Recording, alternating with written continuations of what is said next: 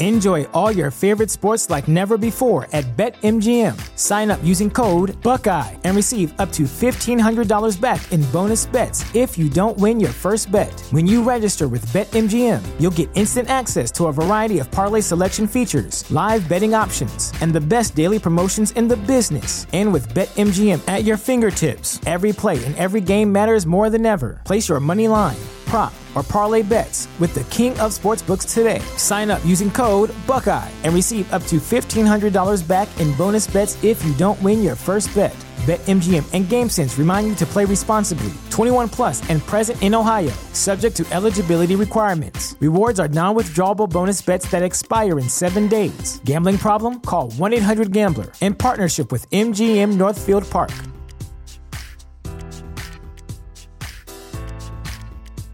Bienvenidas a mi canal de novelas románticas, Audiokin. Antes de continuar, regálame un minuto de tu tiempo y comparte esta novela con familiares, amigas y conocidas. Me ayudarías a que otras personas conozcan este hermoso trabajo y cada día seguir creciendo. Estaré infinitamente agradecida por tu apoyo y deseando que una lluvia de bendiciones caigan sobre ti. Comencemos con la narración de la novela cuyo título es La novia suplantada. Argumento. Un novio implacable para una novia no solo de conveniencia. Marcado por su oscuro pasado, Damen Alexopoulos no dejaba que las emociones dictasen nada en su vida, especialmente la elección de esposa. De modo que, cuando su prometida de conveniencia es suplantada en el altar por su inocente hermana menor, Cassian Ducas, Damen se mostró firme, su matrimonio sería estrictamente un acuerdo conveniente para los dos, sin sentimientos.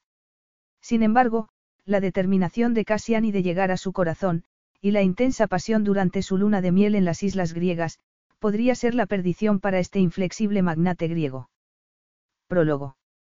Cassiani Ducas estaba inmóvil en el sofá blanco del salón, intentando hacerse invisible mientras su padre, Christopher Ducas, paseaba de un lado a otro con las manos a la espalda. Estaba furioso y lo último que quería era que esa furia se volviese contra ella. Las cosas iban mal.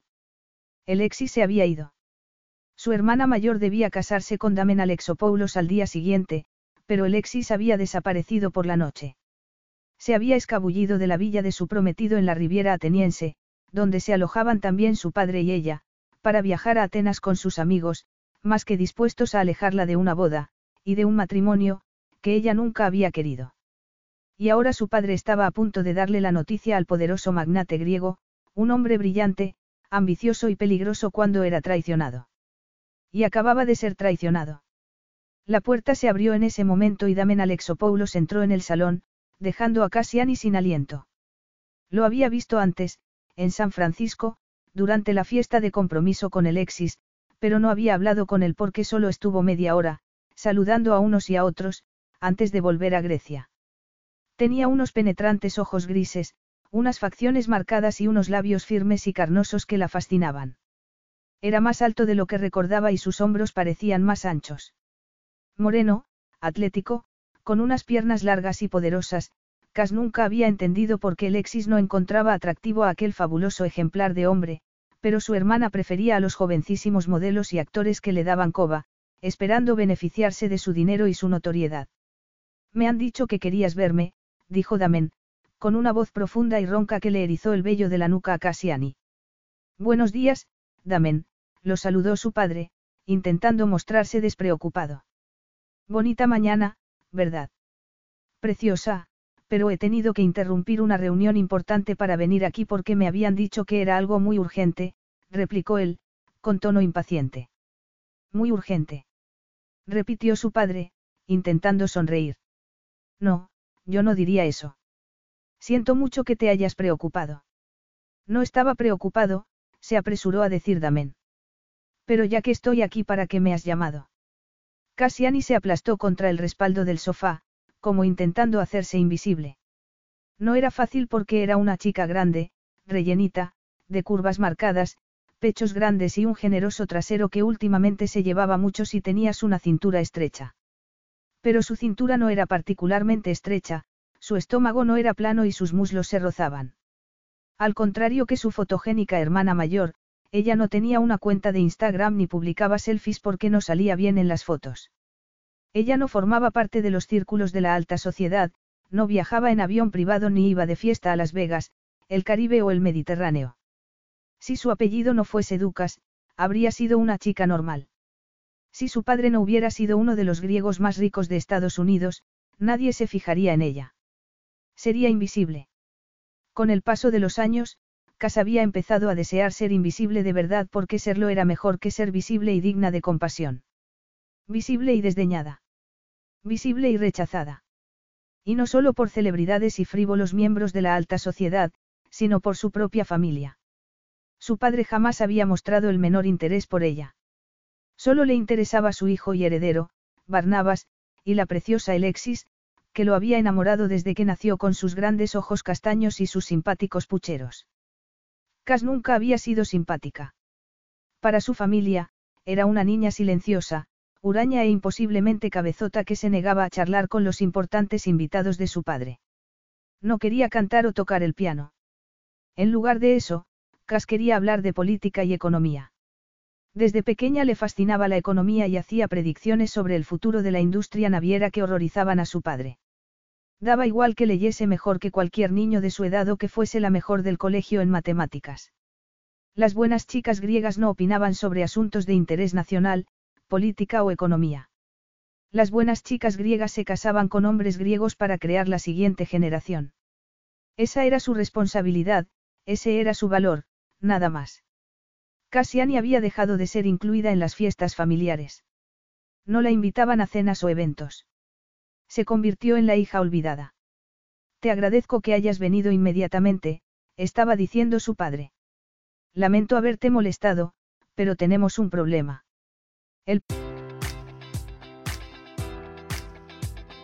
Enjoy all your favorite sports like never before at BetMGM. Sign up using code Buckeye and receive up to $1,500 back in bonus bets if you don't win your first bet. When you register with BetMGM, you'll get instant access to a variety of parlay selection features, live betting options, and the best daily promotions in the business. And with BetMGM at your fingertips, every play and every game matters more than ever. Place your money line prop, or parlay bets with the king of sportsbooks today. Sign up using code Buckeye and receive up to $1,500 back in bonus bets if you don't win your first bet.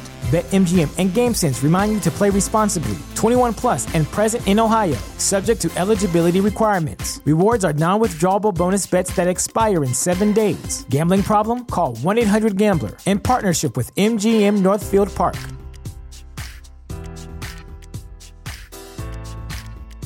Padre de Cassiani era un armador como Damen, pero grecoamericano, nacido y criado en San Francisco. Ella sabía que estaba nervioso, pero su voz no lo traicionó.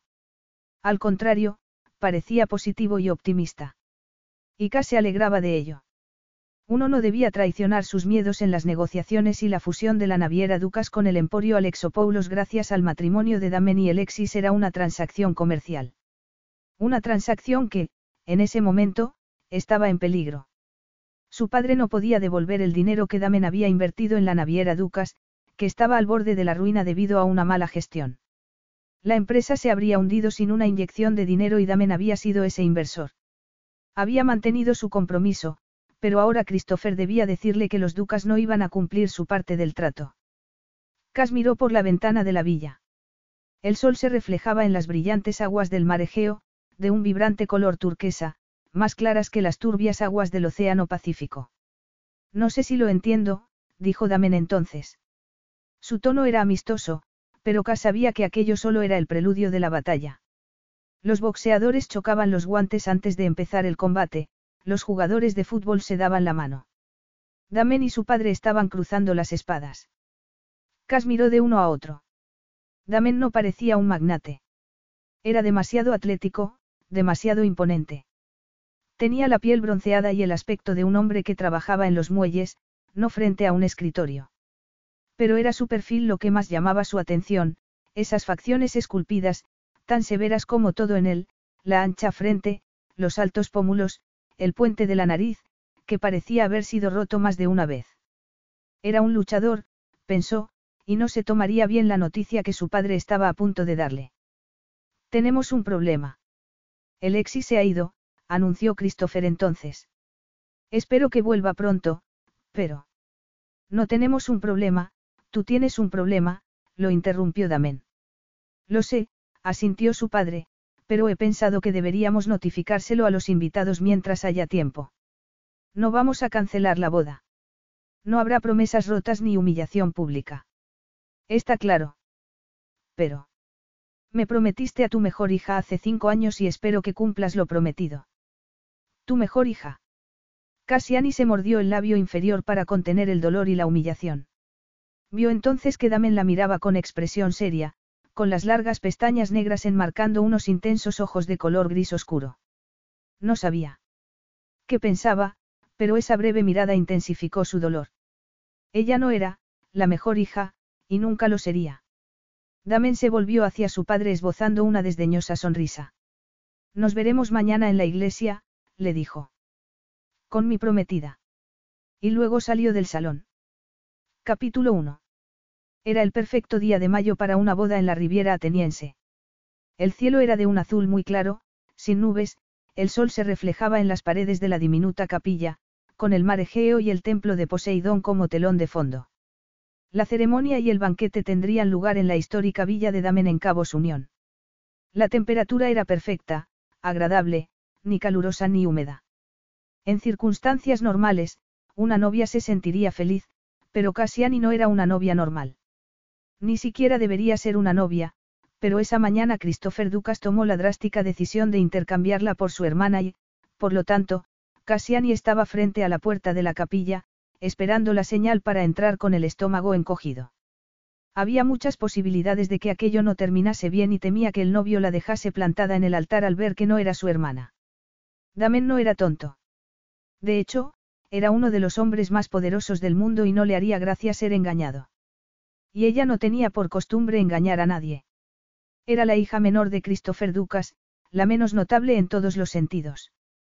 Pero, cuando su padre la acorraló esa mañana, exigiéndole que lo hiciese para salvar a la familia, tuvo que aceptar.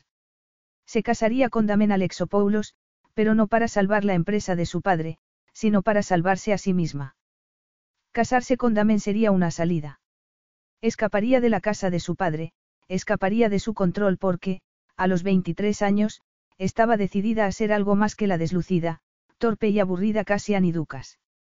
Casarse con el magnate Damen Alexopoulos no cambiaría su aspecto físico, pero sí cambiaría cómo la veían los demás.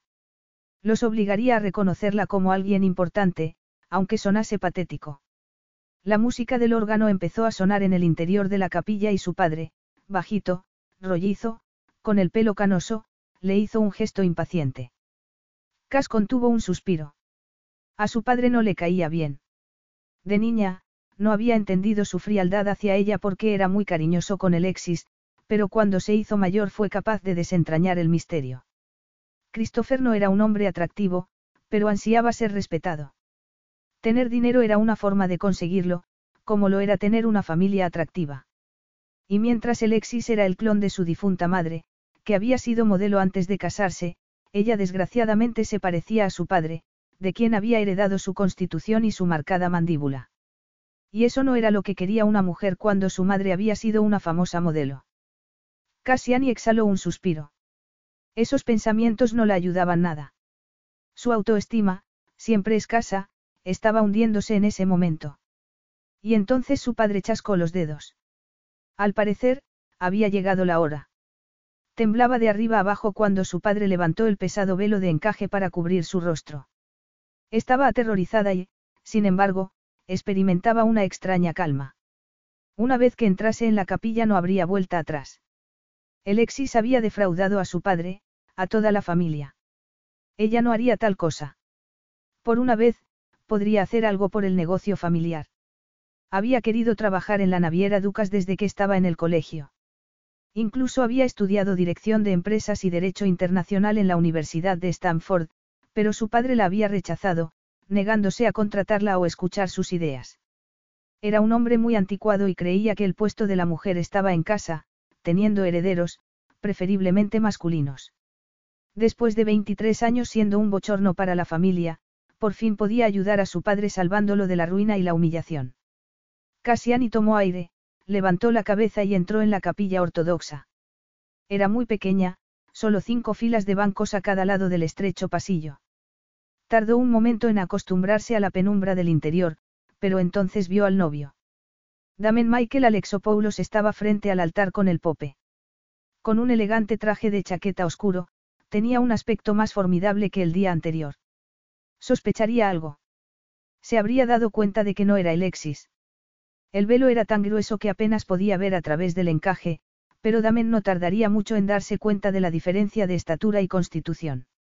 Ella no podía ser Alexis, la reina de Instagram. Incluso llevando aquellos incómodos zapatos de altísimo tacón, Cassiani seguía siendo bajita. Y el anticuado corsé, necesario para que le entrase el vestido de su hermana, no podía disimular sus rotundas curvas cuando Alexis era tan delgada. Lo sabe, murmuró. No lo sabe, replicó su padre, con los dientes apretados. Y es demasiado tarde para echarse atrás. No puedes fallarme. Cas apretó los labios. No iba a fallarle, no podía hacerlo, de modo que dio un paso adelante. No iba a dar marcha atrás. No iba a tener miedo. Haría que aquello funcionase. Encontraría la forma de complacer a su marido y uniría a las dos familias. Y sería ella, Petra Cassiani, quien lo hiciera, no Alexis, que había salido huyendo, ni su hermano, Barnabas, a quien le importaba tan poco la familia que no se había molestado en acudir a la boda. Podía hacerlo, estaba segura. La cuestión era, lo haría él. En cuanto Christopher Ducas entró en la capilla con la novia, Damen supo que era la hija equivocada. Incapaz de creer la temeridad del estadounidense, observó al corpulento Christopher avanzar por el pasillo con su hija, cuyo rostro estaba oculto bajo un pesado velo. Al parecer, Ducas había tomado la salida más fácil. En lugar de buscar a la rebelde Alexis, sencillamente había intercambiado a sus hijas, sustituyendo a la mayor por la más joven. ¿Quién hacía algo así? ¿Qué clase de hombre trataba a sus hijas como si fueran ganado? Incluso él, que era despiadado en los negocios, conocía la diferencia entre deshonestidad y traición. Y aquello era una traición. Aquella chica no era Alexis y él había elegido a Alexis por muchas razones. La bella, refinada y ambiciosa Alexis Ducas era perfecta para él por su aspecto y su temperamento. Era conocida en todas partes, le encantaban los focos y la atención y era una renombrada anfitriona, algo que él necesitaba de una esposa porque detestaba los compromisos sociales. Ella podría representarlo en los eventos importantes y nadie lo echaría de menos. ¿Por qué iban a hacerlo si la tenían a ella? No sentía ningún afecto por Alexis, pero era la novia que había elegido y le había propuesto matrimonio conociendo sus virtudes y sus defectos. Alexis tenía un envidiable estilo de vida. Viajaba por todo el mundo con la jet set, iba a las mejores fiestas, llevaba ropa de diseño y se sentaba en la primera fila en los desfiles de moda. Su vida era una aparición en los medios de comunicación detrás de otra, pero eso le convenía. Necesitaba una esposa que supiera cuál era su sitio y que no hiciese demandas emocionales porque él no toleraba demandas. Pero ahora que Alexis había desaparecido y había una Ducas muy diferente a su lado, se le ocurrió que tal vez aquel había sido el plan de Christopher desde el principio. Tal vez Alexis nunca había estado dispuesta a casarse con él. Tal vez Christopher no tenía intención de entregarle a su querida hija y había sido su intención desde el principio cargarlo con su hija menor, a la que se había referido en una ocasión como, el patito feo, de la familia. Debería irse, pensó. Pero cuando estaba a punto de soltar la mano de ese, patito feo, ella levantó la cara y susurró. Lo siento. Después de la ceremonia, fueron a la antesala de la capilla para firmar el registro. Damen apretó los dientes, furioso al pensar que ni siquiera sabía el nombre de su esposa. Si no eres el Exis, ¿con quién me he casado? Le preguntó, tomando un bolígrafo. Cassiani, respondió ella, con voz ronca. Ese no es el nombre que pronunció el Pope. No, usó mi primer nombre, Petra, pero nadie me llama así. Me llaman Caso Cassiani. Damen sacudió la cabeza, enfadado con ella y consigo mismo por no haber salido de la capilla antes de la ceremonia. ¿Por qué había dejado que su disculpa lo afectase de tal modo? Porque ese susurro de disculpa había evitado que la dejase plantada en el altar. No sabía la respuesta y no estaba de humor para seguir pensando en ello. No lo pienses más, dijo después de firmar el documento, ofreciéndole el bolígrafo. Ella lo tomó con expresión preocupada. Muy bien.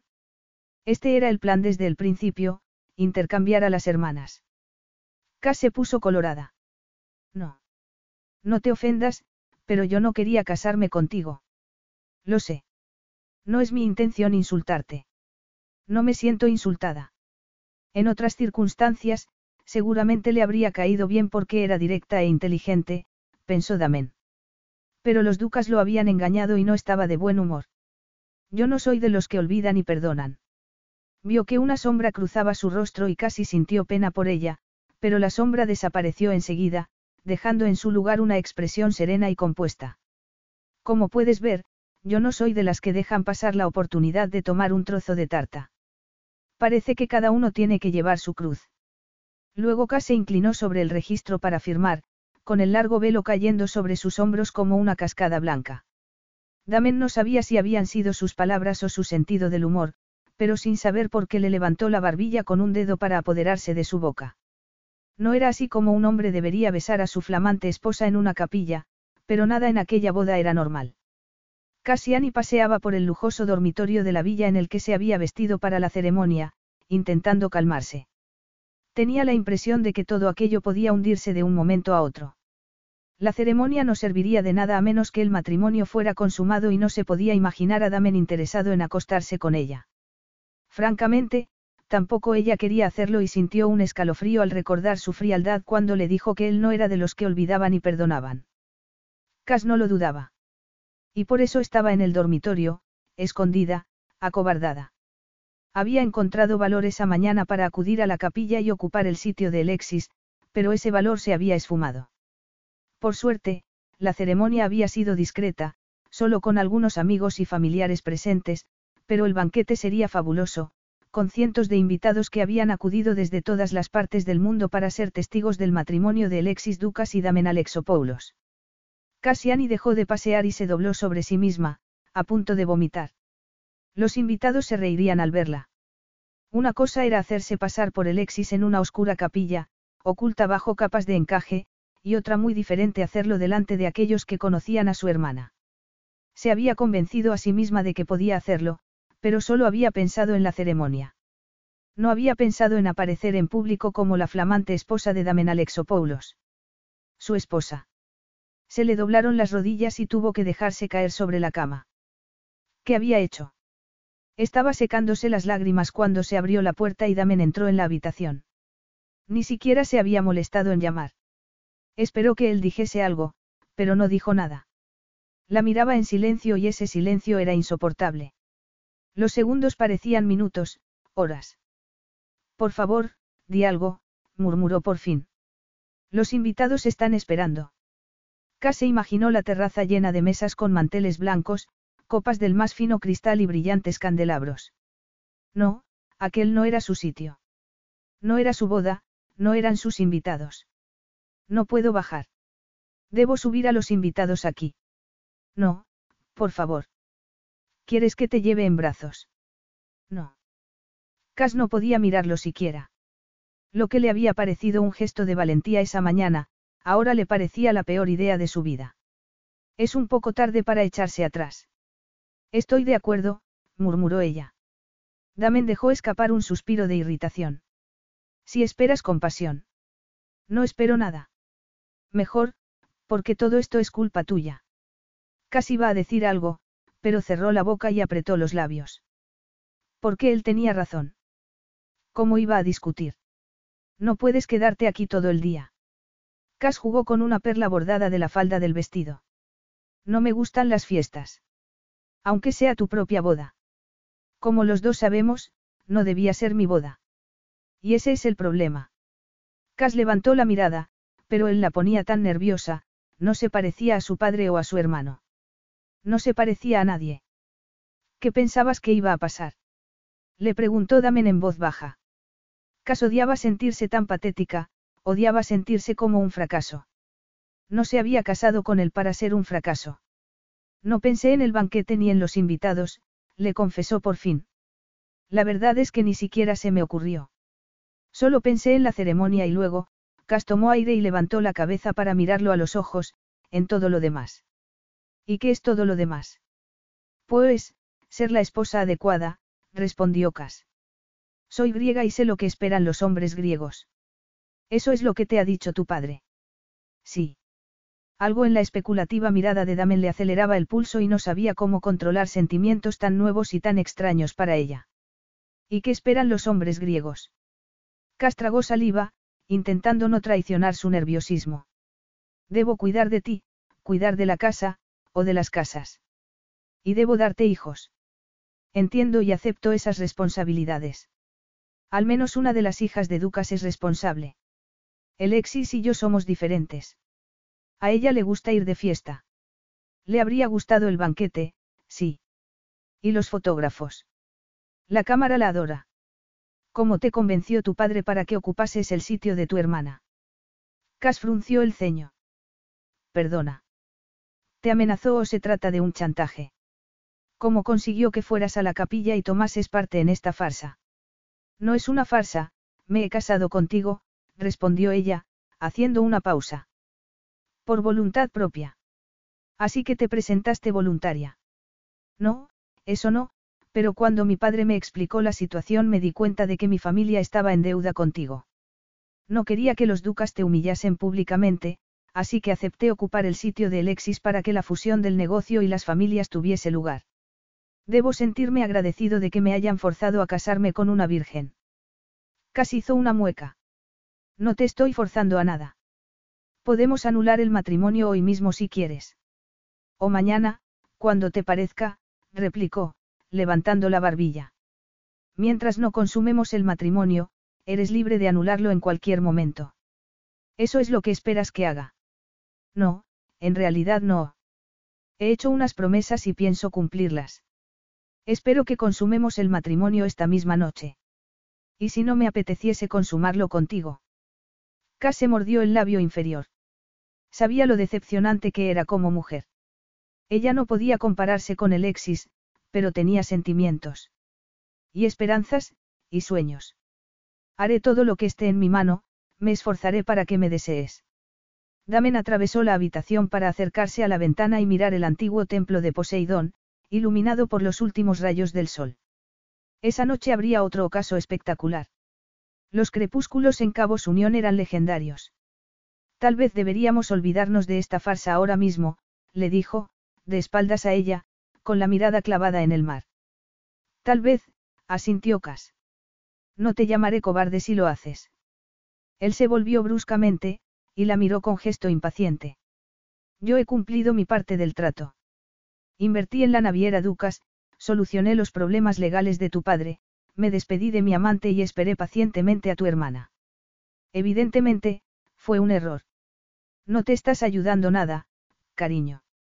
Tal vez deberías haber pasado más tiempo con tu prometida para saber si era la mujer apropiada. Tu padre me aseguró que Alexis era la esposa apropiada. Y ese es el problema, que confiaste en mi padre, dijo Cass, jugando con otra perla del vestido. Soy realista, siempre lo he sido, y conozco bien a mi familia. Admiro sus virtudes, pero también soy consciente de sus defectos. Personalmente, yo no habría hecho negocios con mi padre, pero tú querías la costa oeste de Estados Unidos, querías los barcos, los puertos y los acuerdos. Bueno, pues ahora los tienes. Damen dio un paso adelante y Cassiani intentó no acobardarse cuando estuvo frente a ella, tan alto que tenía que echar la cabeza hacia atrás para mirarlo. No tienes buena opinión de mí. Creo que has subestimado a la familia Ducas. No has respondido a mi pregunta. Ella vaciló un momento antes de mirarlo a los ojos. No me habría casado con un hombre del que no tuviese buena opinión, respondió por fin. Damen la miró en silencio durante unos segundos. A mí tampoco me gustan mucho las fiestas, dijo después. Así que pasaremos del banquete y nos iremos ahora mismo. Capítulo 2. Damen la llevó hasta la cocina por una escalera de servicio y, desde allí, salieron al jardín. Se abrieron paso entre los árboles frutales, atravesaron el huerto y pasaron bajo un arco de piedra para tomar un camino que llevaba al muelle, donde esperaba una lancha motora. El piloto le ofreció su mano, pero Damen se adelantó tomándola en brazos. Cuando la dejó en el suelo de la lancha, Castra estabilló sobre los altos tacones y buscó asiento a toda prisa. Damen se sentó frente a ella y el piloto arrancó a toda velocidad para alejarse de la villa. Cassiani se agarró al borde del asiento con una mano, intentando controlar el pesado velo con la otra mientras miraba la finca, y el banquete, que dejaban atrás. La villa era grande, una de las más antiguas de la zona en la costa ateniense. Había sido construida frente al Egeo y el arquitecto se había asegurado de que todas las habitaciones tuviesen vistas al mar de color turquesa y al templo de Poseidón en la colina. Desde allí, podía ver las suaves luces doradas en el jardín, las bombillas de colores colgadas de los árboles y los candelabros que iluminaban docenas de mesas. Desde allí, el banquete parecía mágico y Cassiani sintió una punzada de pesar. Aquella no era la boda que esperaban los invitados. Intentó imaginarse su reacción cuando descubriesen que los novios habían desaparecido. Se quedarían a cenar cuando supieran que los novios se habían ido. Tal vez se quedarían para aprovechar el espléndido banquete.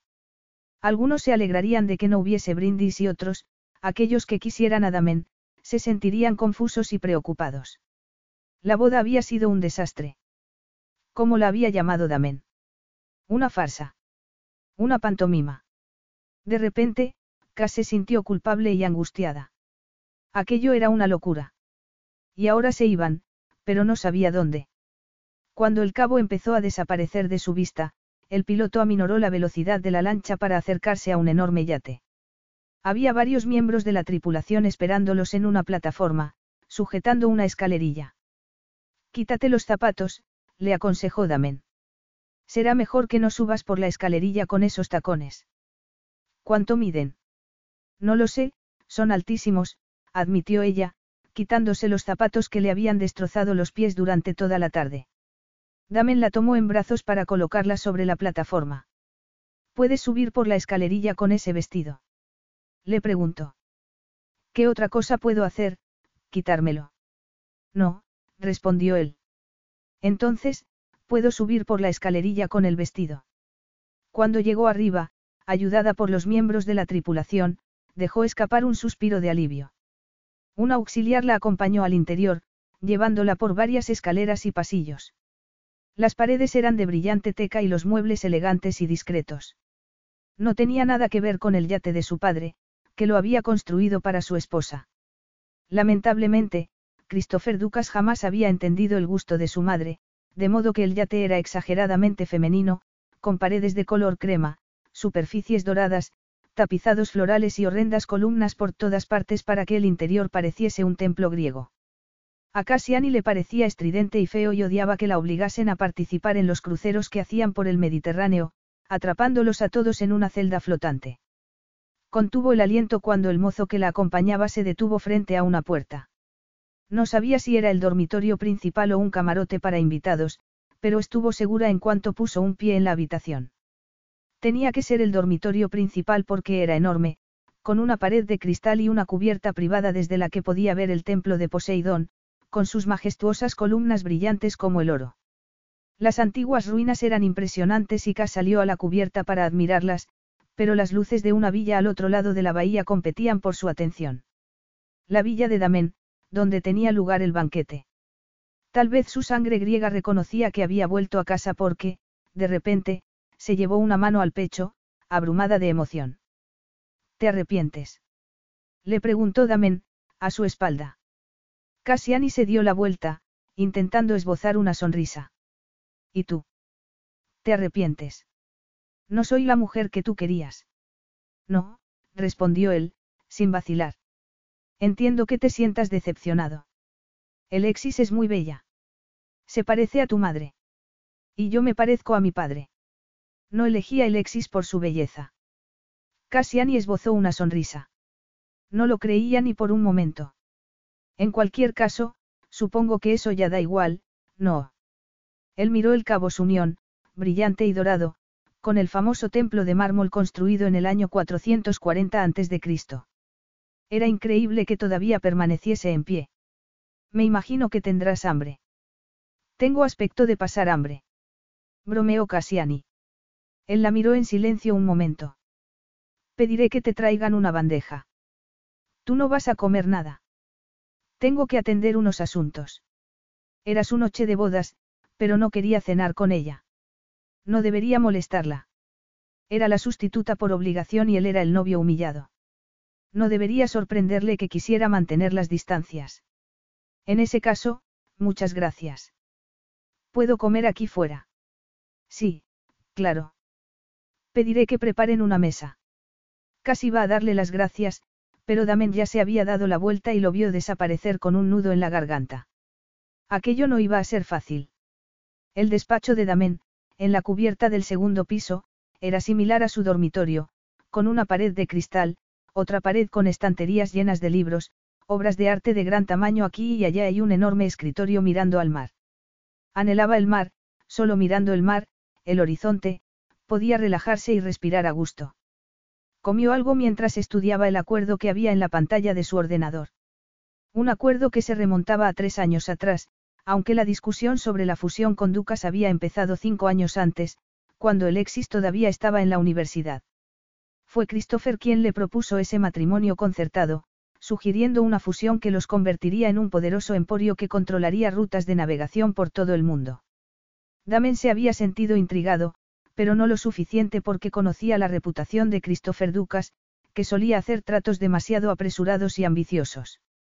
También él era ambicioso, pero llevaba su negocio con integridad.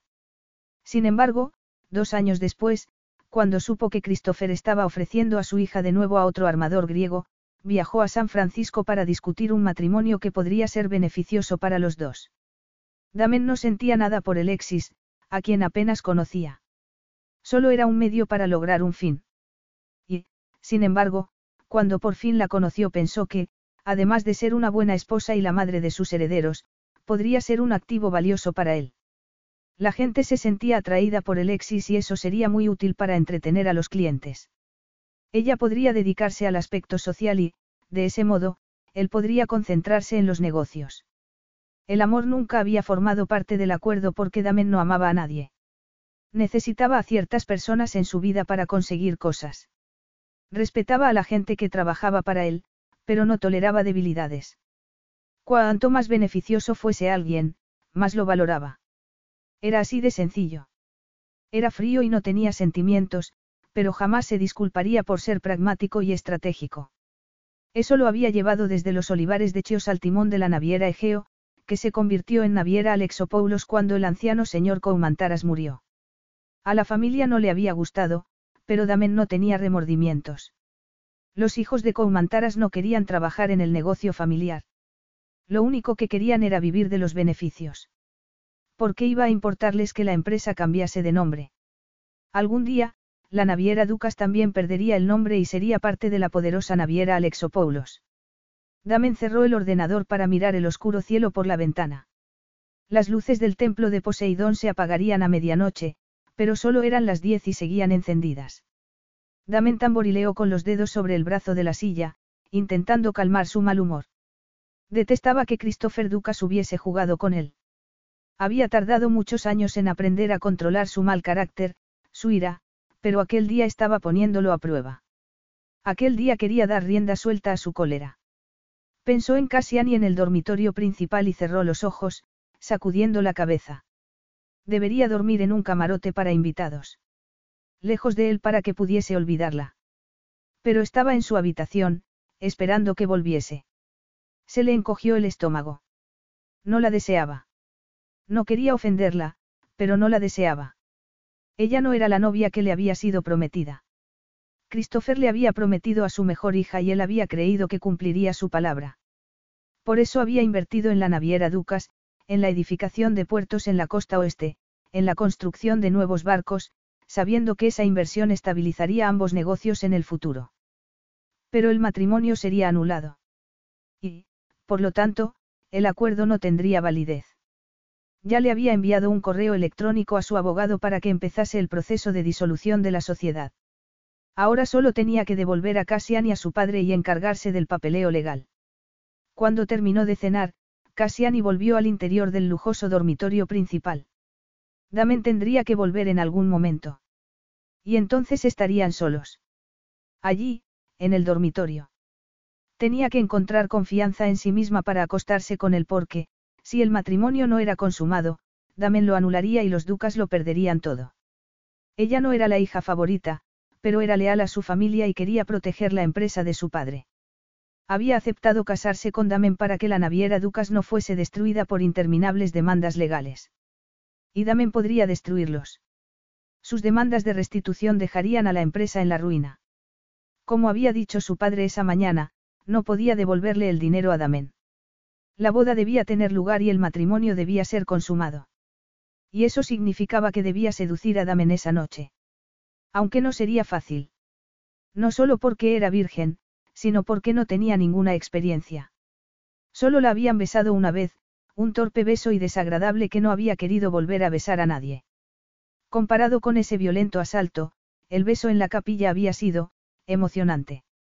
Cuando Damen le levantó la barbilla para besarla, Cas había sentido un cosquilleo de anticipación.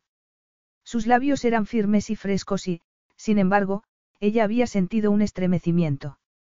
Temblaba de arriba abajo cuando se apartó, y se encontró deseando que el beso hubiese durado más. Tal vez así habría sido capaz de procesar sus pensamientos y todas esas sensaciones desconocidas. A ella le gustaban los datos, los análisis. La información era de gran ayuda y necesitaba más información. ¿Cómo iba a seducir a Damen cuando no sabía nada sobre el asunto? Por supuesto, sabía cómo era el cuerpo de un hombre porque había estudiado anatomía. Además, Internet estaba lleno de fotografías y películas. Sabía que a los hombres les gustaba que una mujer hiciera un striptease bailando para ellos. Al parecer, eso los excitaba. Y también tener a las mujeres de rodillas, obedientes y dispuestas a complacerlos. Cass intentó imaginarse de rodillas frente a Damen, con las manos sobre sus muslos, moviendo los dedos hacia la cremallera de su pantalón. Esa imagen le provocó un torrente de sensaciones desconocidas, se le erizó la piel, se le hincharon los pechos y notó un latido entre los muslos. Estaba nerviosa y excitada al mismo tiempo. Su mundo se había puesto patas arriba. Había ido a Atenas cinco días antes esperando acudir a la boda de su hermana, pero el día de la ceremonia su padre la despertó muy temprano para decirle que debía suplantar a Alexis y casarse con Damen Alexopoulos. Y ella, desesperada por conseguir la aprobación de su padre, lo había hecho. Ahora, en lugar de volver a San Francisco, debía permanecer en Grecia y ser la esposa de Damen Alexopoulos, un desconocido. Cassiani se miró en el espejo. Seguía llevando el vestido de novia de Alexis y las costuras estaban a punto de reventar. Incluso llevando el corsé, el vestido era demasiado estrecho. Nunca había soñado con el día de su boda, pero si lo hubiera hecho no habría elegido un vestido que la hacía parecer más voluptuosa y gruesa. No, ella habría elegido algo sencillo, una túnica de satén con un hombro al descubierto para disimular su amplio busto. Sin capas y capas de tela, sin ese escote y sin pedrería. Cassiani pasó los dedos por sus curvas. Sus pechos eran más que voluptuosos. Siempre había odiado sus anchas caderas, sus muslos y su estómago redondeado, como si practicase la danza del vientre a menudo en lugar de pasar horas corriendo en la cinta, paseando o haciendo ejercicio para parecerse a su hermana y a su madre. Pero ella nunca sería delgada. Su aspecto era el que era y, aunque su marido estuviese decepcionado, tenía que demostrarle que pensaba ser una buena esposa, que era capaz de serlo. Encontraría la forma de satisfacerlo. Pero ¿cómo? ¿Y si no conseguía excitarlo? K sacó el móvil del bolso y, mientras intentaba quitarse el vestido, la faja y el corsé, tecleó en el buscador cómo excitar a los hombres. Encontró varias páginas que ofrecían consejos sobre cómo complacer a un hombre en la cama. Desde 12 zonas erógenas que no deberían ser ignoradas al más práctico y útil artículo, cinco trucos para el mejor sexo oral de tu vida. Desnuda, se dirigió al cuarto de baño y, con cuidado para no mojarse el pelo, a un sujeto sobre la cabeza en un elaborado recogido, intentó quitarse las marcas del corsé, que no parecían dispuestas a desaparecer por mucho que frotase. Después de ducharse se puso un albornoz blanco que colgaba de la puerta, se sentó en el borde de la bañera y empezó a leer todo lo que pudo sobre cómo complacer a un hombre. Seguía leyendo cuando oyó un golpecito en la puerta del baño y se levantó de un salto para abrir, cerrando las solapas del albornoz con una mano. Me he puesto tu albornoz, espero que no te importe. Es que no he traído ropa. Damen asintió con la cabeza. Cassiani, esto no va a funcionar. Le pediré a un auxiliar que busque algo de ropa y luego te llevaré de vuelta a la villa de su unión. Ella tragó saliva. Tan decepcionado estás. No, no es eso. Entonces, ¿por qué me despides sin darme una oportunidad? Porque estaba comprometido con Alexis, no contigo. Pero Alexis se ha ido y yo estoy aquí. Las hermanas Ducas no son intercambiables. ¿Por qué no soy guapa como ella? ¿Por qué no eres dura como ella? Damen pronunció esas palabras con tal ferocidad que Cas dio un respingo. Yo quería una esposa que no sintiera nada, una mujer a la que no pudiese hacer daño. No te conozco bien, Petra Cassiani, pero el instinto me dice que tú sientes profundamente. Cass sintió que le ardía la cara de vergüenza porque tenía razón. Sentía profundamente, pero odiaba ese aspecto de su personalidad porque ella prefería el intelecto a las emociones. Entiendo qué clase de matrimonio quieres. No espero romance, ni flores, ni poesías. Ni ternura, ni amabilidad, ni paciencia. No creo que tú seas capaz de todo eso. Pues lo soy, te lo aseguro. Ibas a casarte con Alexis para salvar la naviera Ducas. Iba a casarme con Alexis para desmantelar la naviera Ducas. Cas lo miró con los ojos muy abiertos. No te creo. Si te quedas, si te conviertes en mi esposa de verdad y el acuerdo se mantiene, no habrá naviera Ducas en cinco años. Será la naviera Alexopoulos. Ella lo miró, escéptica, pero recelosa. Esa es tu forma de decir que debo volver con mi padre. Yo no soy nada para ti, Cassiani. Y tú no eres nada para mí.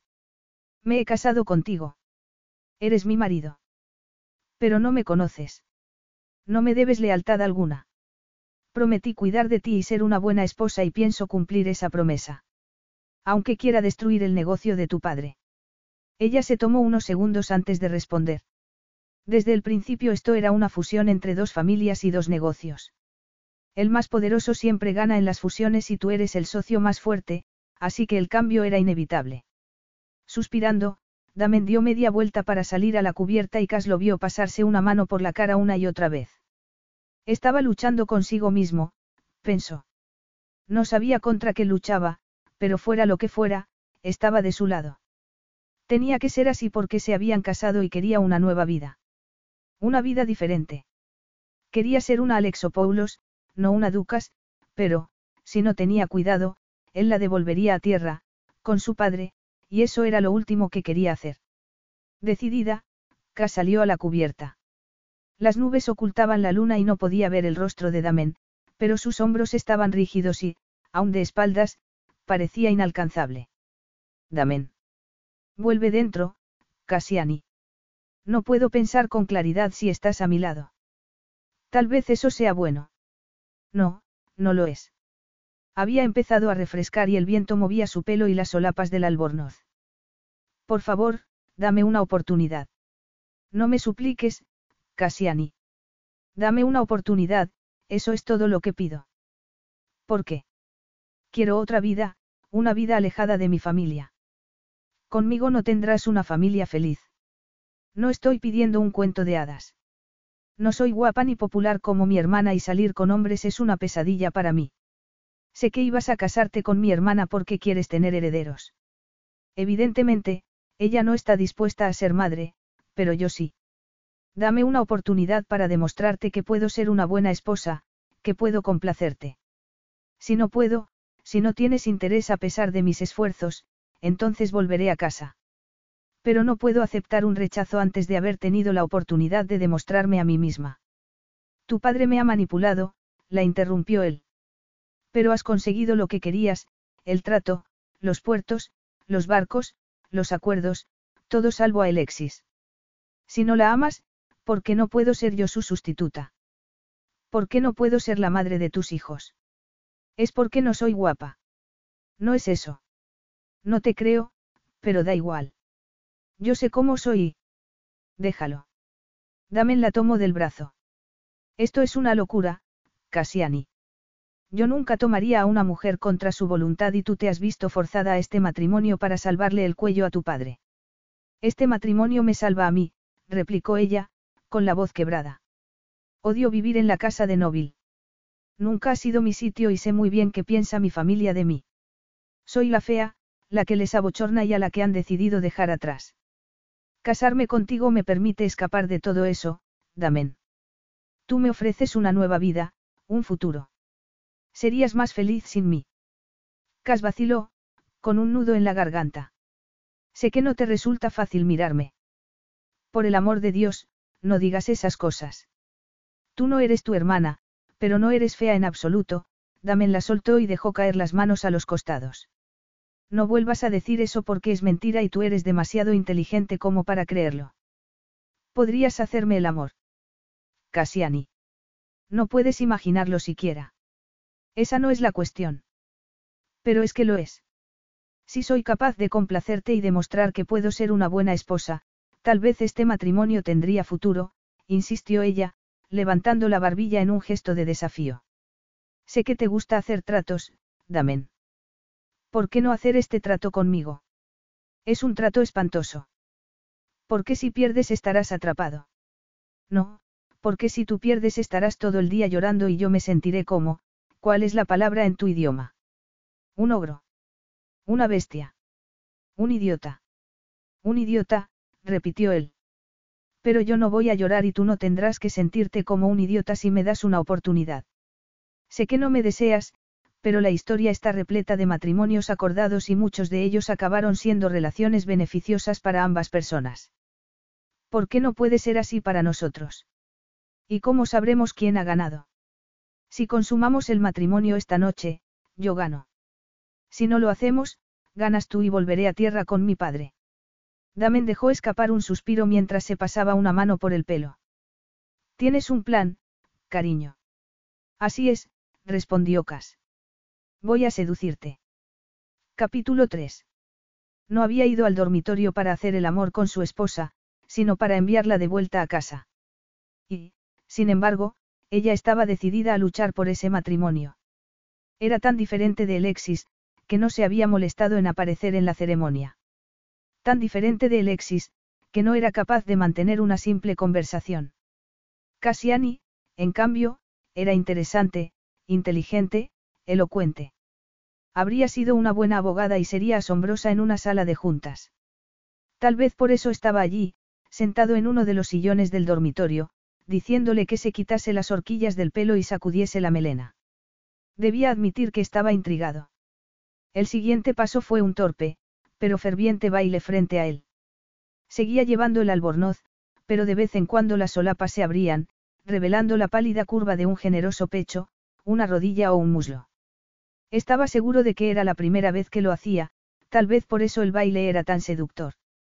Hasta ese momento no se había permitido pensar en ella como mujer, pero mientras bailaba con los ojos cerrados, moviendo sensualmente las caderas, levantando los brazos sobre la cabeza, Damen no podía apartar la mirada. No había pensado que la encontraría excitante y, sin embargo, estaba excitado. Cada vez más mientras bailaba, usando su cuerpo para tentarlo. La miraba con los ojos entornados, encendido, pero intentando disimular. Había querido despedirse de ella. Había ido a la habitación para decirle adiós y, sin embargo, allí estaba, mirándola mientras bailaba como si le fuese la vida en ello. Como si fuera un sultán y ella una integrante de su harem. Ese pensamiento perverso lo excitó. Solo podía sentir a través del sexo. Sexo duro, carnal. Sexo cargado de poder. No siempre había sido así. Una vez había sido, normal. Había tenido sentimientos, ternura. Pero le habían robado todo eso cuando era adolescente, junto con su orgullo, dejando solo fracaso y vergüenza. Por eso quería casarse con Alexis, porque era dura y él no la rompería. Pero Cassiani, Cassiani era diferente. Sobre todo ahora, mientras iba inclinándose poco a poco hasta ponerse de rodillas ante él, con las manos sobre sus muslos y la cabeza echada hacia atrás para mirarlo. Damen no sabía qué había visto en su expresión, pero fuese lo que fuese pareció animarla porque empezó a pasar las manos por sus cuádriceps, rozando el interior de sus muslos. Su miembro empujaba contra la tela del pantalón y temía estar a punto de explotar en cualquier momento. Su virginal esposa no estaba actuando de modo virginal en ese momento. Hacía mucho tiempo que no estaba tan excitado. Hacía mucho tiempo que no sentía ese calor extendiéndose por su torso y su vientre, pero esa noche, mientras ella deslizaba las manos hacia la cremallera del pantalón, todo su cuerpo estaba ardiendo. Tuvo que esforzarse para no emitir ningún sonido mientras, fascinado, la veía bajar la cremallera y meter la mano bajo los calzoncillos para sacar su miembro. Quería decirle que lo envolviese con los dedos. Quería decirle cómo tocarlo, con firmeza. Quería, lo que quería. Y, sin embargo, también sentía curiosidad por saber qué haría y cómo pensaba satisfacerlo. Damen tuvo que contener un gemido al ver que sacaba la punta de la lengua y lamía la cabeza como si fuese un caramelo o un cono de helado. Tuvo que hacer un esfuerzo para no levantar las caderas. Quería estar en su boca, quería sentir la presión de su mano y el calor de sus labios. Cassiani no parecía saber cuál era el siguiente paso, pero lo encendía verla lamiendo. Se esforzaba tanto por darle placer, se aplicaba tan apasionadamente a la tarea que cada roce de su lengua lo hacía contener un suspiro. O era una actriz espléndida o de verdad disfrutaba de lo que estaba haciendo. Ni siquiera se había preguntado si Cassiani lo deseaba y verla besándolo de ese modo hacía que estuviese a punto de explotar. Esos no eran los pensamientos de un marido considerado, pero él nunca lo sería porque no era un hombre considerado. Era demasiado amargado, demasiado ambicioso. Había salido de la nada, de unos olivares y una casucha de piedra, y hasta eso le habían quitado aquellos que creían que el dinero los colocaba por encima de los demás, que el dinero les daba derecho a abusar de los otros. Por eso había trabajado tanto durante toda su vida, para distanciarse de la víctima que había sido. Después de haber tocado fondo, Damen sabía que nunca volvería a ser tan débil. Solo le interesaban el poder y la dominación. Ese era su único objetivo. Quería formar una familia para demostrar que había superado su oscuro pasado. Sus hijos vivirían cómodamente, protegidos. Irían a los mejores colegios y nunca serían explotados. Pero necesitaba una esposa que los quisiera porque él no era capaz de querer a nadie. No había sitio para las emociones en su vida, como no había sitio para el romance. Consumar el matrimonio con Cassian y cimentaría el acuerdo. En cuanto se llevase su virginidad, no habría vuelta atrás. Si la hacía suya no podría haber anulación. Quería hacerla suya. Damen la estudió con los ojos entornados, con su erección latiendo en la delicada mano femenina y una parte en su boca. Aunque era la novia equivocada, ese matrimonio le daba todo lo que había querido, los puertos de la costa oeste de Estados Unidos, los barcos de ducas, los acuerdos comerciales. En parte, quería castigar a la familia Ducas por haber jugado con él, pero eso sería escupirse en la cara. Cassiani podría ser tan buena esposa como lo hubiera sido Alexis. Tal vez incluso mejor porque sus hijos necesitarían una madre cariñosa que luchase por ellos.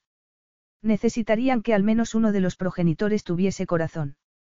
Debería llevarla a la cama y hacerla suya inmediatamente. Nunca le había hecho el amor a una mujer. A él le gustaba el sexo duro, pero tendría que controlarse con Cassiani. El sexo, era un alivio, pero para él no había mucho más en el dormitorio, aparte de odio. Nunca se lo había dicho a nadie, pero apenas era capaz de soportar que lo tocasen porque siempre era una lucha, una batalla, no recordar el pasado. No dejar que los recuerdos lo envolviesen. Por eso había tenido amantes, nunca novias. Por eso había querido un matrimonio de conveniencia. Era algo limpio, sin exigencias. No habría afecto, ni emociones ni demandas. Él evitaba los sentimientos a toda costa y no recordaba la última vez que había experimentado ternura por otra persona. Y, sin embargo, mientras miraba la oscura cabeza de Cassian moviéndose arriba y abajo sobre su miembro, se sentía extrañamente afectado. Se le ocurrió que no se la merecía, que ella no debería ser el cordero sacrificial. El exis era mucho mejor para él. Consumar el matrimonio con ella hubiera sido mucho más fácil porque lo habría hecho sin sentir remordimientos. Esa noche, aunque consiguiese no hacerle daño al tomar su virginidad, le haría daño de otro modo. Damen sabía que no había sido bien tratada por su familia y se había casado con un hombre que no la trataría mucho mejor. Y, además, se sentiría agradecida por las migajas que le tirase. Ese pensamiento lo dejó horrorizado. Cassiani se merecía algo más. Pertenecía a la familia Ducas, pero no era frívola e irresponsable como sus parientes. Ella levantó la cabeza entonces y sus ojos se encontraron. Ver cómo lo envolvía con los labios era excitante, sucio y sexy al mismo tiempo. No debería haber permitido que su virginal esposa se pusiera de rodillas ante él. No debería haber dejado que lo metiese en su boca cuando aún estaba intentando decidir si quería quedarse con ella o no. Era un imbécil. Un ser egoísta, despiadado y frío. Y estaba desesperadamente excitado, algo inusual en él. No tienes que hacer eso, dijo con voz ronca, rozando su cara con el pulgar. Su piel era muy suave, cálida. Se preguntó si sería tan cálida entre los muslos. ¿Por qué no? Preguntó ella. Lo estoy haciendo mal. No ayudó nada que después de la pregunta siguiese lamiéndolo. Damen cerró los ojos, sintiendo el roce de su lengua. Lo estás haciendo muy bien, murmuró, con los dientes apretados. Ella esbozó una sonrisa antes de seguir dándole placer y Damen tragó saliva. Nunca había visto nada tan erótico. Su voluptuosa sirena, su novia suplantada. Quiero que termines, susurrocas. Pero, evidentemente, hay algo que no hago bien porque no lo haces. No lo hago porque estoy conteniéndome. Ella levantó la cara para mirarlo con gesto sorprendido. ¿Puedes hacer eso? Puedo hacer muchas cosas. Su expresión curiosa le parecía increíblemente sensual. Le recordaba a una cortesana más que a una virgen. Enséñame, le dijo, poniendo las manos en la parte interior de sus muslos, con la punta de los dedos en la base de su miembro. Damen apretó los dientes, intentando respirar con normalidad. No sabía por qué quería poner a prueba su autocontrol. Cassiani tenía 13 años menos que él, pero en ese momento era ella quien parecía tener todo el poder y la experiencia. Que te enseñe que, Gataki. ¿Cómo hacerlo? ¿Cómo hacer que te guste tanto que no puedas contenerte? Creo que, para ser primeriza, lo estás haciendo bien. Bien, es una palabra que no me gusta. Indica mediocridad y yo odio la mediocridad. Damen tomó su cara entre las manos y la besó apasionadamente, reclamando su boca como debería haber hecho desde el principio. Ella se quedó inmóvil durante un segundo y luego abrió los labios.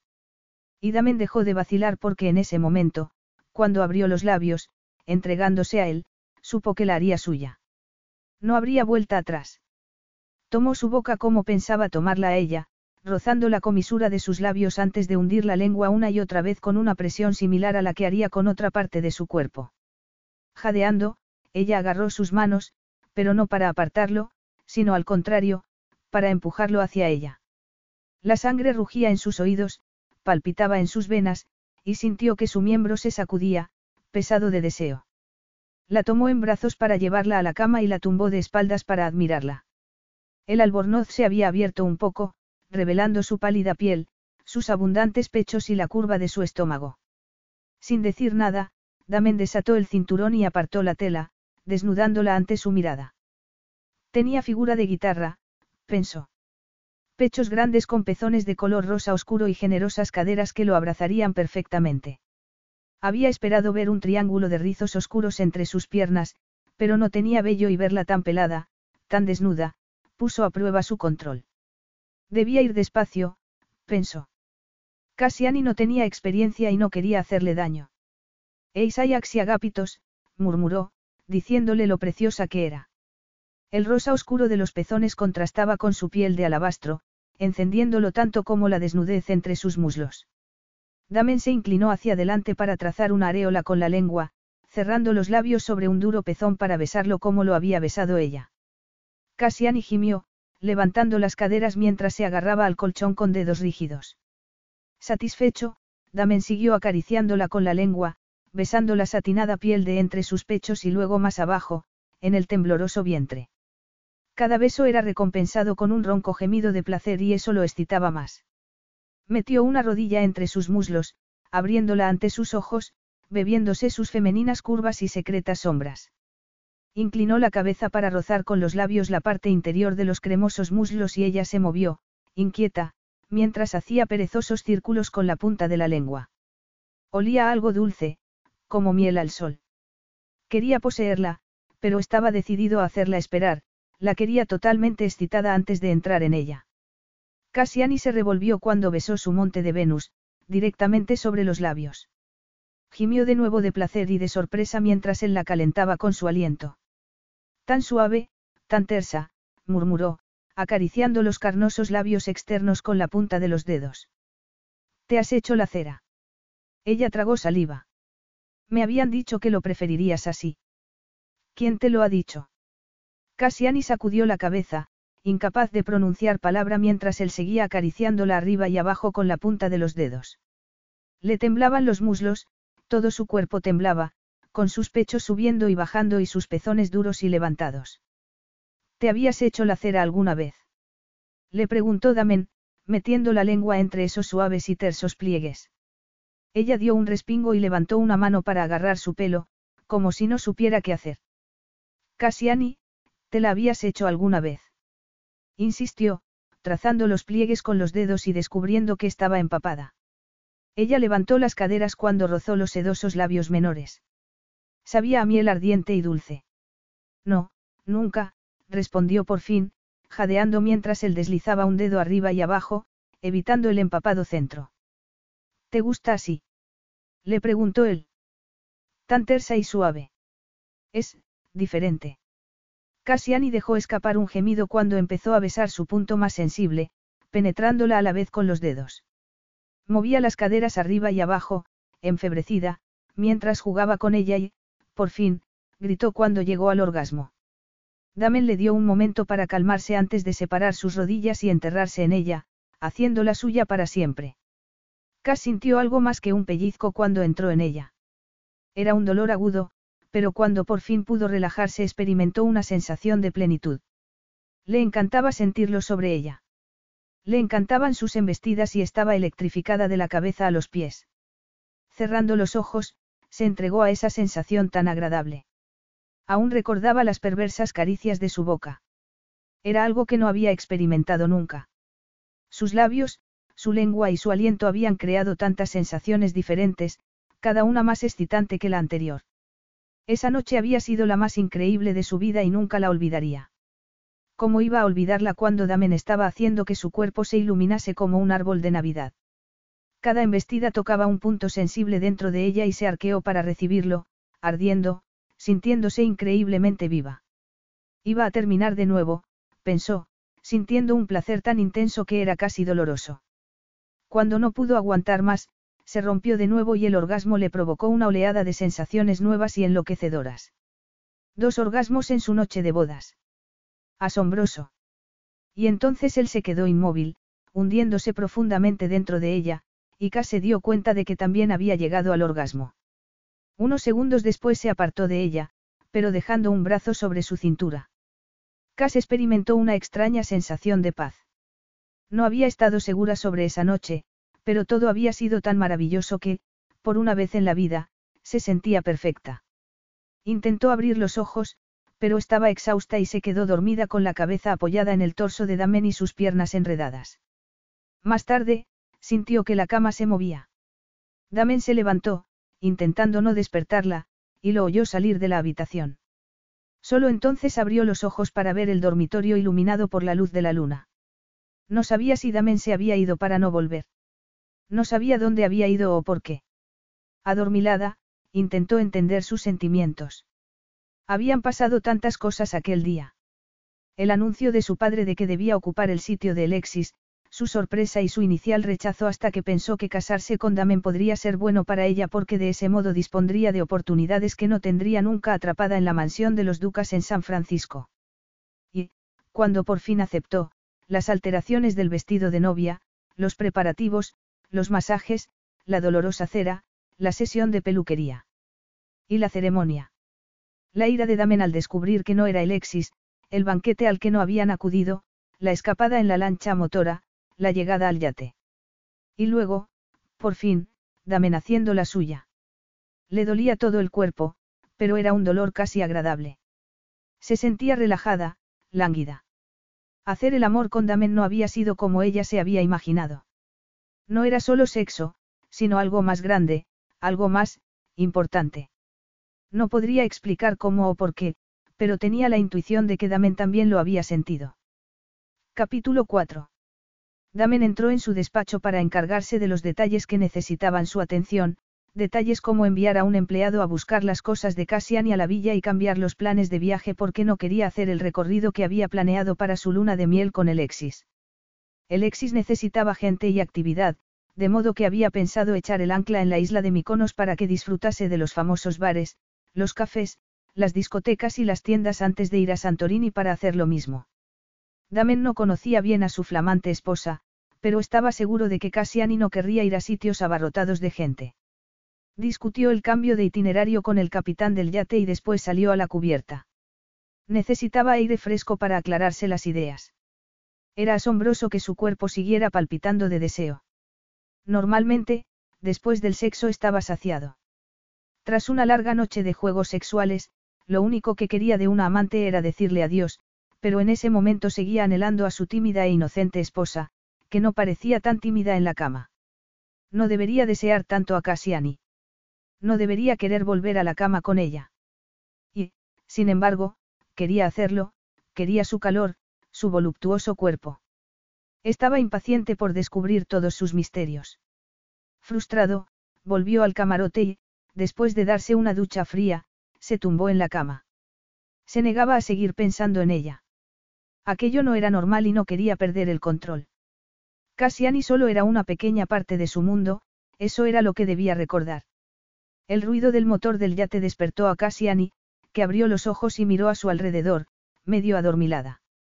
Se hallaba sola en la cama y el lado de Damen estaba frío. No había vuelto al dormitorio. El cielo era de un tono morado y aún podía ver algunas estrellas, pero el yate se había puesto en marcha. Tomó su móvil para comprobar la hora, pero no había llevado el cargador y estaba apagado, de modo que se quedó inmóvil durante unos minutos, pensando en Damen y en lo que había pasado por la noche. Mientras disfrutaba del suave movimiento del barco y de los fantásticos recuerdos de la noche anterior se quedó dormida de nuevo. Cuando se despertó, el sol estaba alto en el cielo y sus maletas se hallaban frente a la puerta. Había una bandeja de desayuno en una mesita y una bata rosa a los pies de la cama.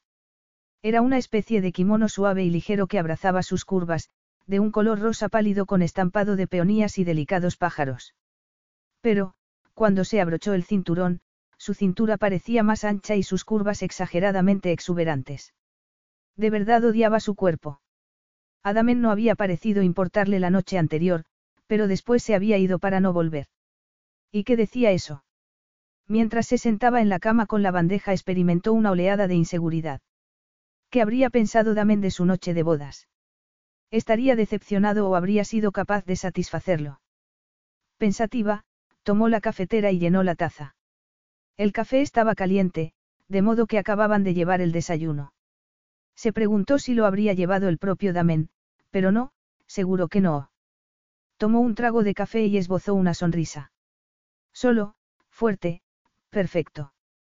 Todo era perfecto. Damen era perfecto y la noche anterior había sido, más que eso. No había razones para preocuparse. Todo era nuevo y diferente para ella, pero intentó calmar su ansiedad. Preocupándose no conseguiría nada, de modo que tomó una bogasa rellena de crema e intentó decidir cómo iba a pasar su primer día como la señora de Damen Alexopoulos. Damen tenía trabajo suficiente como para pasar todo el día frente a su escritorio sin preocuparse por su reciente esposa. Habían sobrevivido a la boda. Habían consumado el matrimonio y estarían juntos una semana navegando por el Egeo. ¿Por qué iba a preocuparse? Cassiani tenía todo el yate a su disposición para entretenerse. Pero su mujer no era lo que había esperado y no había podido conciliar el sueño. Su cuerpo no parecía su cuerpo. Sus sentidos seguían agitados. Estaba alerta, excitado. No entendía por qué. Normalmente, no sentía tanto en la cama. El sexo era un ejercicio, una liberación, pero Cassiani había hecho que todo fuese, nuevo. Nuevo, fascinante e increíblemente excitante. Mejor que el sexo con sus expertas amantes. El sexo ardiente, duro, carnal, normalmente no era un problema para él, pero tenía reglas y límites. El sexo se quedaba en el dormitorio y no se inmiscuía en el resto de su vida. Y, sin embargo, esa noche, después de irse del dormitorio, no podía dejar de pensar en ella. La deseaba y no conseguía relajarse. Quería volver al dormitorio y despertarla con la boca y con los dedos. Quería oírla suspirar y gemir mientras se deshacía entre sus brazos. Quería verla arqueándose, sentir sus pechos aplastándose contra su torso, hundirse en ella, tan dispuesta para sus embestidas. Había tenido que masturbarse dos veces en el camarote, excitado como un adolescente e incapaz de calmarse. Se sentía desorientado, distraído. Los recuerdos lo abrumaban. Recuerdos de los olivares, recuerdos del chico que había sido, tan feliz, tan querido antes de convertirse en lo que era. Damen golpeó la puerta con la mano, intentando apartar esos recuerdos y suprimir las emociones. Se negaba a pensar en ello. Se negaba a dejarse atrapar por el pasado.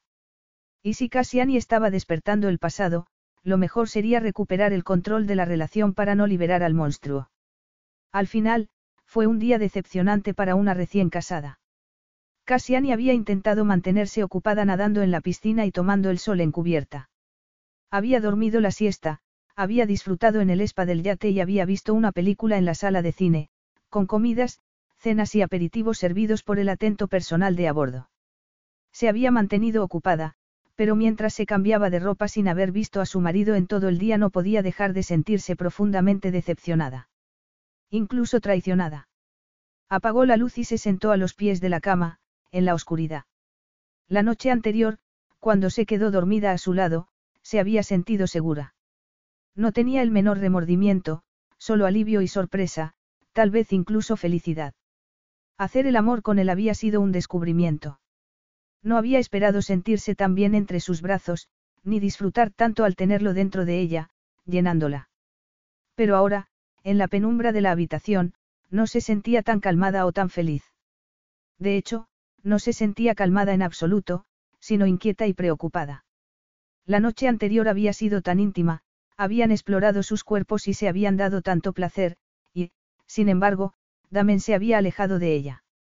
No sabía si era intencionado o no, pero aquel día la había dejado fuera por completo, como si no existiera. Se abrazó las rodillas y suspiró, porque estaba segura de que ese alejamiento era intencionado. Damen Alexopoulos era un hombre que no dejaba nada al azar. Si no lo había visto era porque no quería verla. Y eso no era fácil estando en un yate, en medio del mar. Que no se hubiera molestado en buscarla para hablar con ella, o al menos preguntarle si estaba bien, era una forma de decirle cuál era su sitio. Y su sitio no estaba a su lado. Era deprimente, aunque debería habérselo imaginado. Después de esa intimidad era de esperar que Damen quisiera recuperar el control y el poder porque para los hombres griegos eso era lo único importante. Damen estaba haciéndole saber que, aunque era su esposa, no estaban en situación de igualdad. No iría a buscarla esa noche, pensó Damen. Él decidiría la rutina a partir de aquel momento, el patrón de cada encuentro. Cuanto antes entendiese que él llevaba el control, mejor. Pero, tumbado en el camarote que ocupaba desde que su dormitorio se había convertido en el de Cassiani, Damen no podía relajarse porque se excitaba en cuanto pensaba en ella. La noche anterior había sido tan, sorprendente. Se encendía al recordar sus gemidos y suspiros. Quería volver al dormitorio para tomarla de nuevo y estaba seguro de que ella no lo rechazaría. No, Cassiani lo recibiría con los brazos abiertos, lista para él. Y cuánto le gustaría enterrarse en el aterciopelado calor entre sus piernas. Pero no iría a buscarla cada vez que necesitase alivio porque entonces pensaría que la deseaba a ella, no el sexo con ella. Se imaginaría, como hacían las mujeres, que aquello era más que un matrimonio de conveniencia e intentaría compartir cosas con él, pensamientos, sentimientos. Esperaría que él la correspondiese y eso no iba a pasar. Nunca. Mejor decepcionarla ahora que arriesgarse a soportar dramas más adelante. Al día siguiente, casi había duchado y había terminado de vestirse cuando oyó un golpecito en la puerta. Un miembro de la tripulación estaba en el pasillo. Hemos echado el ancla y el señor Alexopoulos la espera encubierta. Ha sugerido que lleve un jersey, el hombre miró sus pies. Y también que se ponga unos zapatos cómodos, pero creo que va bien con esas sandalias. ¿Quiere que la espere? Ya estoy lista, respondió ella. No, espere un momento, voy a buscar un jersey. Casi moría de curiosidad. Tenía la sensación de que habían aminorado la marcha, pero no sabía que hubieran echado el ancla. ¿Dónde vamos? Le preguntó al miembro de la tripulación mientras lo seguía por la escalera. A Paros, respondió el hombre. Paros. No lo conozco. Damen la esperaba encubierta y, al verlo, tan alto, atlético y devastadoramente atractivo con un polo negro y un pantalón corto de color khaki, se le encogió el estómago. Era demasiado guapo y ella se sentía más gorda cuando estaba a su lado. Vamos a desayunar en tierra, anunció. Ah, muy bien, estoy deseando tomar un café, dijo ella. Damen tomó su mano para ayudarla a subir a la lancha y el roce le provocó una especie de descarga que la ruborizó de la cabeza a los pies. Pero tenía que disimular, no podía portarse como una virgen porque ya no lo era, se dijo. Pasaremos la mañana en Paros, una de mis islas favoritas, le contó él. La mayoría de los turistas no la conocen, aunque solo está a unas horas de Atenas. Desayunaremos en Naousa, el pueblo de pescadores que tienes ahí delante, y luego iremos a explorar la isla. Cas no podía dejar de mirar sus musculosas piernas y su piel bronceada. Le había parecido impresionante durante la boda, pero aquel atuendo informal le provocaba pensamientos perversos, carnales, se lo imaginaba desnudándola en la cama, haciéndole cosas maravillosas. Él volvió a tomar su mano cuando llegaron al muelle y no la soltó mientras recorrían las estrechas calles con casitas pintadas de blanco, tiestos en las ventanas y bugambillas sobre las puertas. Subieron por una cuesta empedrada hasta un edificio algo apartado. Era un restaurante y el camarero se acercó para saludarlos y llevarlos a la terraza, con vistas al mar. Ha sido un largo paseo, dijo Cas mientras se sentaban. Aquí todo es cuesta arriba, pero el paisaje y la comida merecen la pena. El camarero les ofreció las opciones del menú en griego y Cassiani, que había entendido casi todo, pidió café, zumo de naranja y una tortilla. Mientras esperaban, se dedicó a mirar a su alrededor. En la terraza había tiestos con flores, un pequeño grupo de árboles, media docena de mesas de madera y sillas pintadas del color azul turquesa del mar. Oía voces en el interior del restaurante, pero ellos parecían ser los únicos clientes. ¿Por qué no hay nadie más? Le preguntó. ¿Por qué he reservado la terraza? ¿Por qué? Damen se encogió de hombros. No quería arriesgarme a que escuchasen nuestra conversación. ¿Temes que nos peleemos? Él la miró con un gesto de perplejidad. ¿Por qué íbamos a pelearnos? Cassiani tomó un sorbo de zumo y esbozó una sonrisa. Nunca había probado un zumo tan rico. Seguramente es de naranjas de Laconia o de Argos. Son las mejores de la zona. Ella asintió con la cabeza. Damen, estás enfadado conmigo. Por eso te fuiste de la habitación, no. No estoy enfadado, es que estoy acostumbrado a tener mi espacio. Pensé que nos vendría bien a los dos. Yo también soy muy independiente, pero ayer me preocupé un poco. Pensé que mi inexperiencia te había decepcionado. No, no es eso. Ayer no te vi en todo el día y, en fin, pensé que había hecho algo mal. Damen se encogió de hombros. No sé cómo convencerte de que no me decepcionaste. Disfruté de nuestra noche de bodas y espero que tú disfrutases también. La emoción que podría haber sentido ella al escuchar esas palabras quedó enturbiada por su fría expresión. La pasión de la noche de bodas había desaparecido. Sin embargo, cuando se terminó el zumo, Damen levantó una mano para pedir otro al camarero y Cassiani pensó que era interesante que estuviese pendiente de sus necesidades. Se imaginaba que así era como se portaba un buen marido. He sido soltero durante 36 años y estoy acostumbrado a mi rutina, a hacer las cosas a mi manera, le dijo, cuando el camarero se alejó. Ya, claro. Y eso significa que no vamos a estar juntos todo el día y que no dormiremos juntos todas las noches. Dormir es un eufemismo para el sexo. Sí. Ah, qué interesante. Te advertí que no sería un marido tierno, Cassiani. Intenté protegerte de mí, pero no me hiciste caso. Tú querías este matrimonio y yo soy quien soy. ¿Y quién eres? Un hombre duro y frío, indiferente a las necesidades de los demás. Cassiani tragó saliva, negándose a dejarse intimidar. No eras indiferente en la cama. Él no dijo nada y el silencio se volvió tan pesado que Cas apenas podía respirar. Entonces, Damen se inclinó hacia adelante, tan cerca que podía ver los puntitos plateados de sus ojos grises. Yo prefiero el sexo duro. Me gusta dominar, disfruto del poder, me excita. Era lógico que no hubiese querido tener a nadie cerca, pensó ella, sintiendo un cosquilleo entre las piernas y preguntándose por qué no estaba tan asustada como, excitada. Ese es un mundo nuevo para mí. ¿Te gustan los juguetes? Látigos, pinzas para pezones, esposas. Damen dejó la taza de café sobre la mesa, mirándola con gesto de incredulidad. Cassiani parecía inocente, pero empezaba a descubrir que su tímido exterior escondía una mente aguda y un carácter de hierro.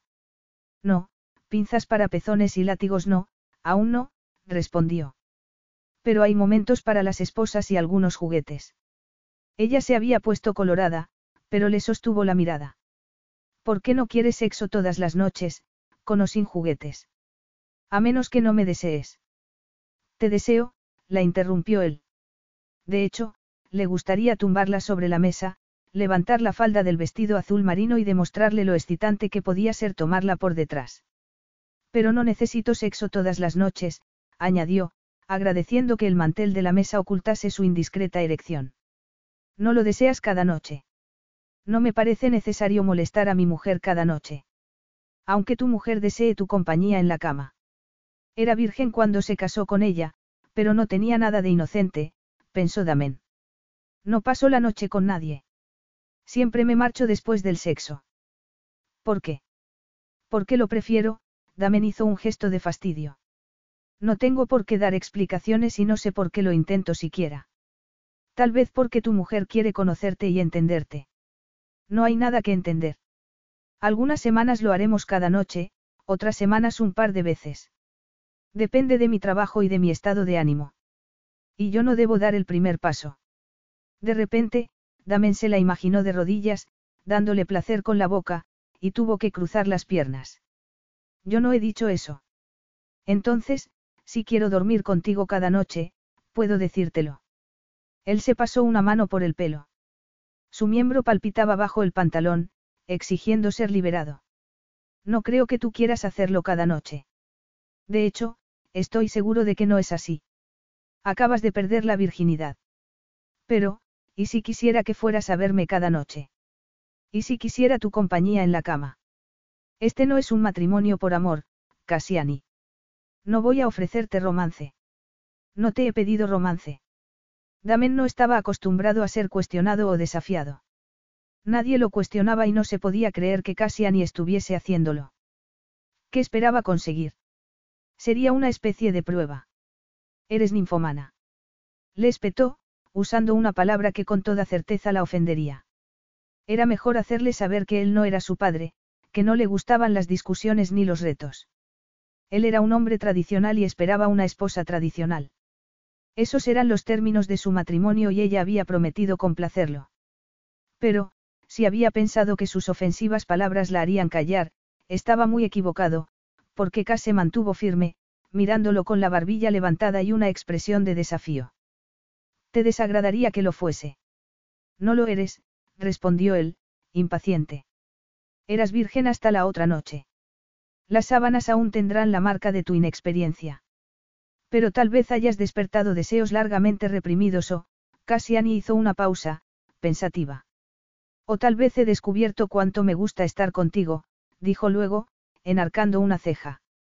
O no puede gustarme estar contigo. No puedo tener mis propios deseos.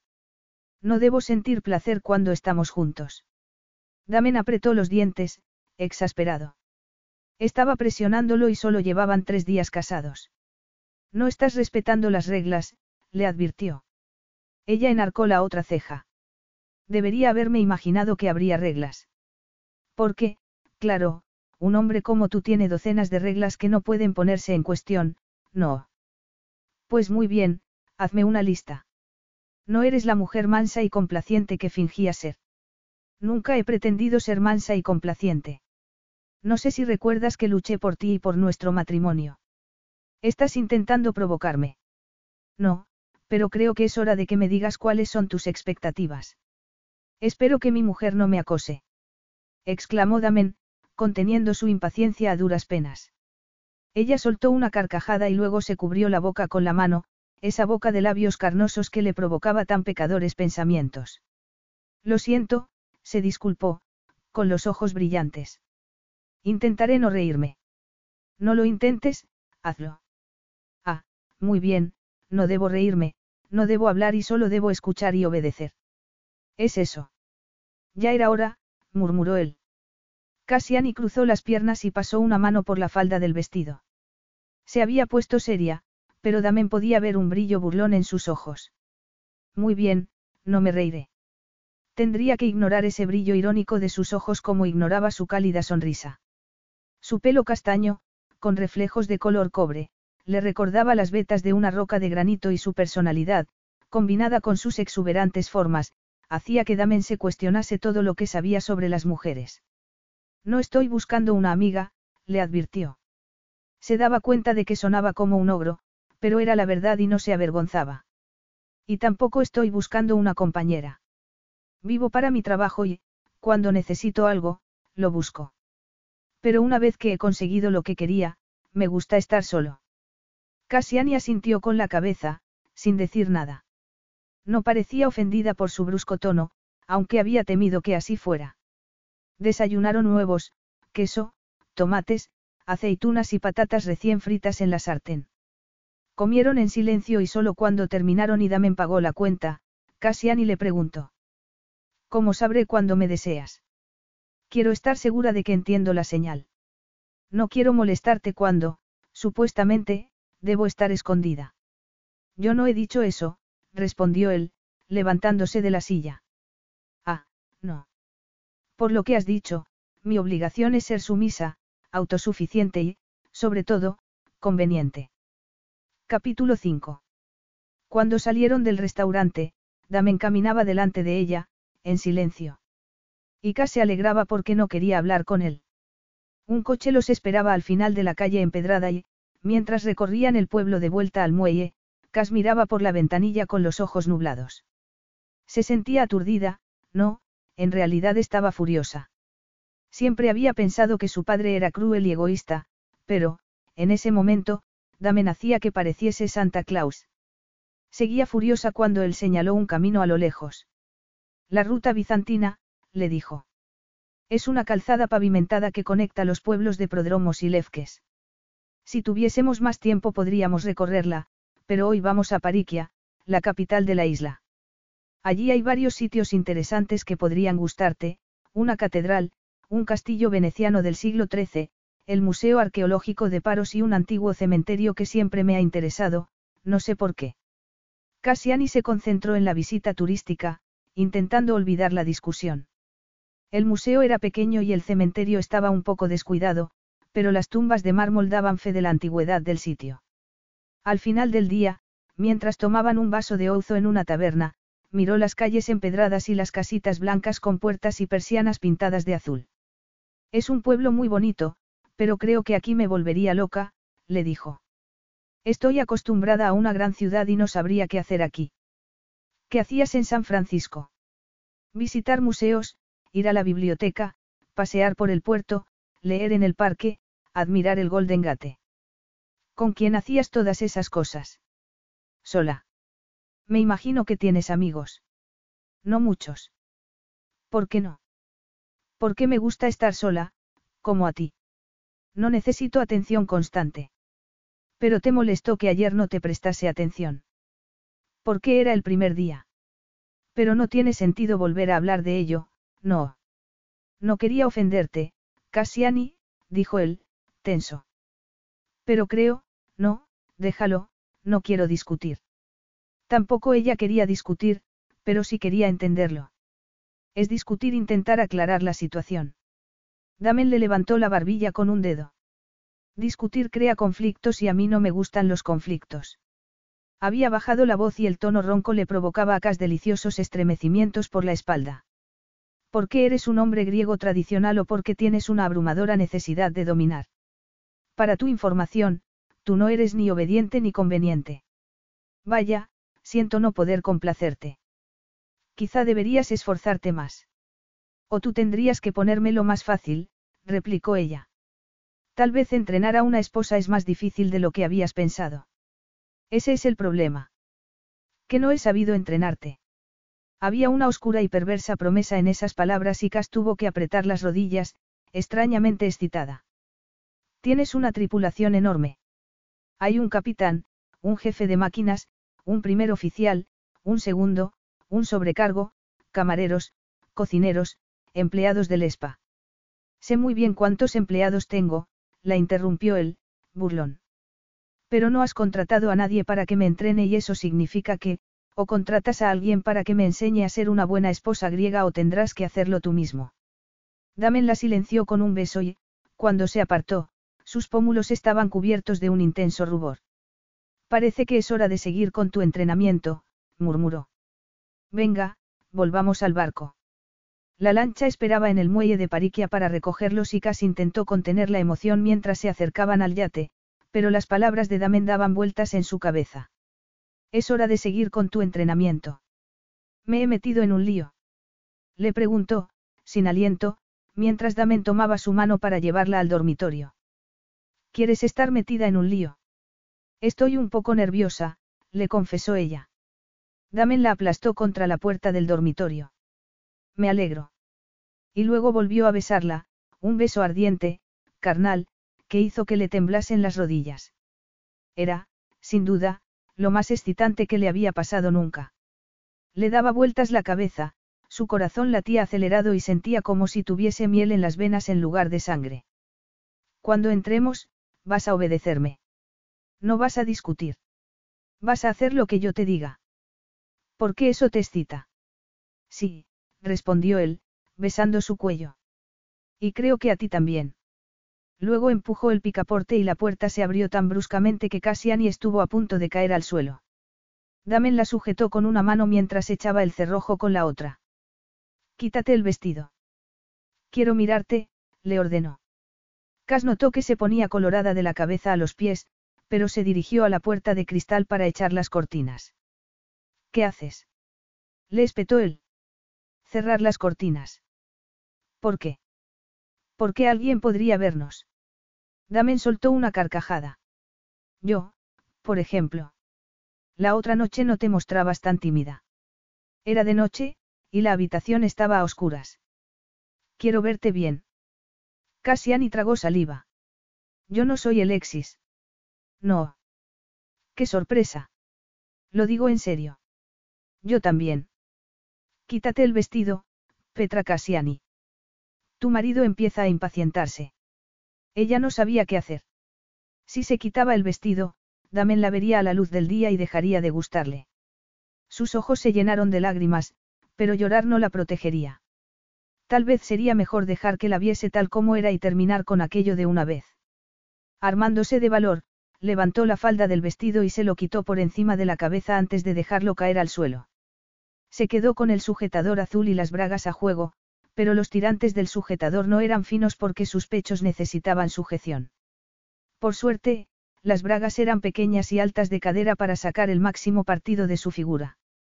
Mantuvo la cabeza alta mientras él la estudiaba a la luz del sol, haciendo un esfuerzo para no cubrirse con las manos.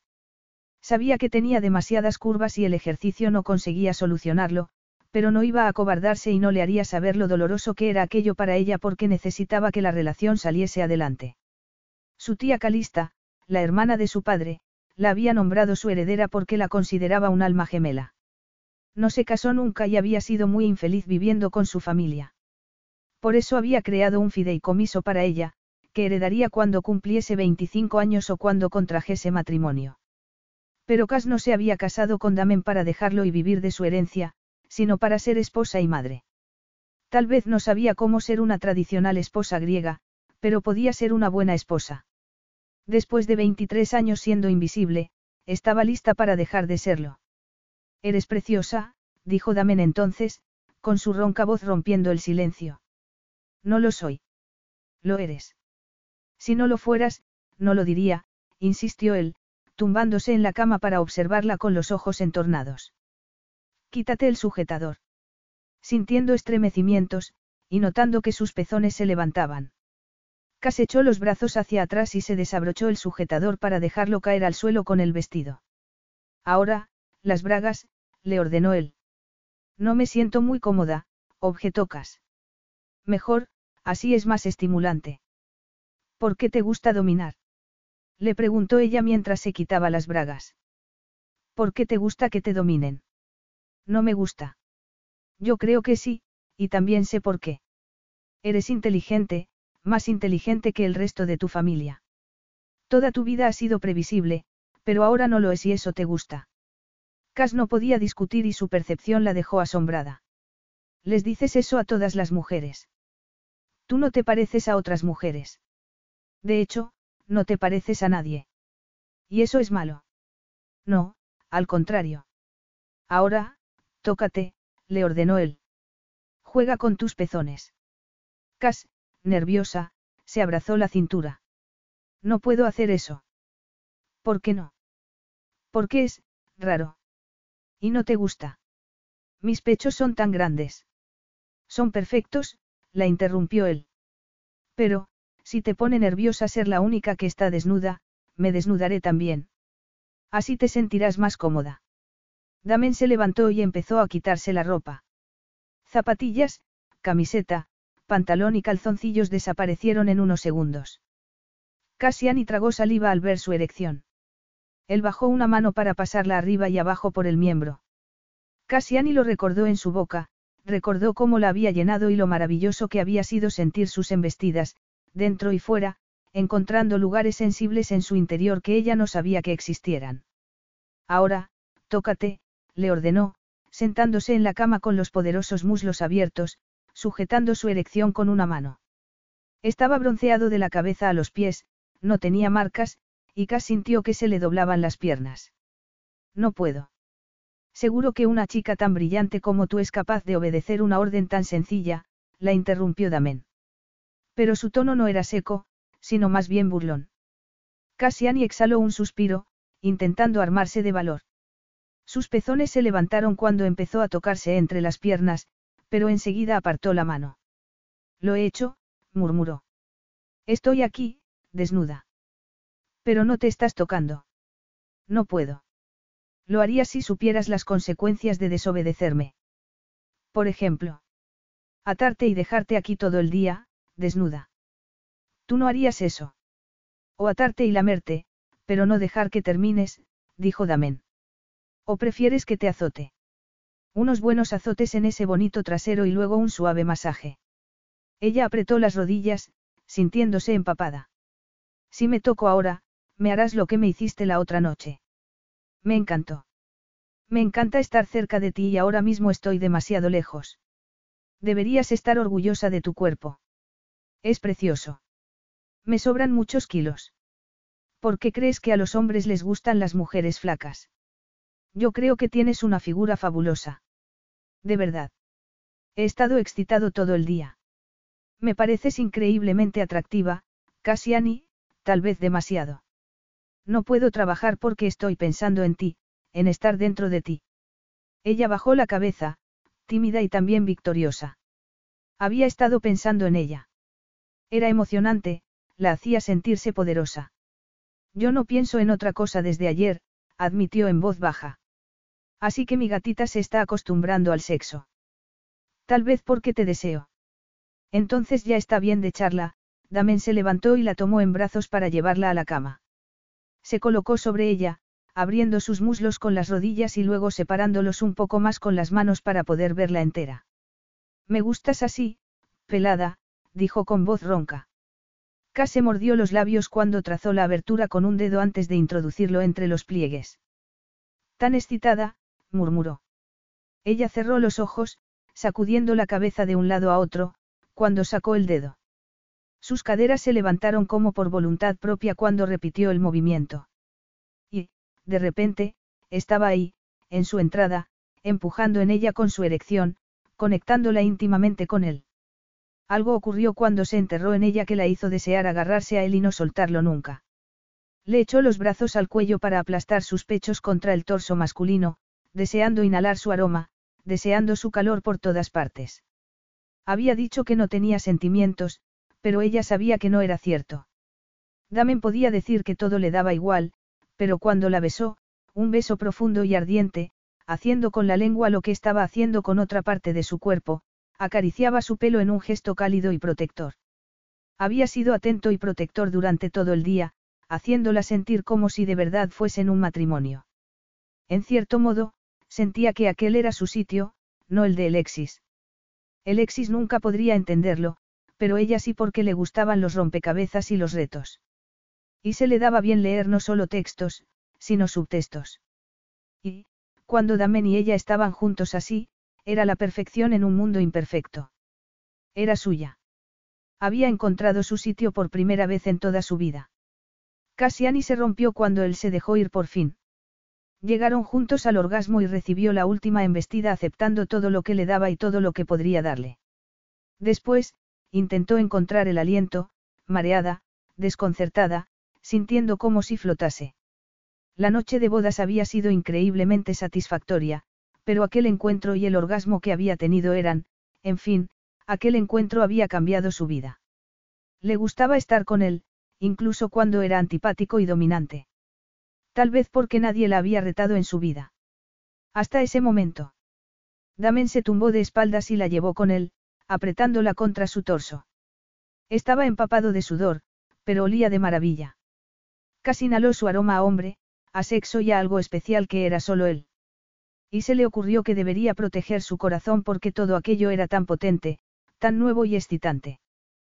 ¿Cómo estás? Le preguntó Damen, acariciándole la espalda. ¿Qué cómo estaba? Mejor que nunca. Y él tenía que saberlo. Muy bien. Odio que tu familia te haya tratado tan mal. Me dan ganas de arrancarle los brazos y las piernas a tu padre. Esbozando una sonrisa, Cassiani se incorporó para besarlo. No hace falta, pero gracias por ser mi protector. Nunca lo había tenido. No soy ningún héroe. No, eres más bien un matón, pero un matón muy guapo. Y tú eres una sorpresa detrás de otra. Espero que eso sea bueno. Lo es, Damen le devolvió el beso, pero enseguida se apartó. Lamento tener que irme, pero debo hacerlo. ¿Por qué tienes que irte? Llevo todo el día fuera de la oficina y seguro que hay docenas de correos y llamadas esperándome. Quédate un poco más. Quédate y habla conmigo, por favor.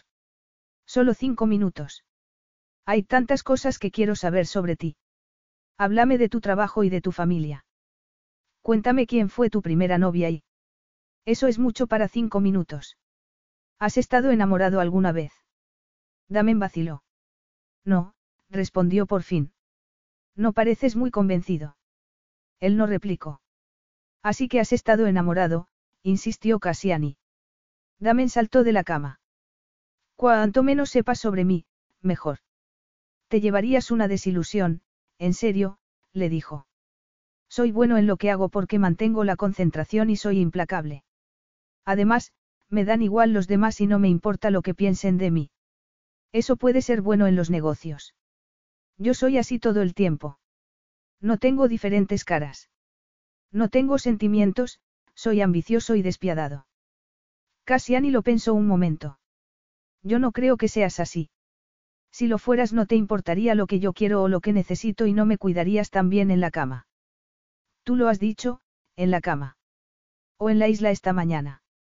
No le des demasiada importancia. Nadie me había prestado nunca tanta atención. Damen se colocó sobre ella. No digas esas cosas. Hace que odie a tu familia aún más. Ella levantó una mano para apartarle el flequillo de la frente. No los odies. El odio es una emoción inútil. El odio puede ser muy poderoso. No hace falta odiar y tú no necesitas más poder.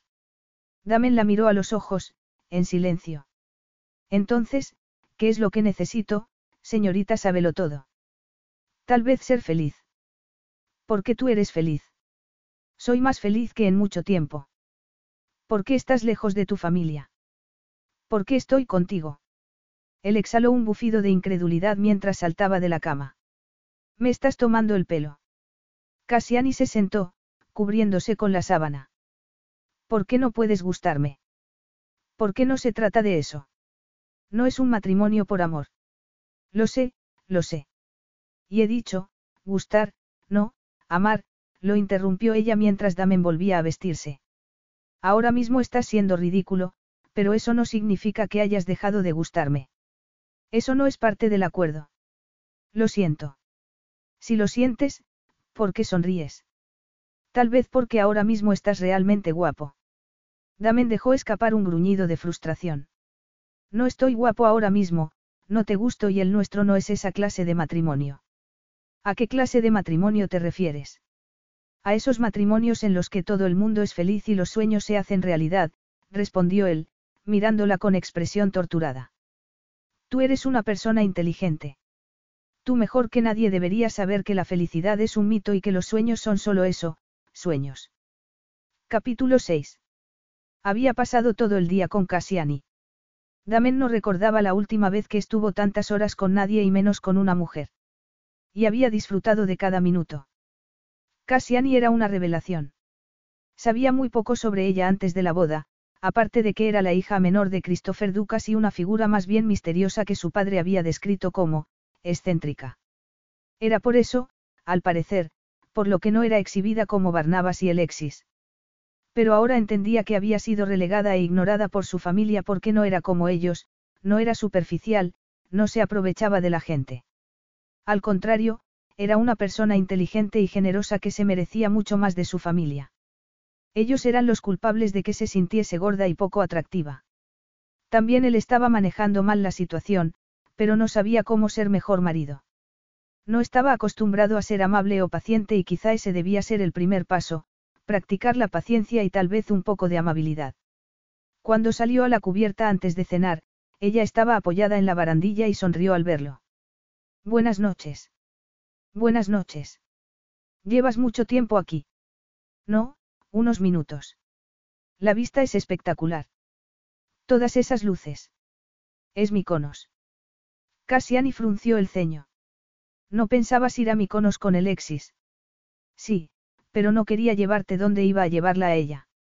No me gustaba la idea. Conozco Miconos. Es una isla preciosa, pero no es mi favorita. ¿Cuál es tu isla favorita?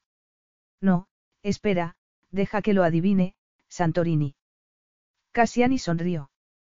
Es la favorita de todo el mundo, no. Es muy pintoresca, asintió Damen. ¿Cómo sabías que pensaba llevar a Alexis a Miconos? Mi hermana me pidió que le leyese el itinerario para ver si le gustaba. Y tú lo hiciste porque te gusta ayudar a los demás. Me gusta tener un propósito, el que sea. Es frustrante tener un título universitario y que mi padre se niegue a dejarme trabajar. Nunca has trabajado. Solo en algún proyecto benéfico, nada más. ¿Y tus hermanos? Igual. Barnabas debía trabajar con mi padre cuando terminase la carrera, pero nunca la ha terminado. ¿Y de dónde saca el dinero? Mi padre le hace una transferencia todos los meses. Tu hermano tiene 28 años. No es un poco mayor para seguir viviendo de su papá. Mi padre teme que Barnabas y Alexis se alejen de él si deja de darles dinero, así que les da todo lo que quieren. También tú recibes dinero de tu padre. No, respondió ella. Yo no. ¿Por qué ese doble rasero? Barnabas y Alexis le dicen a mi padre lo que quiere escuchar, yo no. ¿Qué le dices tú? Que la empresa necesita liderazgo, que la familia no debería vivir de los beneficios, sino reinvertirlos y que la naviera Ducas no debería ser una cuenta corriente personal para una pandilla de vagos. Damen enarcó una ceja. ¿Le has dicho eso? Y más. Me imagino que no le haría ninguna gracia. No, claro, pero él valora su negocio y sería absurdo por mi parte no decirle la verdad cuando hay tanto en juego. Podría ser una empresa fabulosa. Y lo será, cuando yo esté al mando. ¿Piensas apartar a mi padre del consejo de administración? Hace años que no maneja bien la empresa y él sabe que me haré cargo de ella tras la luna de miel, respondió Damen. ¿Eso te disgusta? No, en realidad es un alivio. Alguien tiene que hacer algo, pero, Cassiani se encogió de hombros. En fin, da igual. Se dio media vuelta para mirar el mar y él aprovechó para admirar su elegante perfil. Era una mujer guapa, con las facciones patricias de una diosa griega. Dímelo, la animó Damen. Quiero saberlo. Cassiani se volvió, mirándolo con los ojos brillantes. Si hubiera sido un chico, mi padre me habría hecho un sitio en la empresa, pero tuvo una hija que fue una decepción para él. Antes de que Damen pudiese responder, un camarero apareció con la botella de champán que había pedido. No brindamos en nuestra noche de bodas, así que Stingey a Show, murmuró, levantando su copa cuando el hombre desapareció. A tu salud. Llamas, respondió ella. Ver cómo envolvía el borde de la copa con los labios lo excitó. No entendía esa fascinación por ella o por qué le costaba tanto alejarse. Cassiani era tan sensual que lo tenía encendido todo el tiempo. ¿Qué más cosas le has dicho a tu padre que él no quisiera escuchar? Le preguntó, intentando apartar su atención de los carnosos labios. Que la naviera Ducas valía mucho más hace cinco años, cuando se puso en contacto contigo, así que has hecho un pésimo acuerdo. En lugar de llevarte a la belleza de los Ducas, te has llevado al patito feo y una empresa al borde de la ruina. Tú querías trabajar para él. Desesperadamente, le confesó Cassiani. Llevo años intentándolo. Incluso le dije que no tendría que pagarme un sueldo. Es cierto que has estudiado Dirección de Empresas y Derecho Internacional en la Universidad de Stanford. Sí, claro. No creo que fuese fácil. En realidad, sí lo fue. Aprendo rápidamente y tengo una memoria fotográfica. Es una bendición y una condena al mismo tiempo porque no olvido nada, dijo Cassiani, irónica. Y terminaste la carrera hace un par de años. Cuatro años. Empecé la carrera a los 16 y terminé en tres años. Pocas cosas sorprendían a Damen, pero aquello lo dejó atónito. La mayoría de los estadounidenses no ingresan en la universidad hasta los 18 años. Yo siempre iba adelantada porque me encanta estudiar, Cassiani hizo una mueca. Aunque eso también es una bendición y una condena a la vez. ¿Te han hecho alguna prueba? Tal vez seas una superdotada. Me la han hecho y lo soy, pero no sé si sirve de algo. Mi madre también era muy anticuada y solía decir que las mujeres inteligentes eran un problema porque competían con los hombres. Damen sonrió. No era una feminista precisamente. No, desde luego. Es lógico que tu padre la adorase. Los hombres griegos esperan ser el centro del universo. Sí, lo sé, Cassiani vaciló. Por eso mi tía no se casó nunca. Era una mujer muy inteligente, muy brillante. Sus padres eran muy tradicionales y no sabían qué hacer con ella. Creo que es por eso por lo que me legó su herencia. Me veía como un alma gemela y quería que yo tuviese opciones. Algo se encogió en el pecho de Damen al ver su triste sonrisa. Cassiani era una continua fuente de sorpresas. ¿Qué más cosas te enseñó tu madre? No me enseñó mucho.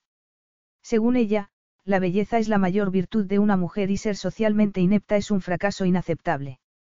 Vaya. Sí, vaya. A ojos de mis padres, yo he sido un fracaso durante toda mi vida. No soy atractiva, no soy popular. ¿Te sentías así en Stanford? No, al contrario. Me encantaba la universidad. Me siento cómoda en ciertos ambientes, pero perdida en otros. No se me da bien la charla banal y no creo que haya una mujer menos interesada en la moda que yo.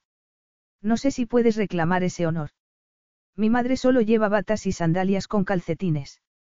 Es horrible, de verdad. Cassiani soltó una carcajada y Damen se alegró. Quería hacerla reír porque el dolor que había en su voz hacía que se le encogiera el corazón. ¿Cómo se atrevían sus padres a tratarla de ese modo? ¿Cómo se atrevían a hacerla sentir que no valía nada cuando era la mejor de los ducas? Además, agregó después de un momento, la moda y las fiestas están sobrevaloradas. Yo prefiero una mujer inteligente a una que esté siempre pendiente de la ropa que lleva. Los dos se quedaron en silencio y Cassiani miró las luces de la isla. Damen estaba felicitándose a sí mismo por haber calmado sus miedos cuando ella le preguntó. Entonces, ¿qué esperabas de Alexis? ¿Por qué no me querías a mí? Su tono era sereno, plácido. Damen tardó un segundo en entender que no estaba acusándolo de nada o intentando hacer que se sintiera culpable. De verdad quería saber la respuesta. Y, de nuevo, se puso furioso. Cassiani se merecía mucho más de su familia. Nunca te presentaron como una opción, respondió por fin. No sabía nada de ti. No sabías que mi padre tenía dos hijas. Sí, lo sabía, pero tú eras, un misterio. Cassiani Ducas, aficionada a las matemáticas y con una memoria fotográfica, casi hizo una mueca.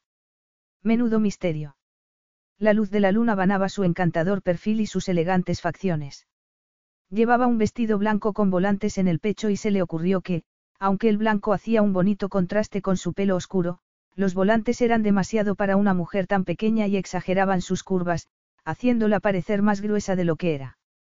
En realidad, tenía unas curvas excepcionales, asombrosas, como las antiguas estrellas de Hollywood. Deberías sentirte orgullosa de tu talento, no avergonzada. ¿Crees que mi padre debería haberme contratado? Por supuesto. Tú me contratarías. He contratado a muchas mujeres. También hay una mujer en mi consejo de administración. Una mujer entre cuántos hombres, doce. Damen no respondió porque no hacía falta. Cassiani era directa, desde luego. Tanto que empezaba a entender por qué Christopher prefería no lidiar con la más joven de sus hijas. El negocio de las navieras griegas está dominado por los hombres, y, en general, no es muy receptivo a contratar mujeres para puestos importantes. Cass tomó un sorbo de champán, pensativa. Su silencio le parecía una condena y a Damen no le gustaba ser juzgado. No he dicho que yo esté de acuerdo, se apresuró a declarar, a la defensiva. Los hombres buscan soluciones prácticas sin la carga emocional que llevan las mujeres a la mesa. Los hombres no tienen cargas emocionales. Lo interrumpió ella, sin poder disimular un gesto de decepción. No sabía que tú fueras uno de esos. Pensé que eras más liberal. Los negocios son los negocios. Yo no me paso horas en el despacho porque me guste estar sentado detrás de un escritorio. Estoy ahí para solucionar problemas. Y las mujeres no solucionan problemas. Estás retorciendo mis palabras deliberadamente. Estoy repitiendo lo que has dado a entender. Damen dejó escapar un suspiro de frustración. No quería decir eso. Pero, para responder a tu pregunta, esto es exactamente lo que no quiero en la oficina. No quiero discutir con una mujer por desaires reales o imaginarios. Quiero ejecutar contratos, crear mercados. Lo que no quiero es ser desafiado en mi territorio. No es bueno para la moral de la empresa. No es bueno para la tuya, lo interrumpió Cas. Damen sacudió la cabeza. Unos minutos antes estaban manteniendo una conversación agradable que, de repente, se había vuelto antagónica. ¿Por qué? ¿Qué había pasado? Empezaba a entender por qué Christopher Ducas no quería saber nada de Cassiani. No era porque fuese aburrida o un patito feo, sino porque no sabía cómo manejar a su hija menor. Cassiani era demasiado inteligente y solo había podido lidiar con ella abochornándola, dejándola al margen, haciéndola sentir insignificante. Sabía qué hacer para conseguir el afecto de Barnabas y Alexis, darles dinero, caprichos. Pero Cassiani no se dejaba comprar. Era inteligente, seria, honesta y real. ¿Sabes una cosa? Si quieres formar parte del juego, tienes que jugar. Se trata de un juego. Damen recordó a Drassi los horrores de un chico atrapado en una situación que escapaba a su control. Solo tenía 14 años, pero, a pesar de haber pasado 22 años, nunca se perdonaría a sí mismo por haber dejado que jugasen con él. Si crees que estás siempre en el bando perdedor, yo diría que hay un juego. ¿Y si estuviera cansada de perder? Entonces deberías entender mejor el juego. Para entenderlo mejor deberían dejarme participar, no. Esa noche, la cena fue tensa y Cassiani sabía que era culpa suya, no porque estuviese equivocada, sino porque no podía callarse sobre ciertos temas. Su familia era muy anticuada y tradicional y sus opiniones feministas no eran bienvenidas en San Francisco. Debería haberse imaginado que también serían un problema en Grecia. En el dormitorio, se regañó a sí misma por no haberse mordido la lengua. Damen estaba de buen humor cuando se reunió con ella en la cubierta y ella lo había estropeado todo al ser demasiado directa, demasiado clara. Tal vez porque se sentía frustrada. Le pesaban las restricciones, la falta de retos en su vida. Leía media docena de periódicos cada día, estudiaba la economía mundial, los mercados y la política internacional. Estaba suscrita a varias revistas académicas, pero nada de eso servía para aliviar su soledad. Sin embargo, no se sentía sola cuando Damen le hacía el amor. No se sentía como un fracaso cuando lo excitaba en la cama. Ella no era una feminista radical, pero le costaba guardar silencio cuando se enfrentaba a una injusticia. Las mujeres eran capaces de tantas cosas, eran capaces de todo. Tal vez necesitaba ser escuchada, contribuir, ofrecer sus opiniones, porque no se sentía valorada como objeto decorativo. Solo se sentía atractiva cuando usaba su cerebro. O su cuerpo para seducir a Damen. K sonrió. Al menos le quedaba sentido del humor. No era apreciado en su familia, pero siempre había agradecido poder reírse de sí misma. Eso era mucho mejor que llorar por sus defectos. La puerta del dormitorio se abrió y su corazón aleteó al ver a Damen. De repente, las lágrimas que había estado conteniendo empezaron a rodar por su rostro y no sabía cómo disimular. ¿Por qué lloras? Le preguntó él. K se incorporó en la cama y se secó las lágrimas con el dorso de la mano. No sabía que ibas a venir esta noche. Pensé que te había espantado. ¿Por qué no crees en lo que decías? Claro que lo creo. Entonces no te disculpes. Tu problema es que eres más inteligente que los demás. No soy más inteligente que tú. No estoy tan seguro. Tú tienes mejor educación, aunque seguramente yo soy más astuto. Cassiani se pasó el camisón por encima de las rodillas y exhaló un suspiro. No me disculpo por tener opiniones, pero siento haberte disgustado. Ser una buena esposa es más difícil de lo que yo creía. ¿Por qué no vas a hablar con libertad?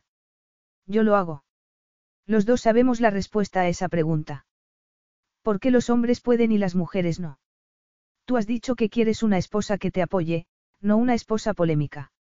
Me parece que yo no he dicho eso. Una esposa griega tradicional.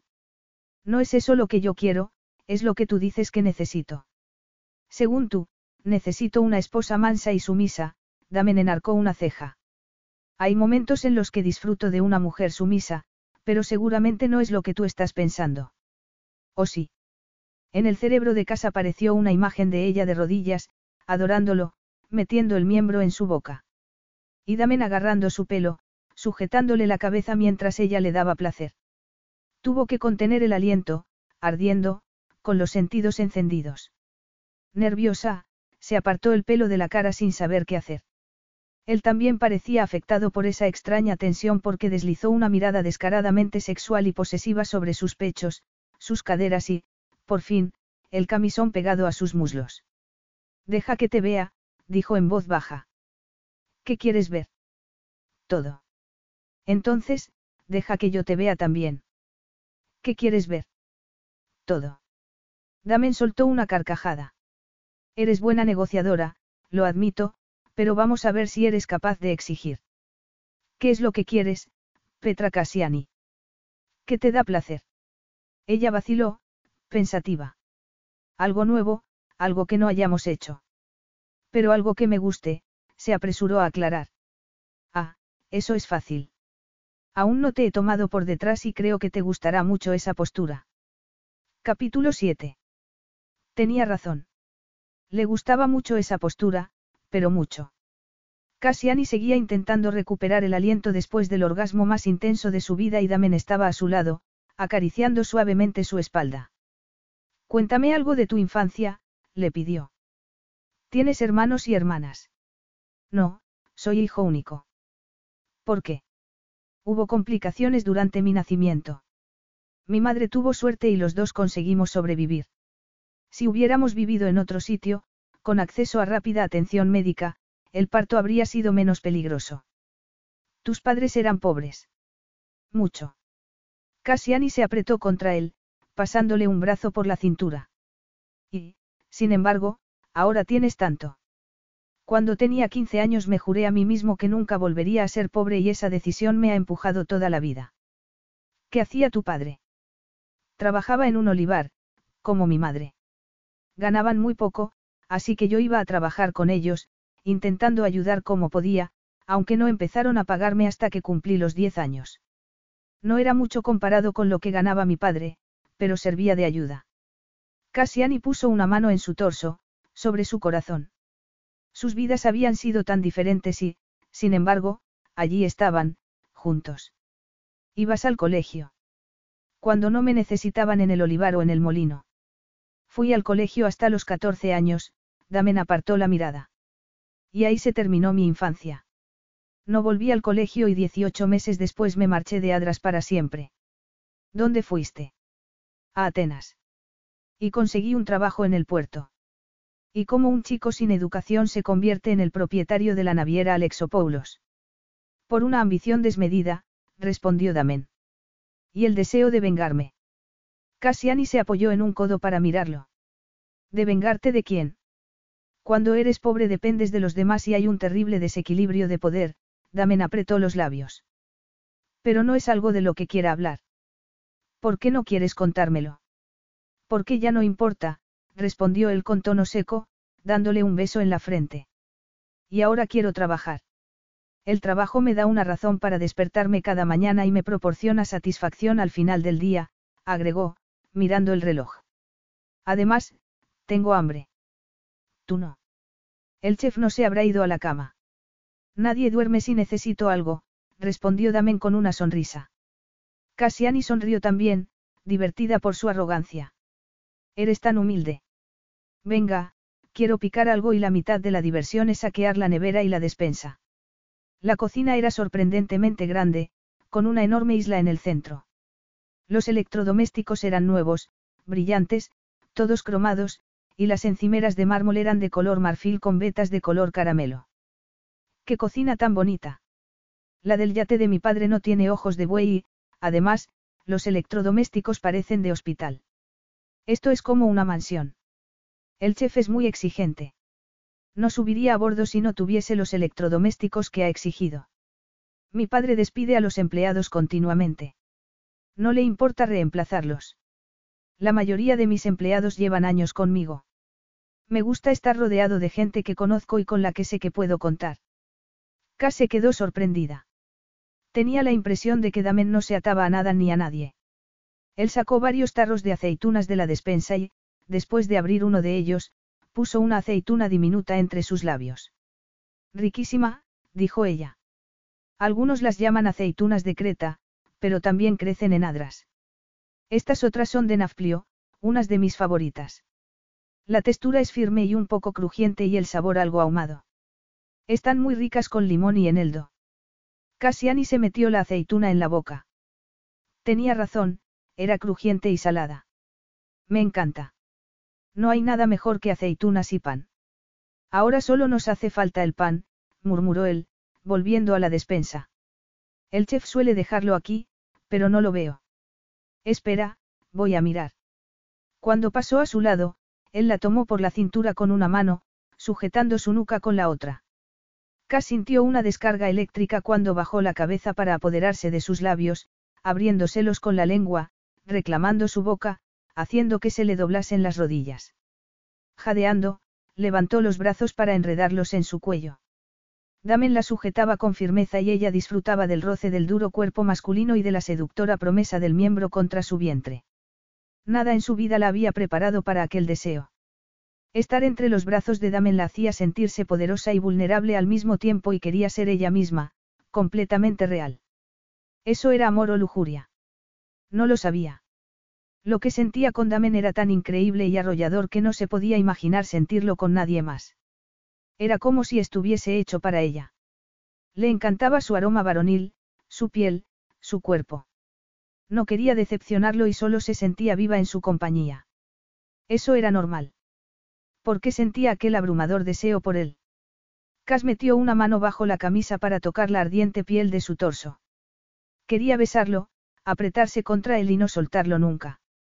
Damen la empujó contra la encimera de mármol para besarla en el cuello, provocando un incendio entre sus piernas. Gemía, impotente, mientras la besaba y la mordía. Damen, excitado por sus gemidos, metió una rodilla entre sus muslos y empujó hacia arriba hasta que la hizo gritar. Las cámaras de seguridad, dijo luego, jadeando, mientras se apartaba para pulsar un botón en la pared. No hace falta que demos un espectáculo. K sonrió, sin aliento. Sería un buen espectáculo. Me dejas de piedra. Pero te gusta, dijo ella mientras Damen cerraba la puerta de la cocina. ¿Te gusta que no me canse de ti? Hicieron el amor sobre la encimera de mármol. Él la tomó de tantas formas diferentes y perversas que Cas rezaba para que la cocina estuviese insonorizada. Aprovechó las aceitunas para hacer gotear el aceite sobre sus pechos, su vientre y sus muslos. Y, después de hacerla terminar en su boca, usó el aceite como lubricante para explorar sus zonas más sensibles. El placer era tan abrumador que terminó llorando después del último orgasmo. No sabía por qué lloraba, solo sabía que sentía como si estuviese fuera de su cuerpo. Sentía a Damen por todas partes, aunque ya no estaba dentro de ella. Sentía su huella y su posesión e intentó ocultar las lágrimas. Estamos pringosos, murmuró cuando la abrazó. El chef tendrá que desinfectar la encimera mañana. Ella se rió, insegura, y Damen secó sus lágrimas con la yema de los dedos. Tal vez me esté pasando. Me temo que a veces soy, demasiado. Estoy bien, mejor que bien. No quiero hacerte daño, dijo él con voz ronca. Pero te gusta lo prohibido. Eso es verdad, pero lo que hagamos depende de ti. Supongo que presionaré para ver dónde pones el límite. No quiero que haya límites entre nosotros. Quiero confiar en ti, dijo ella, respirando el aroma de su piel. Damen la hacía sentir que aquel era su sitio y no recordaba un solo momento, una sola persona, que la hubiera hecho sentir así. Mi objetivo es confiar en ti para que tú confíes en mí. Él se apartó un poco, pero sin soltarla. No te enfades, pero me cuesta mucho confiar en la gente. Por eso, cuando encuentro empleados en los que confío hago lo posible por conservarlos. Les pago bien y recompenso su lealtad porque es vital que se queden. Cambiar me hace sentir incómodo. Pronto descubrirás que puedes confiar en mí. Y no solo porque sea tu esposa, sino porque me importas. Él dio un paso atrás entonces, mirándola con una expresión indescifrable. Prefiero que no digas esas cosas, si no te importa. Cas parpadeó, confusa. No te entiendo. No confío en los extraños. No confío en la gente en general, dijo Damen. Y, sobre todo, no confío en las palabras. Los actos importan más que cualquier cosa que puedas decir. Así que, por favor, no uses palabras de afecto. No me digas que te importo, no lo creo. Muéstrame que eres una esposa leal y, con el tiempo, tus actos revelarán si es verdad. Cassiani lo miró, con un nudo en la garganta. Su tono era helado, sus facciones parecían talladas en piedra. Ese hombre duro, sin sentimientos, la asustaba mucho más que los juegos de poder en la cama. Le gustaría salir corriendo, pero ¿dónde? Aquello no era una cita. Él no era su novio, sino su marido. Tenía que hacer que aquello funcionase, tenía que encontrar un terreno común. Llevamos varios días juntos y es natural que empiece a sentir algo por ti. No, la interrumpió él con sequedad. No confío en los sentimientos. ¿Por qué vas a sentir nada por mí? Yo no te doy afecto, no soy tierno en la cama. Te uso como usaría a una amante, te lo advertí la primera noche, Cassiani. Te dije que era duro y lo soy. Y me da placer ser despiadado, me excita. Sí, lo sé, lo has dejado sobradamente claro, replicó ella, intentando disimular su frustración. Pero que te guste el sexo de cierta manera no te convierte en una mala persona. Pero es que soy una mala persona. Yo no he visto pruebas de eso. Ah, no. Damen deslizó una mano por su torso y su abdomen para sujetar su miembro. Haría esto un tierno novio. Disfrutaría escandalizando a su mujer. Cassiani se encogió de hombros. No lo sé y me da igual. No me intimidas. Eres mi marido. Entonces no eres tan inteligente como había pensado porque yo soy peligroso, soy destructivo. Deberías tener cuidado. Sus palabras la dejaron atónita. No entendía cómo podía ser tan sensual y apasionado para volverse frío y destructivo un minuto después, pero no iba a quedarse allí escuchándolo. Para empezar, porque no lo creía. Damen no era un monstruo. Tomó el camisón del suelo, apretando los labios para contener las emociones, y lo miró a los ojos. Gracias por tu atención y por tus consejos. He tomado nota de tus deseos, pero igual que yo no puedo controlarte, tú no puedes controlarme a mí. No quiero sentimientos en esta relación. Haré lo posible para no expresar mis sentimientos y nuestros encuentros sexuales serán como los que tanto disfrutas con tus amantes. Y ahora, por favor, abre la puerta. Necesito ducharme. Cas dio vueltas en la cama durante toda la noche, incapaz de conciliar el sueño. Estaba furiosa, pero, si Damen pensaba que podía someterla a sus deseos, iba a llevarse una sorpresa. No había sobrevivido a la familia Ducas para convertirse en un felpudo. Tal vez no podría ser lo que él quería que fuese, pero sería lo que necesitaba. Y, lo supiera o no, Damen Alexopoulos estaba muy necesitado. Golpeó la almohada con los puños, resoplando al recordar cómo había hablado de sus amantes. Pensaba que iba a sentir celos. Pensaba que eso iba a dolerle, a ofenderla. Los hombres como Damen preferían tener amantes en lugar de novias porque les gustaba el poder, porque querían controlar las relaciones.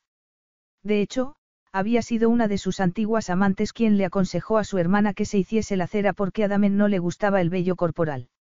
Cassiani se levantó tarde al día siguiente y lo primero que notó al saltar de la cama fue que el yate estaba inmóvil. Cuando apartó las cortinas descubrió que habían echado el ancla en un puerto que ella conocía, el de Miconos.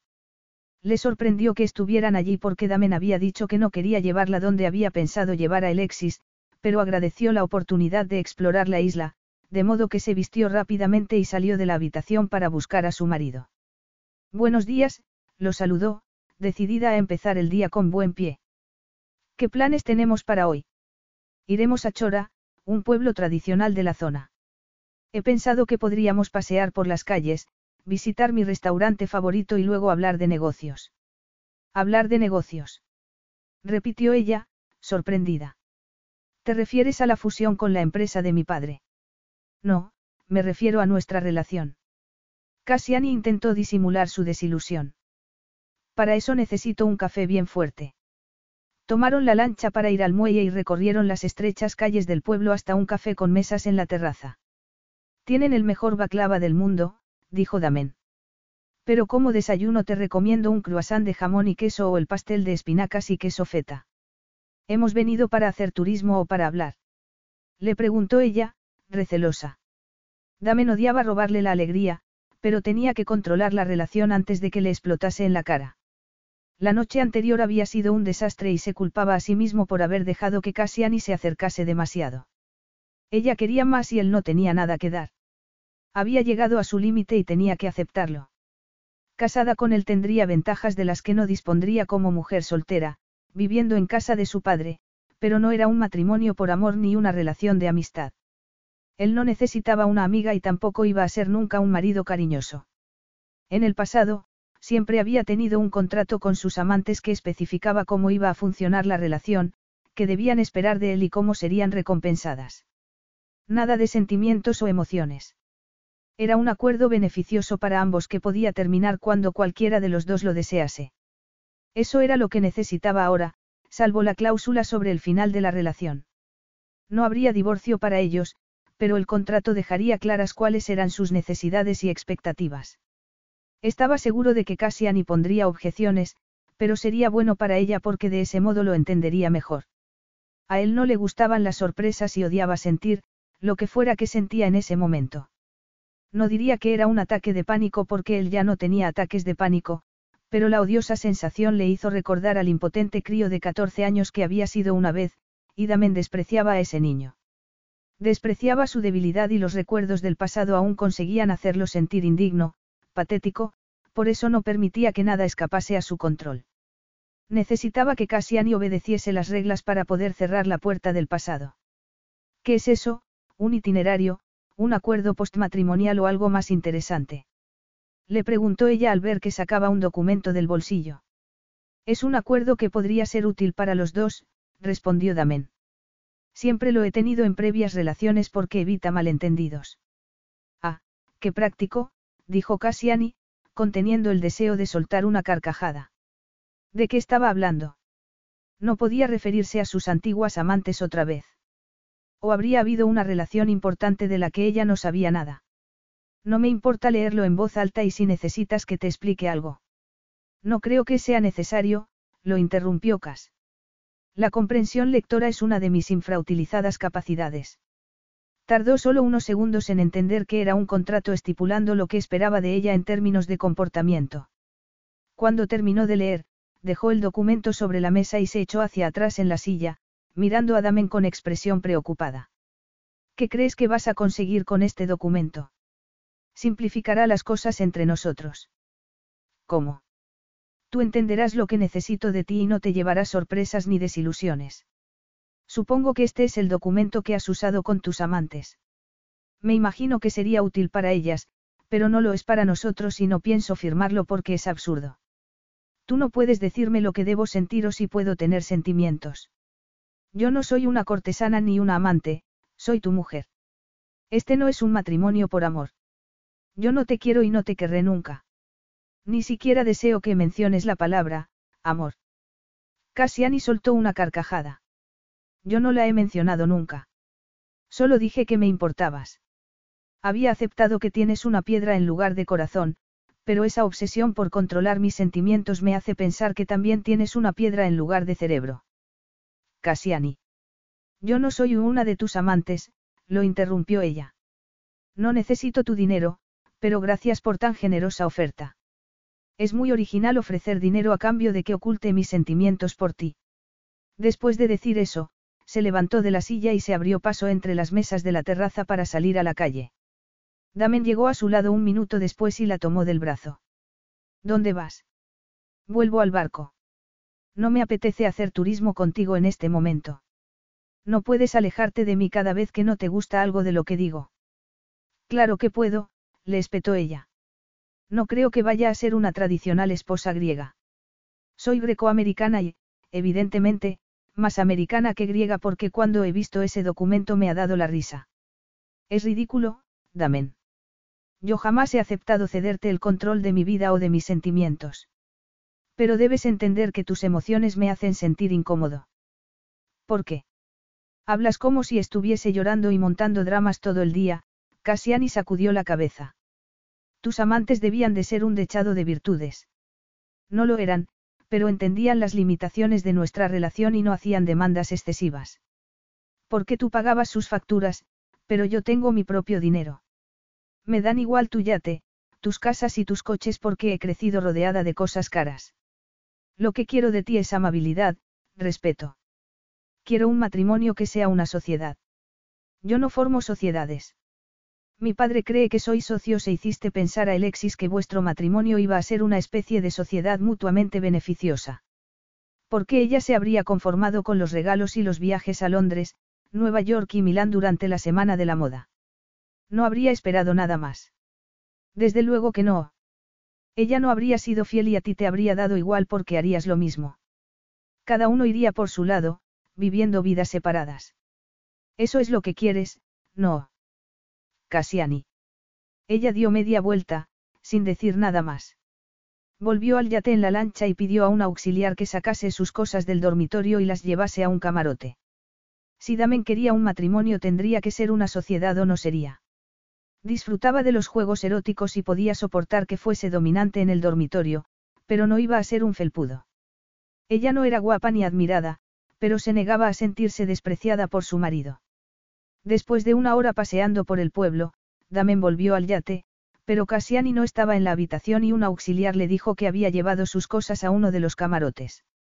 No sabía que le disgustaba más, que se hubiera ido del dormitorio o el anuncio de que tenía su propio dinero y no necesitaba el suyo para nada. Claro que tenía dinero, era una heredera. Furioso, se dirigió al camarote y llamó a la puerta. Cassiani tardó un siglo en abrir y, cuando por fin lo hizo, llevaba un pantalón de yoga y una camiseta, con el pelo suelto cayendo sobre los hombros. Hola, Damen. ¿Qué tal la mañana? Le preguntó, con expresión inocente. Damen tuvo que respirar profundamente para controlar su impaciencia. No quería pelearse con ella. No habría ninguna escena. ¿Te gusta tu camarote? Le preguntó. Él podía jugar al mismo juego. Si Cassiani quería que fuesen civilizados, lo serían. Espero que sea cómodo. La cama es más pequeña y no tiene cubierta propia ni jacuzzi, pero si te apetece darte un baño puedes usar el del dormitorio principal. O puedo ir al spa. Estuve el otro día y es maravilloso. ¿Querías algo? Cassiani no se dejaba a Milanar y, a regañadientes, tenía que respetarla por ello. ¿Vas a invitarme a entrar o tengo que llevarte en brazos al dormitorio? Ella arrugó la nariz. Pareció pensárselo, inclinando a un lado la cabeza. Pues, no sé si recuerdo bien los detalles del acuerdo. Decía algo así como que debía estar dispuesta a mantener relaciones sexuales cuando tú quisieras. Eso es lo que crees que voy a ser. Una esposa bajo demanda. Le espetó. qué, si eso es lo que crees, vas a llevarte una decepción. Le parecía increíblemente seductora en ese momento. El problema no era que no la encontrase deseable, al contrario. No había nada en su cuerpo que no le gustase, pero nunca le había parecido más bella que en ese instante. Casiani enfadada era absolutamente arrebatadora y el desafiante brillo de sus ojos lo excitaba como nunca. Tal vez porque era la primera mujer que le había hecho frente. El acuerdo no dice eso, Cas. Ah, no. Creo que debería hacerte un tutorial para que me entiendas, Damen. Me gusta estar en tu cama cuando me tratas como a una igual. Me gusta estar en tu cama cuando me respetas, pero no pienso acercarme a ti si me tratas como si fuera un objeto, como si fuera una posesión. Yo no soy propiedad tuya. Estás exagerando. Firmar ese acuerdo sería beneficioso para los dos. Sí, claro, y recibiré una bonificación si soy sumisa y no exijo nada, casi hizo una mueca. No te gustan mucho las mujeres, no. Damen se encogió de hombros. No me gusta nadie. ¿Y qué te ha pasado para que seas así? Hay gente egoísta y arrogante en el mundo, pero yo creo que lo tuyo es un. No tengo interés en discutir mi personalidad, la interrumpió él, apoyando un hombro en la puerta. Un trastorno de la personalidad es lo que iba a decir. Ni el trastorno que tú quieras asignarme. Ella soltó un bufido y, por alguna razón, eso lo encendió más. Que tenía aquella mujer que lo excitaba incluso en medio de una discusión. Él no permitía críticas de nadie.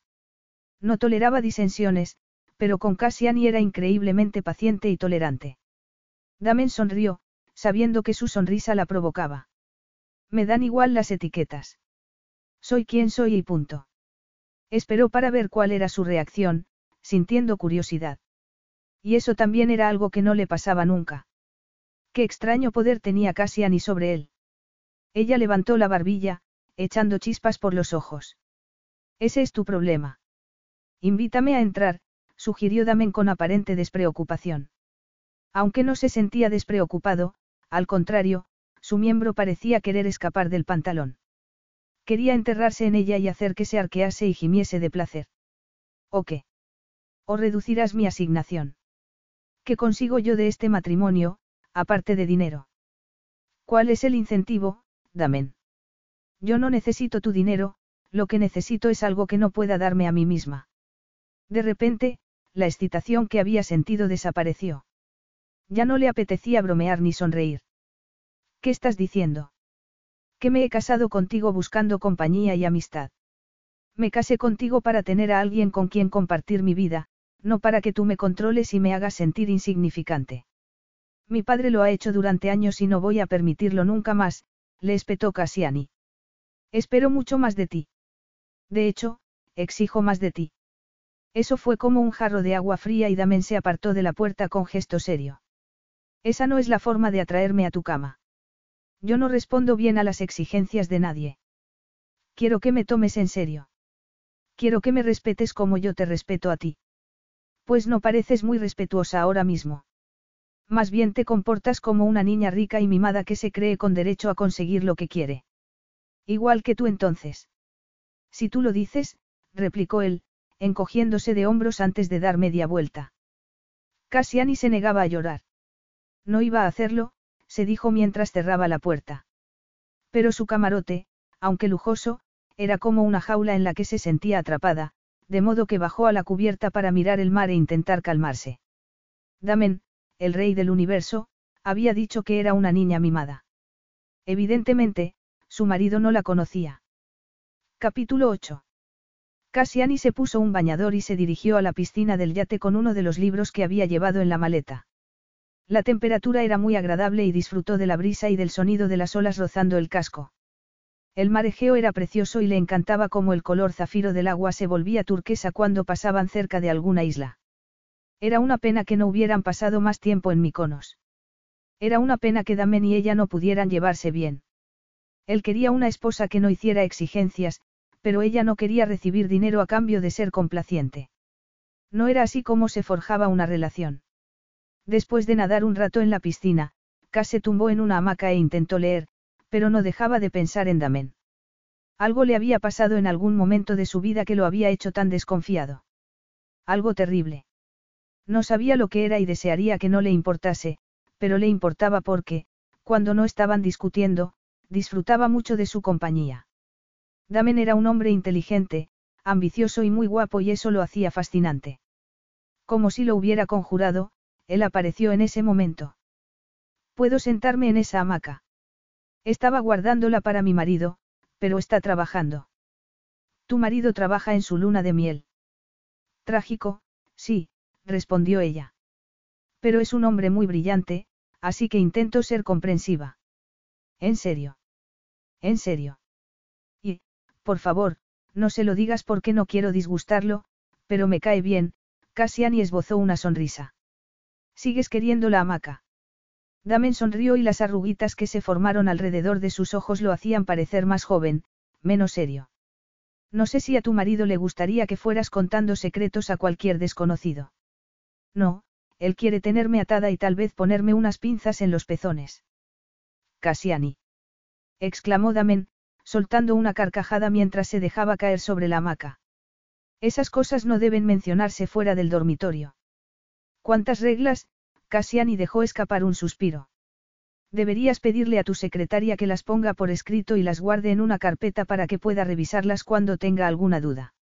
Él se rió de nuevo, sacudiendo la cabeza.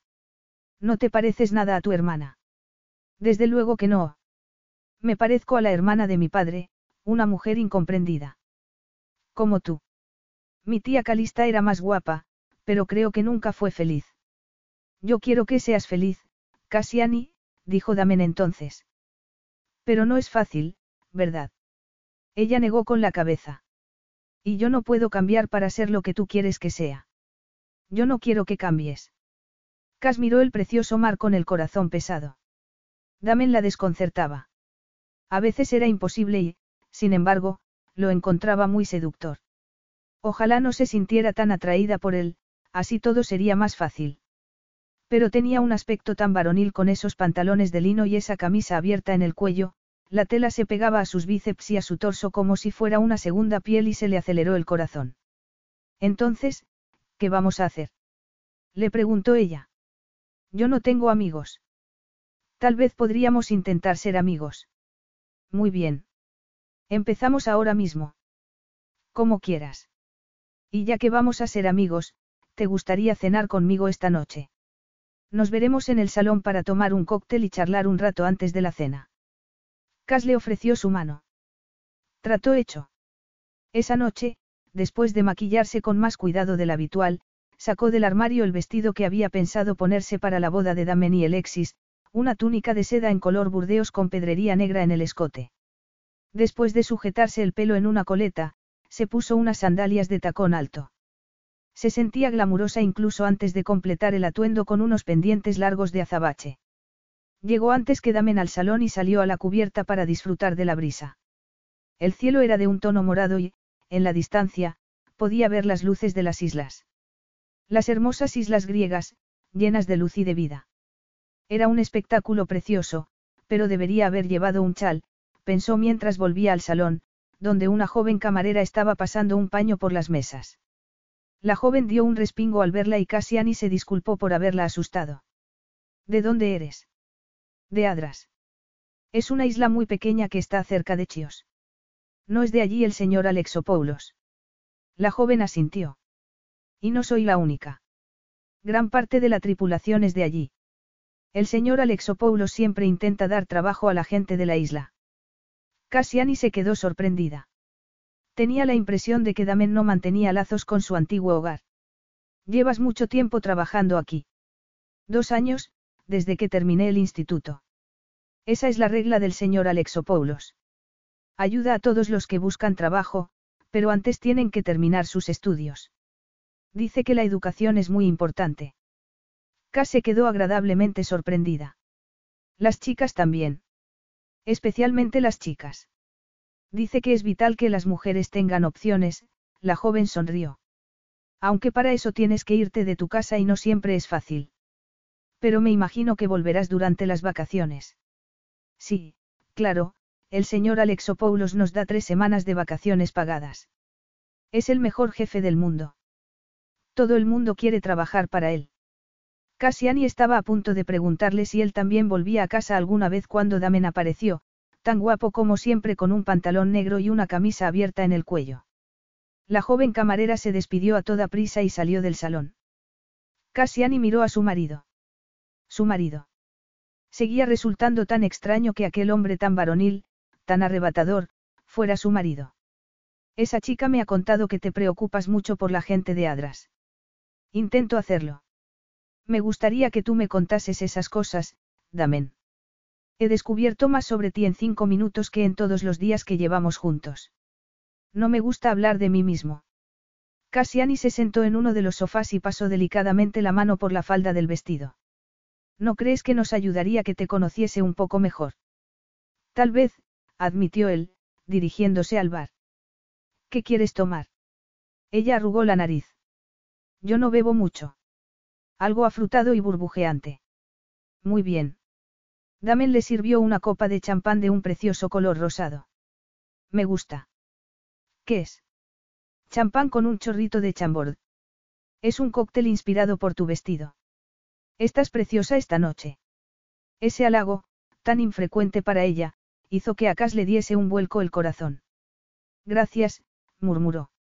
La verdad es que esta noche me siento guapa y eso no me pasa a menudo. Me gustaría cargarme a la persona que te ha hecho sentirte así. Eres preciosa, Cassiani. Eres preciosa por dentro y por fuera. Ella abrió la boca para discutir, pero se lo pensó mejor.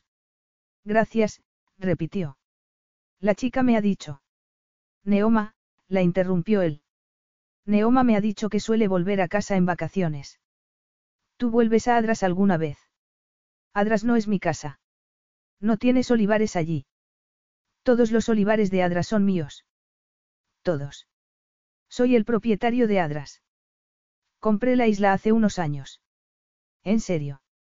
Antes también era de propiedad privada, aunque he complicado las cosas animando a la gente a buscar alternativas de negocio. Pensé que sería mejor para los vecinos de Adras. Así que, aunque muchos trabajan para mí, tienen otras opciones. Pero la mayoría de los ingresos proviene de los olivares, no. Así es. Hay turismo. Siempre ha habido algo de turismo durante el verano, pero hace unos años media docena de los más intrépidos vecinos crearon un programa de vacaciones de trabajo y ha tenido tanto éxito que este año está todo reservado hasta el otoño. ¿Qué son las vacaciones de trabajo? Los turistas van a Adras durante la época de la cosecha para ayudar a los vecinos. Se alojan en las casas del pueblo, comen la comida tradicional y, a cambio, los ponemos a trabajar recogiendo aceitunas. La gente paga por hacer eso. De hecho, pagan un buen dinero por el privilegio de recoger aceitunas. No son turistas que quieran ser mimados en un crucero, sino gente que quiere vivir una experiencia diferente y ser parte de la cultura griega. Además de trabajar, exploran la isla en bicicleta, van a la playa y se gastan dinero en el pueblo. ¿No te importa que vaguen por tu isla? Damen se encogió de hombros. Yo no pienso en Adras como mi isla. La compré para devolvérsela a la gente de Adras. ¿Sabes una cosa? Me parece una idea fantástica y me encantaría hacerlo. Te encantaría recoger aceitunas. No lo has hecho tú. Eso es diferente. Yo nací en el pueblo, tú eres una ducas. ¿Qué tiene eso que ver? Soy griega y la recogida de la aceituna es sagrada en Grecia. Es un programa para turistas que quieren vivir experiencias diferentes, no para mi mujer. Las mujeres como tú no pisan los olivares ni el molino. ¿Por qué no? Encerrarme en tu villa solo crearía distancia con la gente del pueblo. ¿Cómo tiene que ser?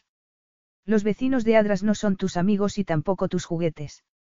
Tienen sus propias vidas y tú no formas parte de ellas. Cassiani lo miró, perpleja. Eso es muy ofensivo. Tal vez, pero es mejor aclararlo cuanto antes porque hablo en serio. Y, si eso es un problema para ti, sencillamente no iremos a Adras. Tienes una ridícula necesidad de controlarlo todo, le espetó ella, saltando del sofá.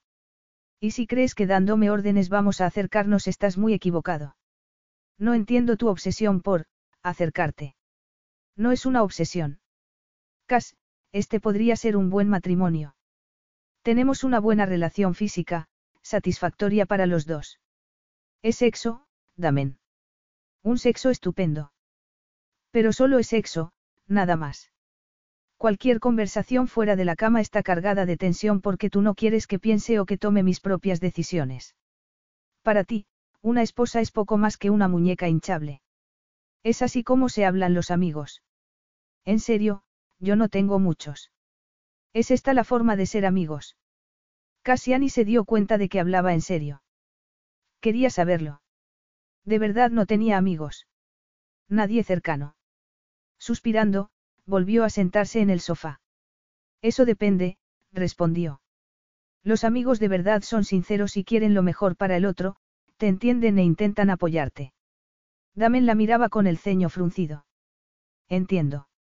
Me imagino que tendrías amigos cuando eras niño, ¿no?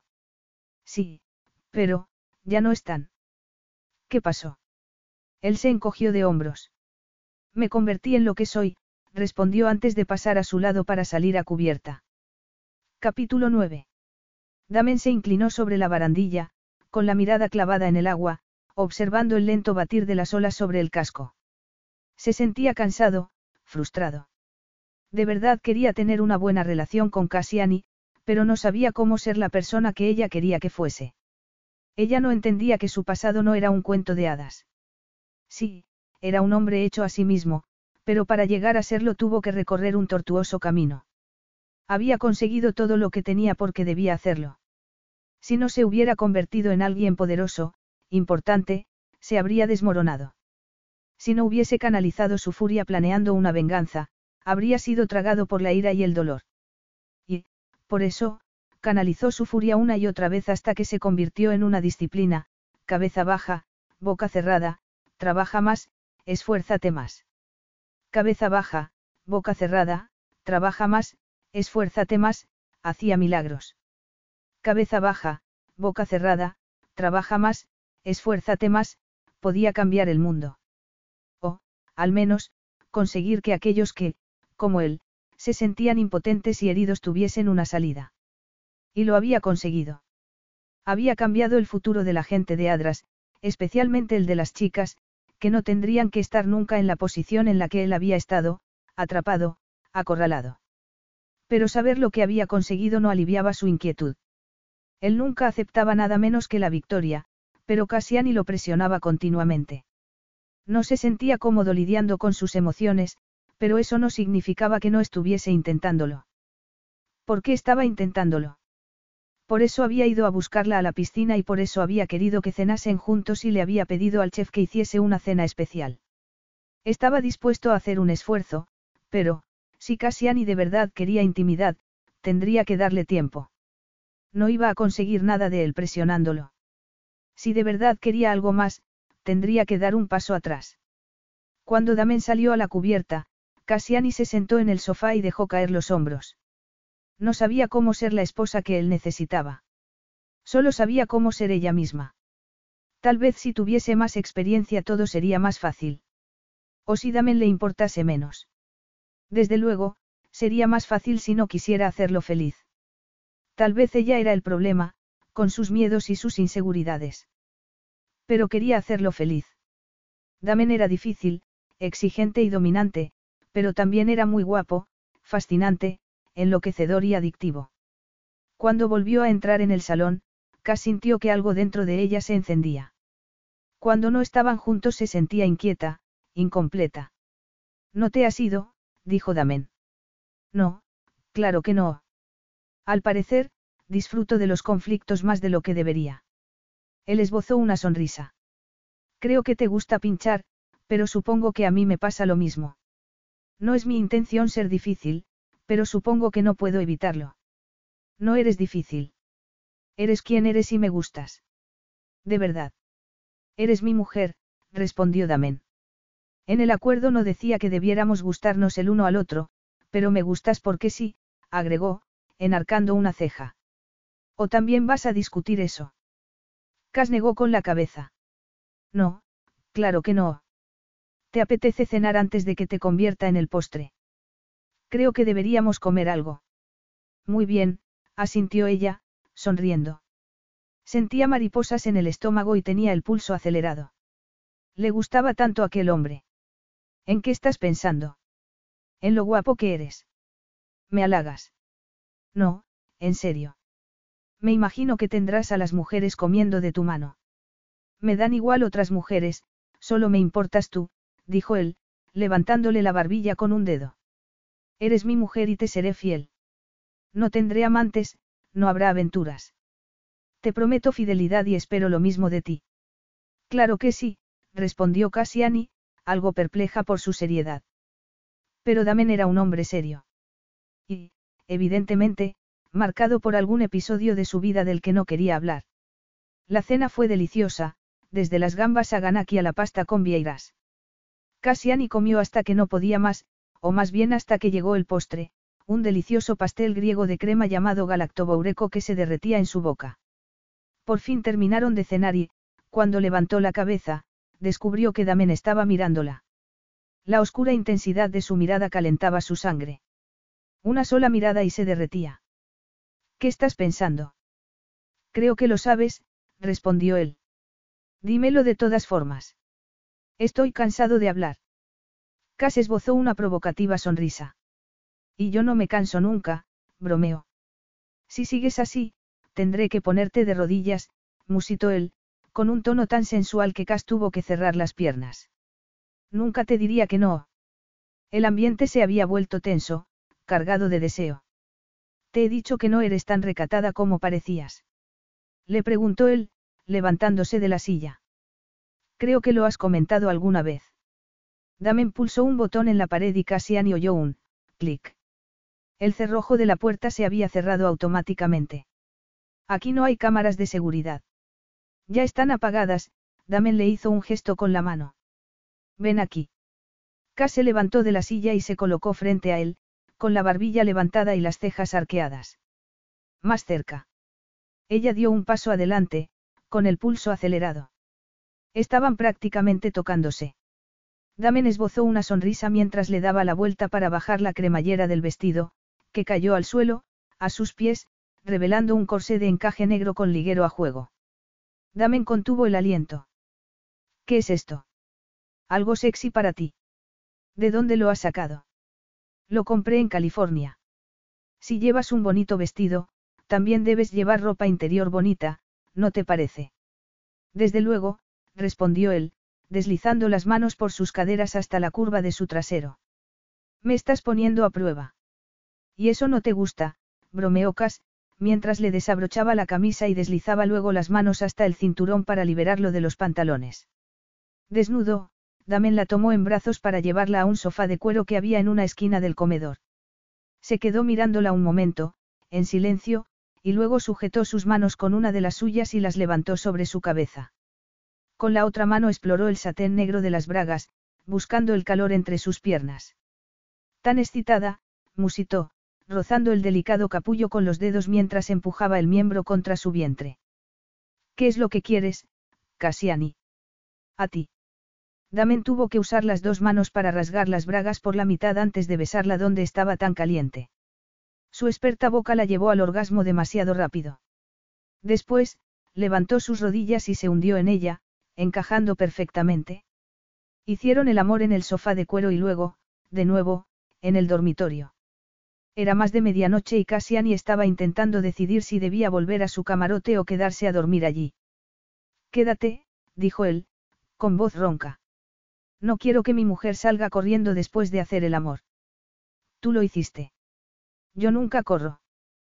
Pero te fuiste. No me gusta pasar la noche con nadie. No puedo dormir cuando estoy en la cama con otra persona. No es nada personal, te lo aseguro. Incluso de niño. Cas. Cassiani se apretó contra él. Muy bien, nada de preguntas, murmuró, acariciando su torso. Le gustaría quedarse así toda la noche. Le gustaba tanto estar a su lado. Después del sexo siempre estaba calmado, relajado. Era casi como si fuese un hombre diferente. Estaba medio dormida cuando lo oyó preguntar abruptamente. ¿Cuánto dinero tienes? Cas frunció el ceño, intentando entender a qué se refería. El suficiente como para ser independiente económicamente. Nunca te hará falta. Mi obligación es cuidar de ti y protegerte, dijo él. Soy responsable de ti y de la familia. Aún no tenemos una familia. Pero la tendremos y sé que serás una buena madre. Tú también serás un buen padre. No digas eso. Los amigos deben ser sinceros, no. De verdad creo que serás un buen padre. Creo que aprenderás a ser más abierto. Yo no contaría con ello. Soy una optimista y no pienso rendirme, afirmó Cassiani, apoyando la cabeza en su torso. Estoy decidida a conocerte mejor, pero nunca hablas de tu pasado ni de tu familia. ¿Por qué no, Damen? No me gusta el pasado, es el futuro lo que me interesa. Y lo entiendo, pero no te das cuenta de que eres un misterio para mí. No sé nada sobre ti mientras que tú lo sabes todo sobre mí y mi familia. ¿Quieres ver mi pueblo, la casa en la que nací? ¿Lo dices en serio? No. ¿Por qué no? Sería divertido. Me encantaría ver el sitio en el que naciste, el pueblo, las casas que alquilas a los turistas, los olivares. Para un poco, la interrumpió él. No hablaba en serio, Cas. ¿Por qué no? ¿De verdad eso es lo que quieres hacer en tu luna de miel? Visitar Adras en lugar de ir a Creta o Santorini. Me encantaría, respondió ella. Es una isla muy pequeña y rústica. Te llevarás una decepción. Seguro que no. Cuando Damen le pidió al capitán que pusiera rumbo a Adras, casi emocionó. Pasó toda la tarde haciéndole preguntas sobre su infancia, aunque notó que él era selectivo con las respuestas. Lo había dejado pasar, pero faltaba una hora para que echasen el ancla y seguía sin saber nada sobre su familia. Venga, lo animó, apoyando un codo en la hamaca. Cuéntame algo sobre tus padres. Estarán allí. Siguen viviendo en Adras. Damen dejó escapar un suspiro. Mi padre murió hace diez años, pero mi madre sigue viviendo en el pueblo. ¿Cómo se llama el pueblo? No tiene nombre, es solo el pueblo. O el pueblo de Adras. Y los vecinos saben que nos hemos casado. Sí, aunque algunos podrían seguir pensando que me he casado con el Exis. Cas se quedó callada un momento. A veces se me olvida que deberías haberte casado con mi hermana. Por cierto, tengo que comprarte un anillo de compromiso con un gran diamante cuando volvamos a Atenas. Yo no necesito un gran diamante. Este me gusta, es mío. Pero tu hermana. Mi hermana y yo siempre hemos sido muy diferentes. En cierto modo la admiro porque es la persona que yo nunca podría ser, pero no fue fácil crecer a su sombra. Yo diría que es al revés. No puede ser fácil tener una hermana pequeña tan brillante y precoz. Alexis es guapísima. La gente se queda mirándola por la calle. A mí me gusta mirarte a ti. El corazón de Cassiani estalló de alegría y esperanza al escuchar eso. Tal vez algún día entre ellos habría algo más que una relación física, tal vez habría sentimientos, amor. De inmediato, intentó controlar tales pensamientos. No debería pensar en el amor. Sería capaz de amarla algún día. Sería también capaz de darle lo que necesitaba. Con el corazón pesado, intentó concentrarse en otras cosas. ¿Por qué no acudió a la boda tu madre? No le gusta viajar. Entonces, ¿por qué no nos casamos en la iglesia del pueblo? No, imposible. No hay hoteles en Adras, ni sitio para organizar el banquete. Tu casa no es lo bastante grande. Los vecinos del pueblo se sentirían incómodos si llegase un montón de gente importante. Mi madre especialmente. Mejor casarnos en Atenas y mantener esa parte de mi vida separada de mi madre. No se sintió dolida por haber sido excluida. Le ofrecí llevarla a su unión, pero nunca ha viajado en avión y se niega a hacerlo. Le ofrecí enviar un barco, pero tampoco quiso. No le gusta estar fuera de su elemento y lo entiendo. ¿Por qué hacerla infeliz? Es una mujer muy sencilla y en su vida no hay sitio para gente rica y pretenciosa. Entonces, solo la ves cuando vas a Adras. Sí. ¿Y cuándo fue la última vez? En Navidad, Damen lo pensó un momento. No, en las navidades del año pasado. Hace algún tiempo que no nos vemos. Casi 16 meses, pensó Cas. ¿Vas a presentármela? Antes de irnos, sí. No vas a presentármela cuando lleguemos. No hay prisa, prefiero que antes te familiarices con la casa. ¿Te preocupa que no le guste a tu madre? Porque, si es así, no debes preocuparte. No me llevaré un disgusto. ¿Por qué no ibas a gustarle? No esperas que alguien disfrute de tu compañía. Había algo en su tono que la hizo sonreír, casi parecía afrentado en su nombre. No es eso. Yo disfruto de tu compañía. ¿O eso no está permitido? Claro que está permitido, respondió ella con una sonrisa. El sol aún no se había puesto cuando llegaron al muelle de Adras. El tiempo era perfecto y el marejeo tan claro que el cielo se reflejaba en el agua. A lo lejos podía ver los verdes olivares de la isla. Cuando giró la cabeza vio que Damen estaba mirándola y se puso colorada al recordar el placer que le daba y de cuántas maneras. Como la había hecho suya en el sofá, por la noche, tomándola despacio, con embestidas profundas, apartándose y entrando en ella de nuevo, hundiéndose hasta el fondo. Era enloquecedor y le había suplicado que fuese más deprisa, pero Damen se contuvo hasta que ella estaba jadeando y revolviéndose. Solo entonces la dejó terminar.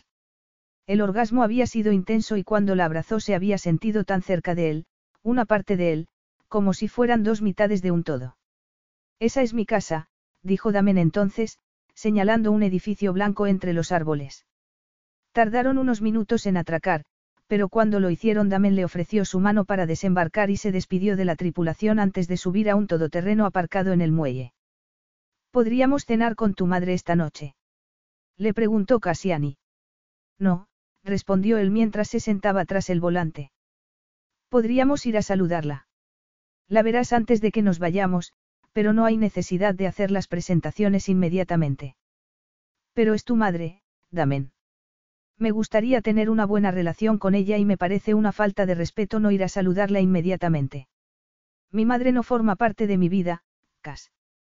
Y empieza a molestarme que insistas tanto. Entonces, no importa lo que yo quiera. Solo importa lo que quieras tú. Esta discusión ha terminado. ¿Qué? Yo no soy tu empleada, le espetó Cassiani. No puedes darme órdenes. No quiero seguir discutiendo delante de la tripulación, replicó Damen. Ella apartó la mirada, dolida y furiosa. No entendía cómo podía hacerla sentir tan profundamente cuando aquel era un matrimonio de conveniencia, un simple acuerdo. Pero no era verdad. Las noches de intensa pasión habían hecho que ya no fuese un simple acuerdo para ella. Damen era su marido, un hombre al que necesitaba, al que anhelaba. Un hombre. Un hombre al que amaba. Se le hizo un nudo en la garganta. Había intentado no sentir nada, pero los sentimientos estaban ahí. Ponte el cinturón, por favor, dijo Damen. Cassiani se puso el cinturón de seguridad con el corazón encogido. Podía ser cierto. Se había enamorado de su marido. Capítulo 10. La villa era una enorme casa de dos plantas rodeada de jardines, con patios individuales, piscinas y fuentes. Parecía más un hotel que una residencia privada. Era de nueva construcción, elegante y moderna sin ser fría. Las habitaciones eran blancas, con techos altos y enormes ventanales frente al mar, el único toque de color era el azul de las baldosas del suelo, algunos adornos de cerámica y los cojines que decoraban los sofás de lino. En el exterior, sin embargo, el verde de los árboles y los setos se mezclaba con el intenso rosa de las bugambillas. Damen le hizo un rápido recorrido por la casa antes de llevarla a su habitación. ¿No vamos a dormir juntos? Le preguntó Cas, en la puerta.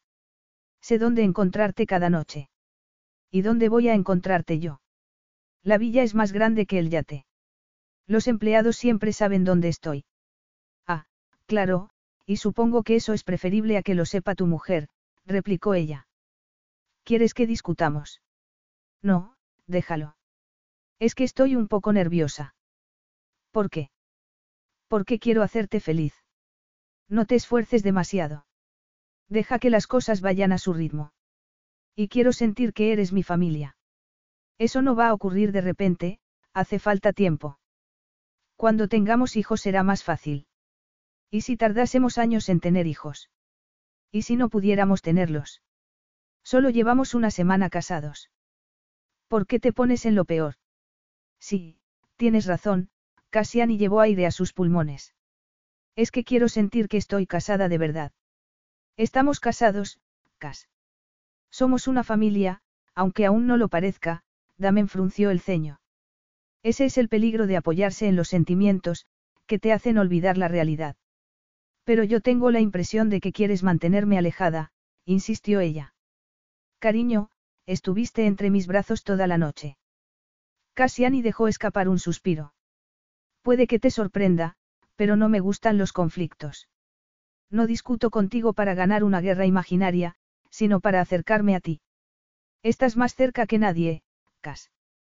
Déjalo estar, no me presiones, eso no va a servir de nada. Pero quiero ser tu amiga. Presionarme solo servirá para que me aleje porque yo soy como soy y no vas a conseguir nada más de mí. Ni ahora ni nunca. No cenaron juntos esa noche y Damen no fue a su habitación. Cassiani, sentada en el balcón con un chal sobre los hombros, se alegraba. O se decía a sí misma que se alegraba. Siempre iba a ser así con él, un paso adelante, dos atrás. No debería sorprenderla, pero así era. No vas a conseguir nada más de mí, ni ahora ni nunca. Tenía que ser fuerte, no podía desmoronarse. Intentaría ser una buena esposa, pero el amor no debería doler tanto. ¿Qué lo había cambiado? ¿Qué había hecho que despreciase el amor? Algo le había pasado, estaba segura. Pero tenía que saber qué era para poder ayudarlo. Y si Damen no se lo contaba, tendría que averiguarlo de otro modo. Al día siguiente, Damen no encontraba a Cassiani. La habían visto desayunando en la terraza y paseando por el jardín, pero no estaba en ningún sitio. ¿Dónde se había metido? ¿Ha visto a mi mujer? Le preguntó a uno de los jardineros. El hombre asintió. Me ha pedido prestada una bicicleta y se ha ido al pueblo. Damen dejó escapar un suspiro de frustración. Se había ido al pueblo y, por supuesto, no le había dicho nada. Además, sospechaba a quién había ido a ver. ¿Por qué no le hacía caso? Porque hacía lo que le daba la gana. Malhumorado, se dirigió al garaje y subió al todoterreno para dirigirse al pueblo. Estaba seguro de que Cassiani había ido a ver a su madre sin su permiso y eso era algo que no iba a tolerar. Resultó ser una excursión más larga de lo que Cas había pensado, pero, cuando por fin llegó al pueblo, no fue difícil encontrar a la madre de Damen.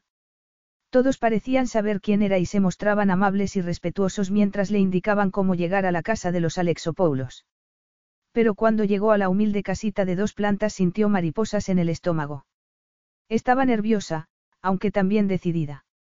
Tenía que ser una buena nuera, tenía que ser respetuosa y empezar con buen pie. Una mujer salió de la casa cuando estaba llegando a la puerta. Señora Alexopoulos. La mujer asintió con la cabeza. Era sorprendentemente bajita, delgada y enjuta. Llevaba el pelo sujeto en un moño y un mandil sobre la falda. Damen debía de haber heredado la estatura de su padre, pero los ojos grises y los altos pómulos eran de su madre. Soy Cassiani, la mujer de Damen, se presentó en griego, ofreciéndole el ramo de flores que llevaba en la mano. Tenía muchas ganas de conocerla. La señora Alexopoulos aceptó las flores sin mucho entusiasmo y entró en la casa para meterlas en un jarrón de barro que sacó de un armario. Cas la siguió, esperando que esa fuera una invitación, aunque la mujer no había dicho una palabra. La casa era tan sencilla por dentro como por fuera. Era una casa de campesinos, con una habitación que hacía las veces de salón y cocina. Ni siquiera había un sofá, solo una mesa y varias sillas frente a una antigua chimenea.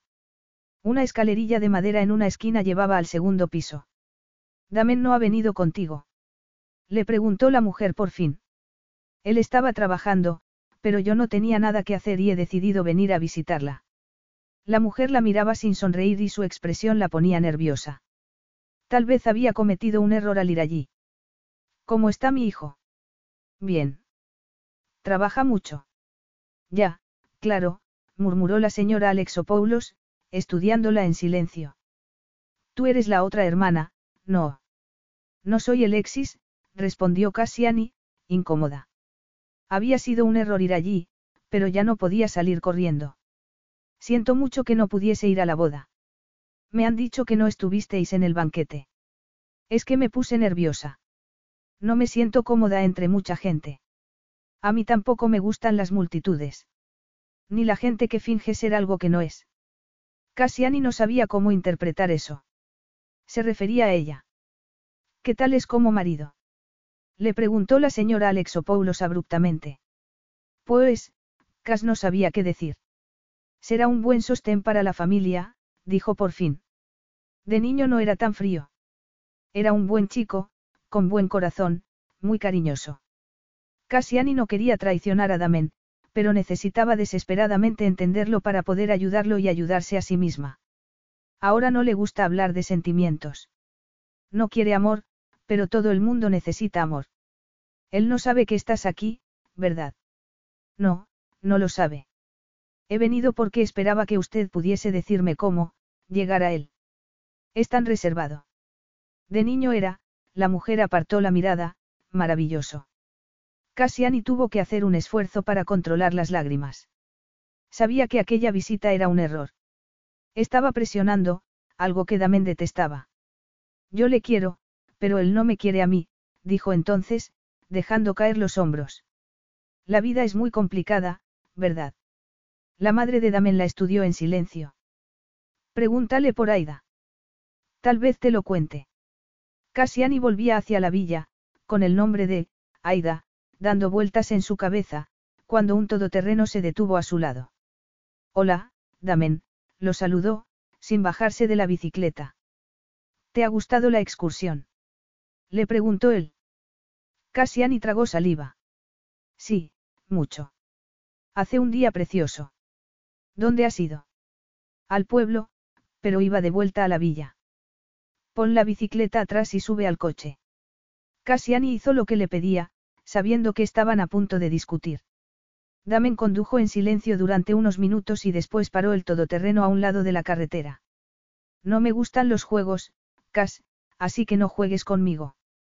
¿A quién has ido a ver? A tu madre. ¿Por qué? Porque es mi suegra y es una muestra de respeto ir a saludarla y llevarle unas flores. Damen le sostuvo la mirada, como retándola a decir algo más, pero Cassiani perdió el valor. No quería preguntarle por Aida porque no era el momento. Cuando llegaron a la villa, Damen se alejó sin decir una palabra y Cassiani fue tras él porque tenía que hacerlo, porque lo amaba. Llegó a su lado cuando estaba entrando en un moderno despacho, con una pared de cristal desde la que se veía el mar.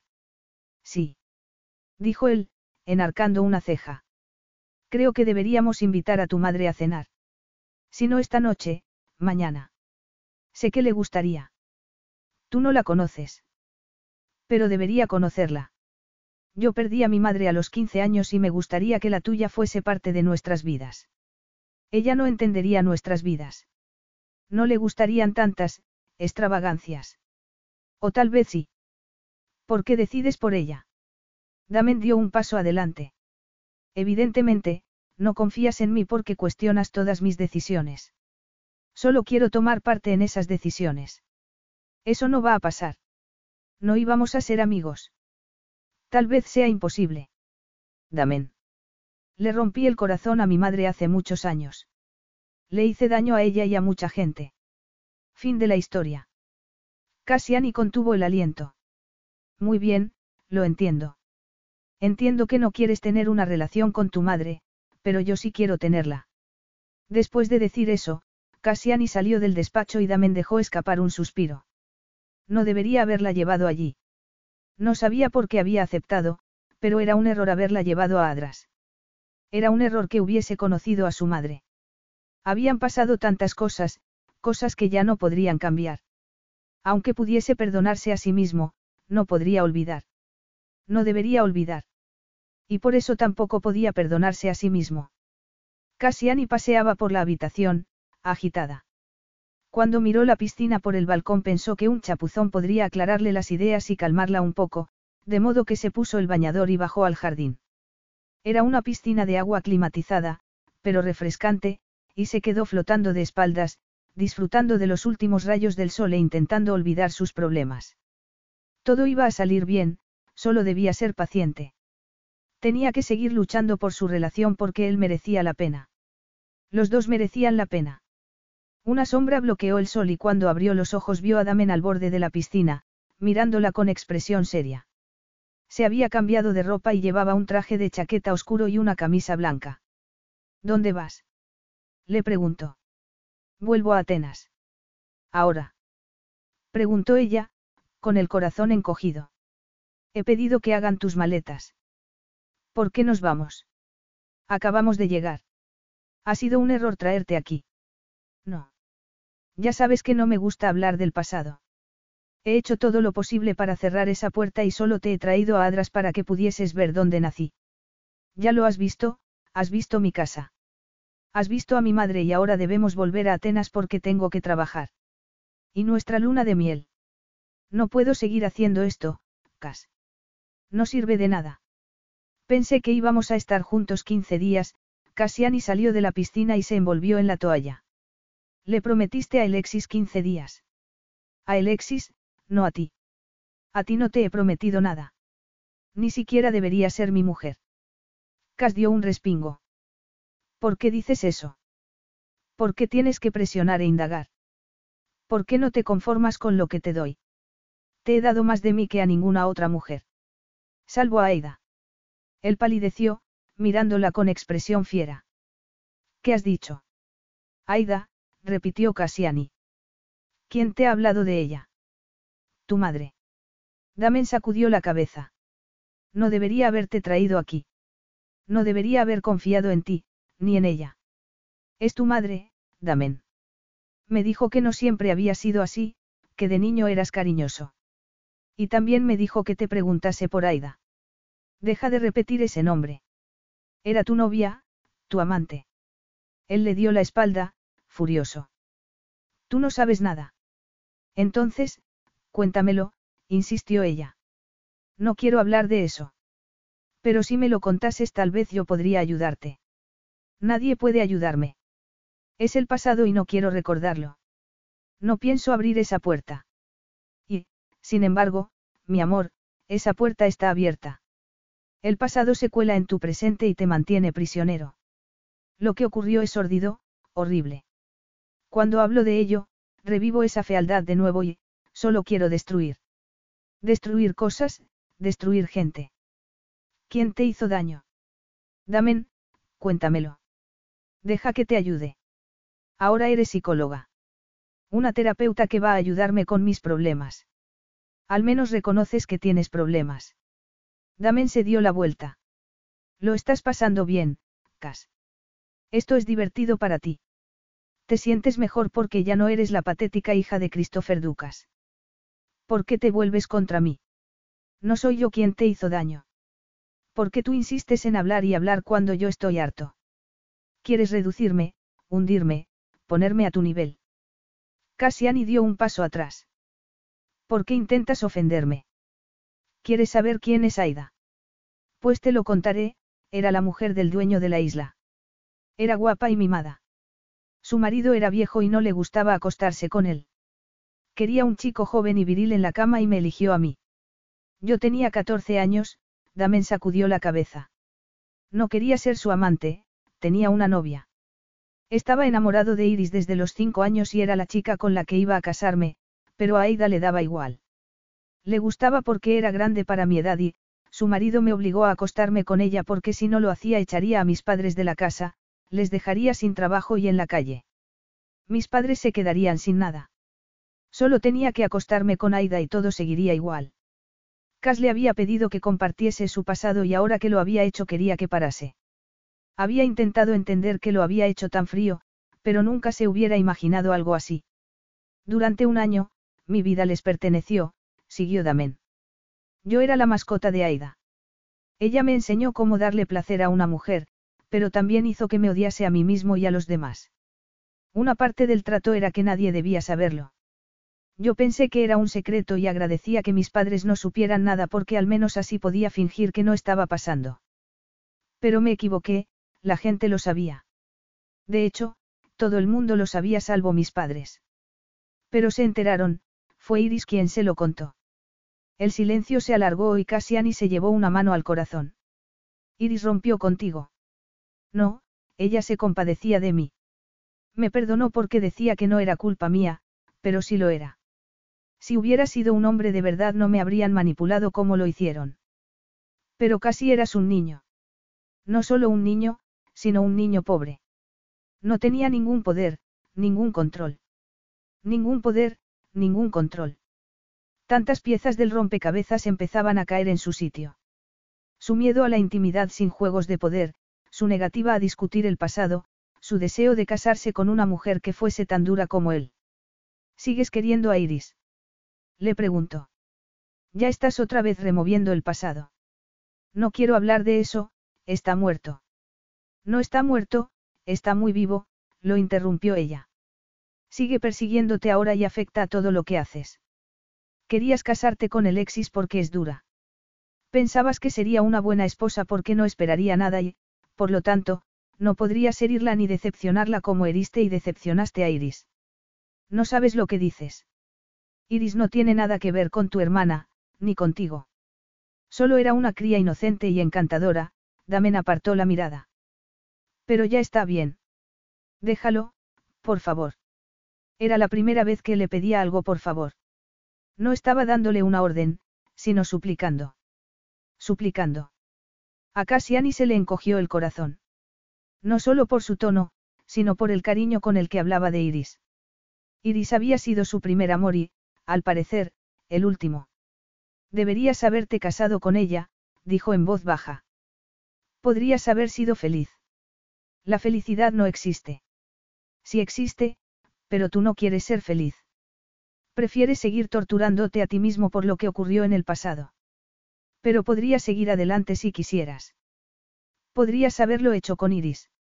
Iris está muerta, la interrumpió él. Se quitó la vida cuando me marché de Adras. Cas lo miró, boquiabierta. Damen. Así que no, no siento nada y me da igual porque es mejor así. Soy más feliz así. Cassiani entendía tantas cosas ahora, pero conocer sus secretos no los había acercado ni cambiaría nada entre ellos porque Damen estaba decidido a aferrarse al dolor. El dolor era su motivación, el dolor le permitía ser implacable. Si odias tanto este sitio, ¿por qué compraste la isla? Por venganza. Espiro y Aida estaban en la ruina y buscaban un inversor que los ayudase a salvar su negocio. En lugar de eso, yo les eché de aquí. Se lo quité todo, su casa, su reputación, su empresa.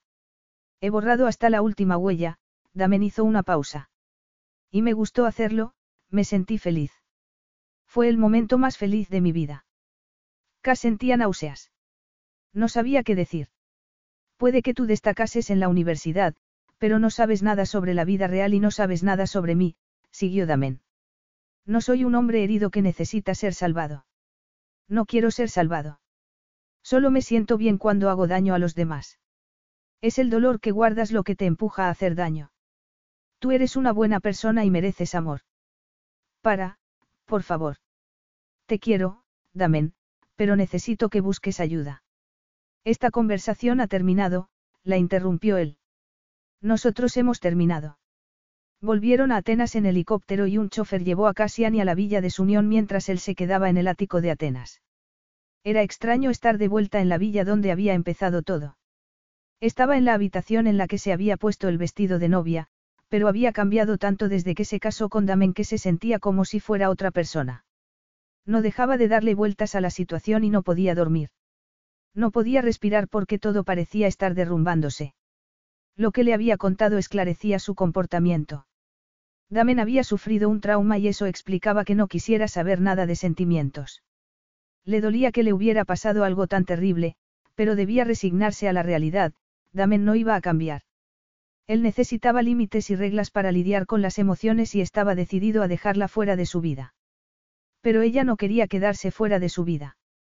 Necesitaba amar y ser amada. No se había casado con Damen para abandonarlo. Sus promesas habían sido sinceras. Quería ser su mujer y hasta se había imaginado a sus hijos, preciosos niños de pelo oscuro y ojos brillantes. Tal vez podría haber funcionado si no se hubiera enamorado de él. Amarlo hacía que su frialdad fuese insoportable. Estar tan cerca de él, ser poseída por él tan completamente mientras Damen no sentía nada, le rompía el corazón. Tal vez podría haber funcionado si la relación sexual no hubiera sido tan intensa, tan abrasadora. Cuando estaban juntos, cuando estaba dentro de ella, abrazándola, el mundo dejaba de importar. Y eso no era bueno para ella. Se sentía tan dolida, tan desesperada. No, ella no podría sobrevivir a aquella vida. Y no le había advertido Damen. No le había dicho que había elegido a Alexis porque era dura e insensible. Cuando estaba con Damen se sentía viva, pero esa noche, sin él, no podía respirar. Y esa no era forma de vivir. Aquella no era una relación sana. Damen, marcado por su pasado, estaba destruyéndola. Pero su instinto de supervivencia era demasiado fuerte, tenía demasiado espíritu luchador como para no intentar salvarse. Le había dicho que quería ayudarlo, pero tal vez era ella quien necesitaba ayuda. Tal vez era ella quien debería acudir a un psicólogo que la ayudase a hacer las paces con el pasado para poder tener un futuro. Y si quería un futuro tenía que irse. No podían estar juntos porque solo conseguían hacerse daño el uno al otro. Sus ojos se llenaron de lágrimas y sintió una opresión en el pecho. Tenía que irse, tenía que volver a casa, pero no a la casa de su padre. Encontraría su propio sitio. Tenía dinero suficiente y lo utilizaría para empezar de nuevo en San Francisco. Y sería más valiente, más autosuficiente. Había sido una semana brutal, pero se sentiría mejor cuando estuviese de vuelta en California. Damen podría iniciar el procedimiento de divorcio alegando su abandono.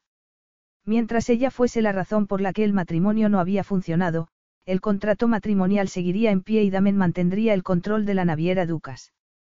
No se sentía culpable. La empresa necesitaba un buen líder para no terminar en la ruina. No sentía ninguna pena por su padre, que la había ofrecido como moneda de cambio. ¿Cómo podía haber tenido tan poca autoestima? ¿Cómo podía haberse casado con un desconocido? Se sentía estúpida y patética, pero había cambiado. Volvería a California y empezaría una nueva vida. Le daba igual lo que dijesen los demás. Lo había intentado y había fracasado. No era rival para Damen, nunca lo había sido. Capítulo 11. Era extraño estar de vuelta en San Francisco. Solo llevaba allí una semana y, sin embargo, le parecían meses desde que viajó a Atenas para asistir a la boda de Alexis. No se sentía la misma persona. Tal vez porque se había casado y había perdido la inocencia. Tal vez porque se había enamorado y Damen le había roto el corazón. Lo echaba de menos, aunque sabía que no era el hombre adecuado para ella. Se enteraba de cuándo iba Damen a San Francisco por su padre. La primera vez, se preparó para la visita haciéndose una de esas dolorosas ceras que la dejaban completamente pelada ahí abajo. Paseó por su casa a las afueras de San Francisco, en la que se había instalado desde que volvió a California, anticipando su llegada, esperando que fuese a decirle que la echaba de menos, desesperada por oírle decir que había cometido un error, que quería empezar de nuevo. Pero Damen no fue a verla. Ni siquiera intentó ponerse en contacto con ella. Había ido a San Francisco en viaje de negocios y después había vuelto a Atenas. Cassiani se hundió y juró proteger su corazón. Durante la siguiente visita, cuatro semanas después, no se hacía ilusiones. Se arregló el pelo, pero nada más. Aunque esperaba que se pusiera en contacto y quería que la echase de menos tanto como ella. Solo quería oírle decir que se había dado cuenta de su error, que quería intentarlo de nuevo. Pero tampoco fue a verla en la segunda visita. Agosto estaba a punto de terminar y se decía a sí misma que no quería verlo, que no quería saber nada de él.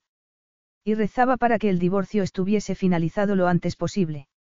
No había tenido la regla en todo ese tiempo. Al principio, pensó que era un simple retraso porque le ocurría a menudo. Luego pensó que era el estrés, pero cuando las semanas se convirtieron en meses ya no pudo seguir ignorando la situación. De modo que se hizo una prueba y al descubrir que estaba embarazada su temor se convirtió en pánico. Ella no quería estar embarazada, pero estarlo lo cambiaba todo. Embarazada, estaría para siempre unida a Damen. Embarazada, le daría lo que quería, un heredero. Damen se sentiría feliz porque quería una dinastía, hijos, otra generación que llevase su apellido. Se acercaba el mes de septiembre, pero le resultaba difícil hacerse a la idea de que esperaba un hijo. Siempre había querido ser madre, pero no así, no una madre soltera, sola. A menos que se reuniese con Damen. Pero esa idea la horrorizaba porque si se reunían sería solo por el bebé. Él había dejado claro que no la quería y, aunque estar juntos sería bueno para su hijo, la destruiría a ella.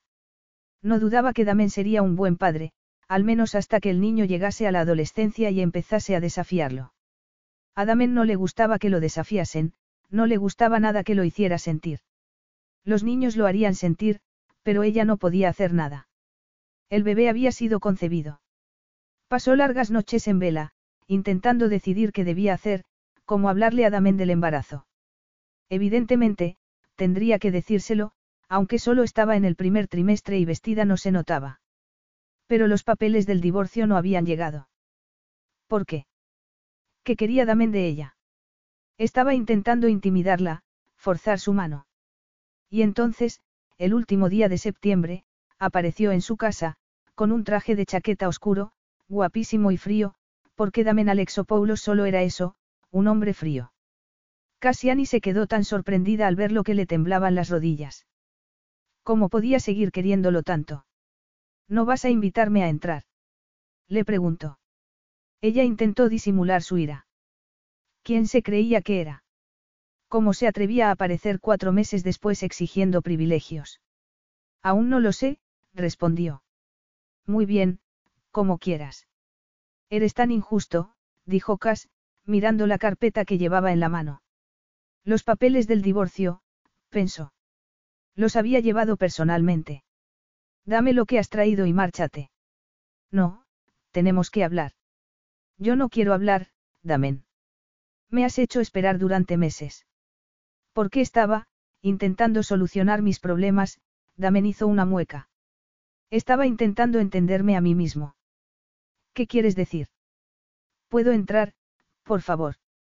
No puedo hablar de esto en la calle. Cas dio un paso atrás y lo llevó al salón. Se sentó en el sofá, intentando permanecer calmada, mientras él se sentaba en un sillón. Había echado tanto de menos a aquel arrogante y quería que la desease, que luchase por ella. Sin embargo, se sentiría desolada cuando le entregase los papeles del divorcio. ¿Qué es eso? Le preguntó, señalando la carpeta. Esto es para más tarde. Lo dejaré aquí cuando me marche. ¿No quieres que hablemos de ello ahora? No, respondió Damen. Quiero hablar de nosotros, de nuestro matrimonio. De modo que has venido para echarme otro sermón sobre lo decepcionado que estás. Él hizo una mueca. No, nada de sermones, lo siento. No es verdad, no lo sientes. Sí lo siento. Por eso he venido a disculparme. He venido a pedirte otra oportunidad. Estoy aquí para luchar por nosotros. Porque si solo he conseguido decepcionarte? No sé cuántas veces me dijiste que no me querías, que te habías visto forzado a casarte conmigo, replicó Cassiani, con los ojos llenos de lágrimas que apartó de un manotazo. Las hormonas del embarazo no ayudaban nada. Me criticabas continuamente, intentabas cambiarme. Estaba equivocado, la interrumpió él. Perdóname, Cas. ¿Quién soy yo para enseñarte nada? ¿Cómo iba a enseñarte a ser una buena esposa cuando yo no he sido un buen marido? Cassiani parpadeó rápidamente para contener las lágrimas mientras un brillo de esperanza nacía en su corazón. Sabía lo que estaba diciendo. Hablaba en serio. Entonces, ¿qué son esos papeles? No pienses en los papeles, por favor, eso no importa ahora. Lo único que importa es que he sido un imbécil, que te he hecho daño porque tenía miedo. Tú me hacías sentir y eso me confundía. Yo no quería sentimientos, pero te quería a ti. No, lo que querías era a la mejor hija, la que mi padre te prometió. Damen alargó una mano para ponerla sobre su rodilla. Tu padre me prometió a su mejor hija y tú eres la mejor hija. Pero dijiste. Sé lo que dije y no era verdad. Estaba dolido, furioso, y lo pagué contigo. Lo siento mucho, Cas, me siento avergonzado. He pasado meses intentando entender mi ira y he venido, por fin, para decirte que nunca me has decepcionado. La decepción que sentía, y sigo sintiendo, es conmigo mismo. Me odiaba por el daño que te había hecho y te pido disculpas por mi comportamiento. Cas frunció el ceño. ¿Con quién has estado hablando? Con un terapeuta. Dijiste que necesitaba ayuda, así que busqué ayuda. ¿Por qué?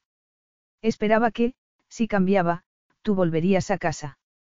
Quiero que vuelvas, Cassiani. Mi casa no es un hogar sin ti. Ella contuvo el aliento, temiendo que, si respiraba, Damen desaparecería y aquello sería solo un sueño. Tenía que serlo porque estaba diciendo todo lo que ella había soñado que dijese. Sería un truco. Aquello estaba pasando de verdad. No has venido a verme en cuatro meses. Quería que tú controlases la relación, Pero las semanas se convirtieron en meses y empecé a temer que de verdad no quisieras volver a saber nada de mí. Y pensar eso era insoportable. Estaba esperando los papeles del divorcio. Habrías tenido que esperar para siempre porque no tengo intención de pedir el divorcio. Tú eres la única esposa que tendré nunca porque eres la única mujer a la que quiero. No me imagino con ninguna otra. Eres mía, eres la persona a la que quiero a mi lado durante el resto de mi vida. Casi estremeció. Esas palabras eran tan poderosas y abrumadoras, tan inesperadas. No sé qué decir. Eres tan diferente, es casi como si fueras otro hombre. Intentar vivir sin ti ha sido más difícil que aprender a comunicarme mejor, Damen vaciló. Pero no he venido para forzarte a tomar una decisión que podrías lamentar más adelante. Prefiero que vayamos despacio para que estés segura del todo, para que sepas que soy el marido que deseas. He tenido meses para pensar en lo que yo necesito, pero es importante que tú lo hagas también. Con eso en mente, he preparado unos documentos que te dejaré aquí para que los leas cuando me vaya. Y decidas lo que decidas, volver conmigo o quedarte aquí, siempre estarás segura y protegida. Cass se levantó y él hizo lo mismo. No quiero tu dinero, Damen. Solo te quería a ti. Una sombra oscureció sus facciones. Ahora me doy cuenta. Y puede que sea demasiado tarde para nosotros, aunque espero que no lo sea. No tengo intención de dejarte ir, pero no voy a forzarte a soportar un matrimonio que no deseas. Sé que tú te mereces más de lo que yo he sido capaz de darte y quiero corregir mis errores para que el futuro no se parezca al pasado. Damen se inclinó para darle un beso en la frente y otro en la mejilla. Te quiero, Cas, murmuró, pero quiero que seas feliz. Te mereces ser feliz. Te mereces toda la felicidad del mundo. Y luego salió de la casa, dejando la carpeta sobre el sillón en el que había estado sentado. Cassiani se dejó caer sobre el sofá. Había esperado esa conversación durante cuatro meses y había sido más maravillosa de lo que nunca hubiera podido soñar, pero, podía creérselo. Le daba miedo hacerse ilusiones y entregarle su corazón de nuevo porque temía que volviese a ser el mismo hombre cerrado, brusco y dominante. Tomó la carpeta con manos temblorosas y sacó varios documentos. Atónita, descubrió que Damen no le ofrecía dinero, sino tres opciones diferentes. Todas incluían una cuantiosa participación en su negocio y ninguna de ellas dependía de que siguiera casada con él. Damen estaría conforme con su decisión incluso si decidía seguir adelante con el divorcio. Opción 1, vivir independiente en San Francisco y formar parte del Consejo de Administración de la Naviera Ducas. Cas dejó de leer. Naviera Ducas. No iba a cambiar el nombre de la empresa. Opción 2, ocupar un puesto directivo en la Naviera Ducas viviendo en San Francisco o en Atenas. Opción 3, trabajar en las oficinas de la Naviera Alexopoulos en Atenas, ocupando un puesto en el Consejo de Administración tanto de la Naviera Ducas como de la Naviera Alexopoulos. Casi echó hacia atrás en el sofá, perpleja. Estaba invitándola a ser parte de la industria naviera, quería darle la oportunidad de hacer lo que siempre había soñado. Siguió leyendo documentos hasta que encontró lo que buscaba, el número del móvil de Damen. Lo llamó inmediatamente. Soy Cassiani. Lo sé, dijo él. ¿Cómo? Te tengo en mi lista de contactos. Eres la primera, mi favorita. Cass intentó concentrarse, pero no era fácil porque tenía el corazón acelerado. Esas opciones, empezó a decir, son asombrosas. Si alguien debe dirigir la naviera Ducas en el futuro, eres tú. No vas a cambiar el nombre de la empresa. Eso depende. ¿De qué?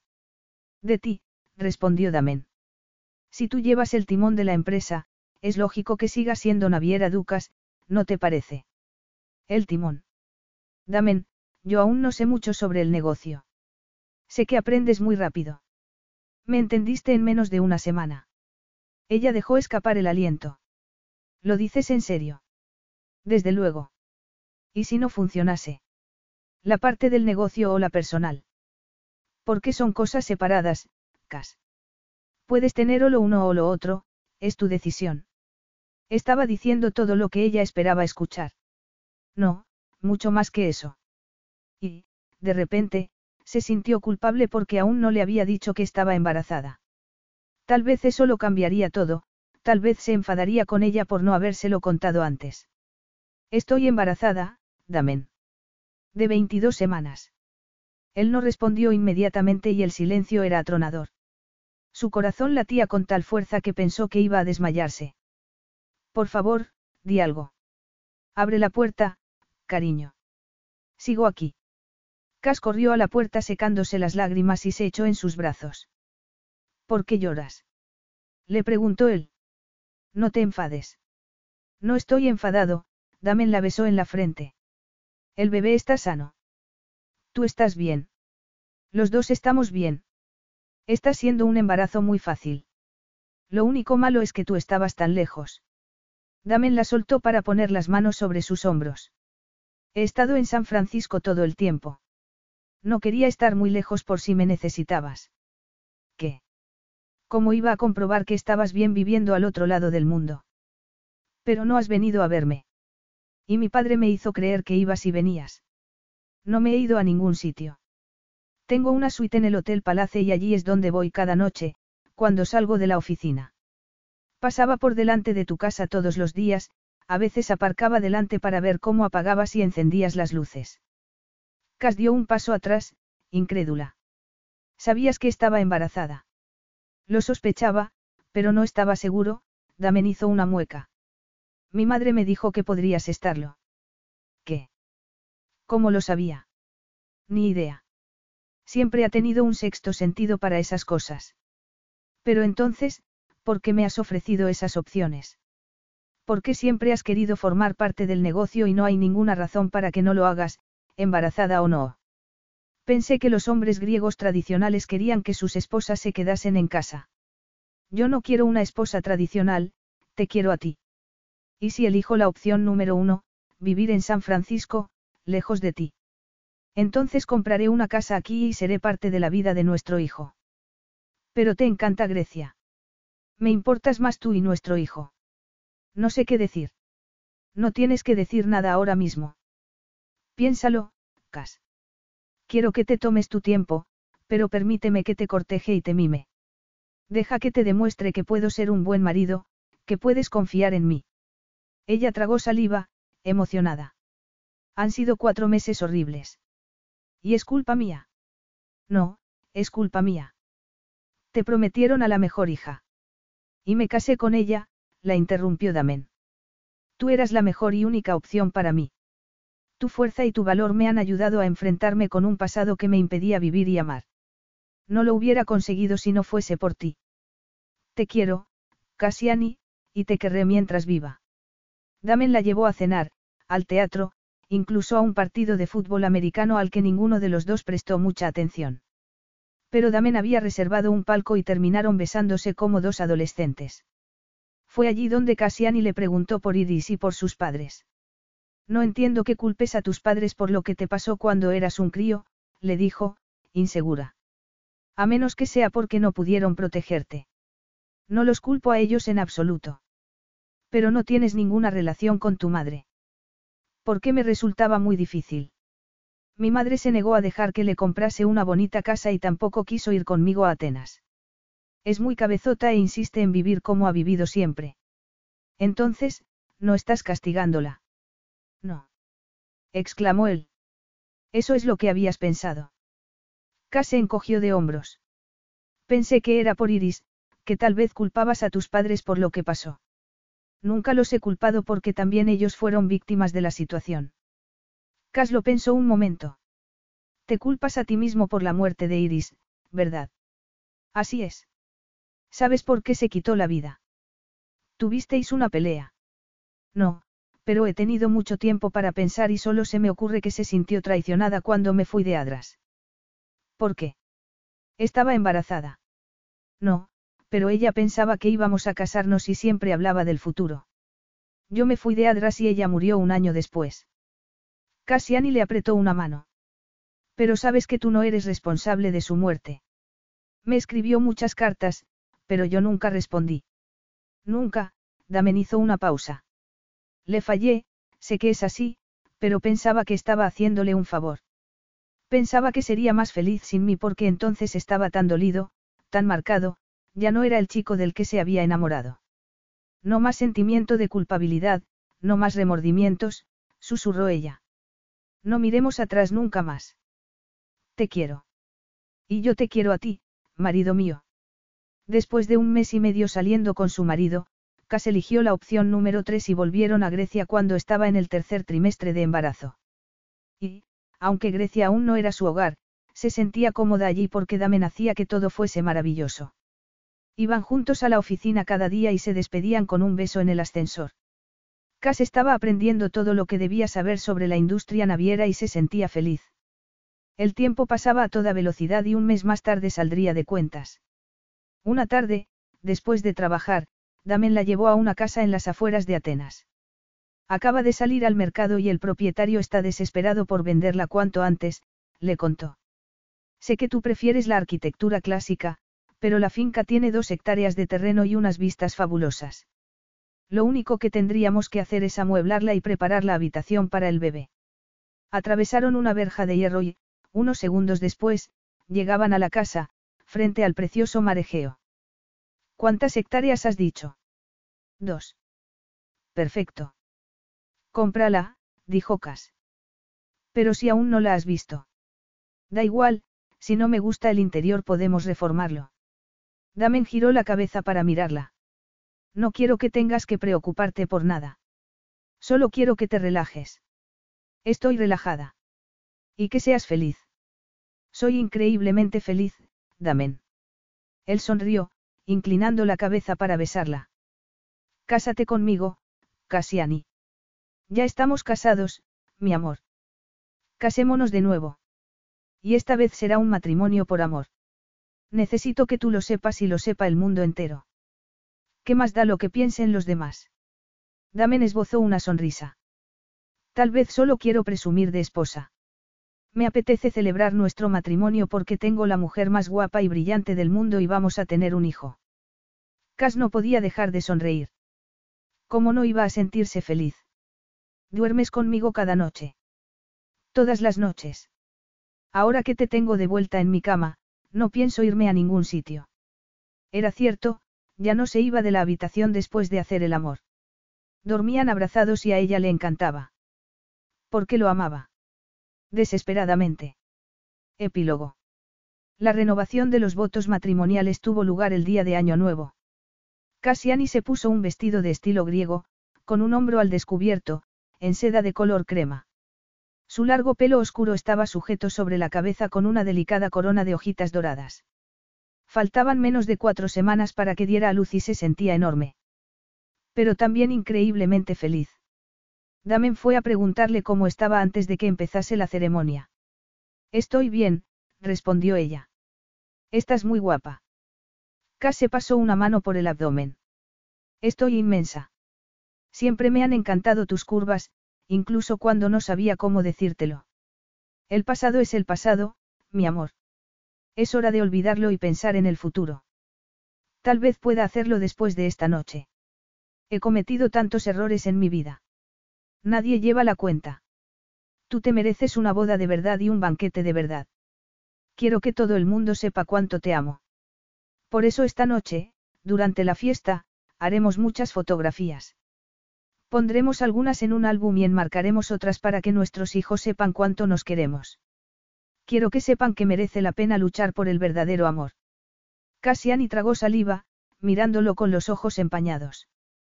No sabía que me hubiera casado con un hombre tan romántico. Te adoro, esposa mía, mi corazón, mi vida. Te adoro y me siento agradecido cada día por haberte recuperado. La ceremonia fue inolvidable, como el elegante banquete frente a la sagrada Acrópolis y el Odeón de Herodes Ático, ambos edificios iluminados.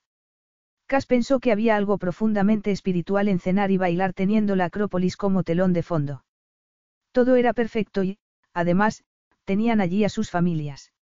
Su padre había ido desde San Francisco y la señora Alexopoulos, por fin, había viajado en barco hasta Atenas. La madre de Damen había añadido unas ramitas de olivo de adras al ramo de novia, como una ofrenda de paz. Su boda, su familia, su amor. Todo era perfecto. Cassiani había encontrado su hogar. Cuando dio a luz unas semanas después, Damen estaba a su lado. Su padre envió un ramo de flores desde California, pero la señora Alexopoulos volvió a Atenas, ansiosa por ayudar. Damen había temido que no quisiera tener a su madre en casa, pero la señora Alexopoulos no era la típica suegra que todo lo criticaba, sino una fuente de sabiduría y consejos. Cass se sentía agradecida por tener un marido que la quería tanto como para luchar por ella y, además, una abuela cariñosa para su hijo, Alessandro, el símbolo de su amor y de su compromiso para el futuro. El invierno dio paso a la primavera. Cassiani estaba deseando volver a la oficina para trabajar a tiempo parcial. Disfrutaba mucho de su trabajo, pero adoraba a su hijo y agradecía no tener que elegir entre uno y otro. Damen y ella habían luchado por su matrimonio y por su amor. El amor lo curaba todo, el amor daba esperanza. Ella no siempre había elegido bien, pero no se había rendido con Damen. Y, cuando pensaba que ya no podía seguir luchando, él la había sorprendido luchando por ella, por los dos, por la felicidad que necesitaban desesperadamente. Los sueños podían hacerse realidad. Fin. Enjoy all your favorite sports like never before at BetMGM. Sign up using code Buckeye and receive up to $1,500 back in bonus bets if you don't win your first bet. When you register with BetMGM, you'll get instant access to a variety of parlay selection features, live betting options, and the best daily promotions in the business. And with BetMGM at your fingertips, every play and every game matters more than ever. Place your money line prop, or parlay bets with the king of sportsbooks today. Sign up using code Buckeye and receive up to $1,500 back in bonus bets if you don't win your first bet. BetMGM and GameSense remind you to play responsibly. 21 plus and present in Ohio, subject to eligibility requirements. Rewards are non withdrawable bonus bets that expire in seven days. Gambling problem? Call 1 800 Gambler in partnership with MGM Northfield Park.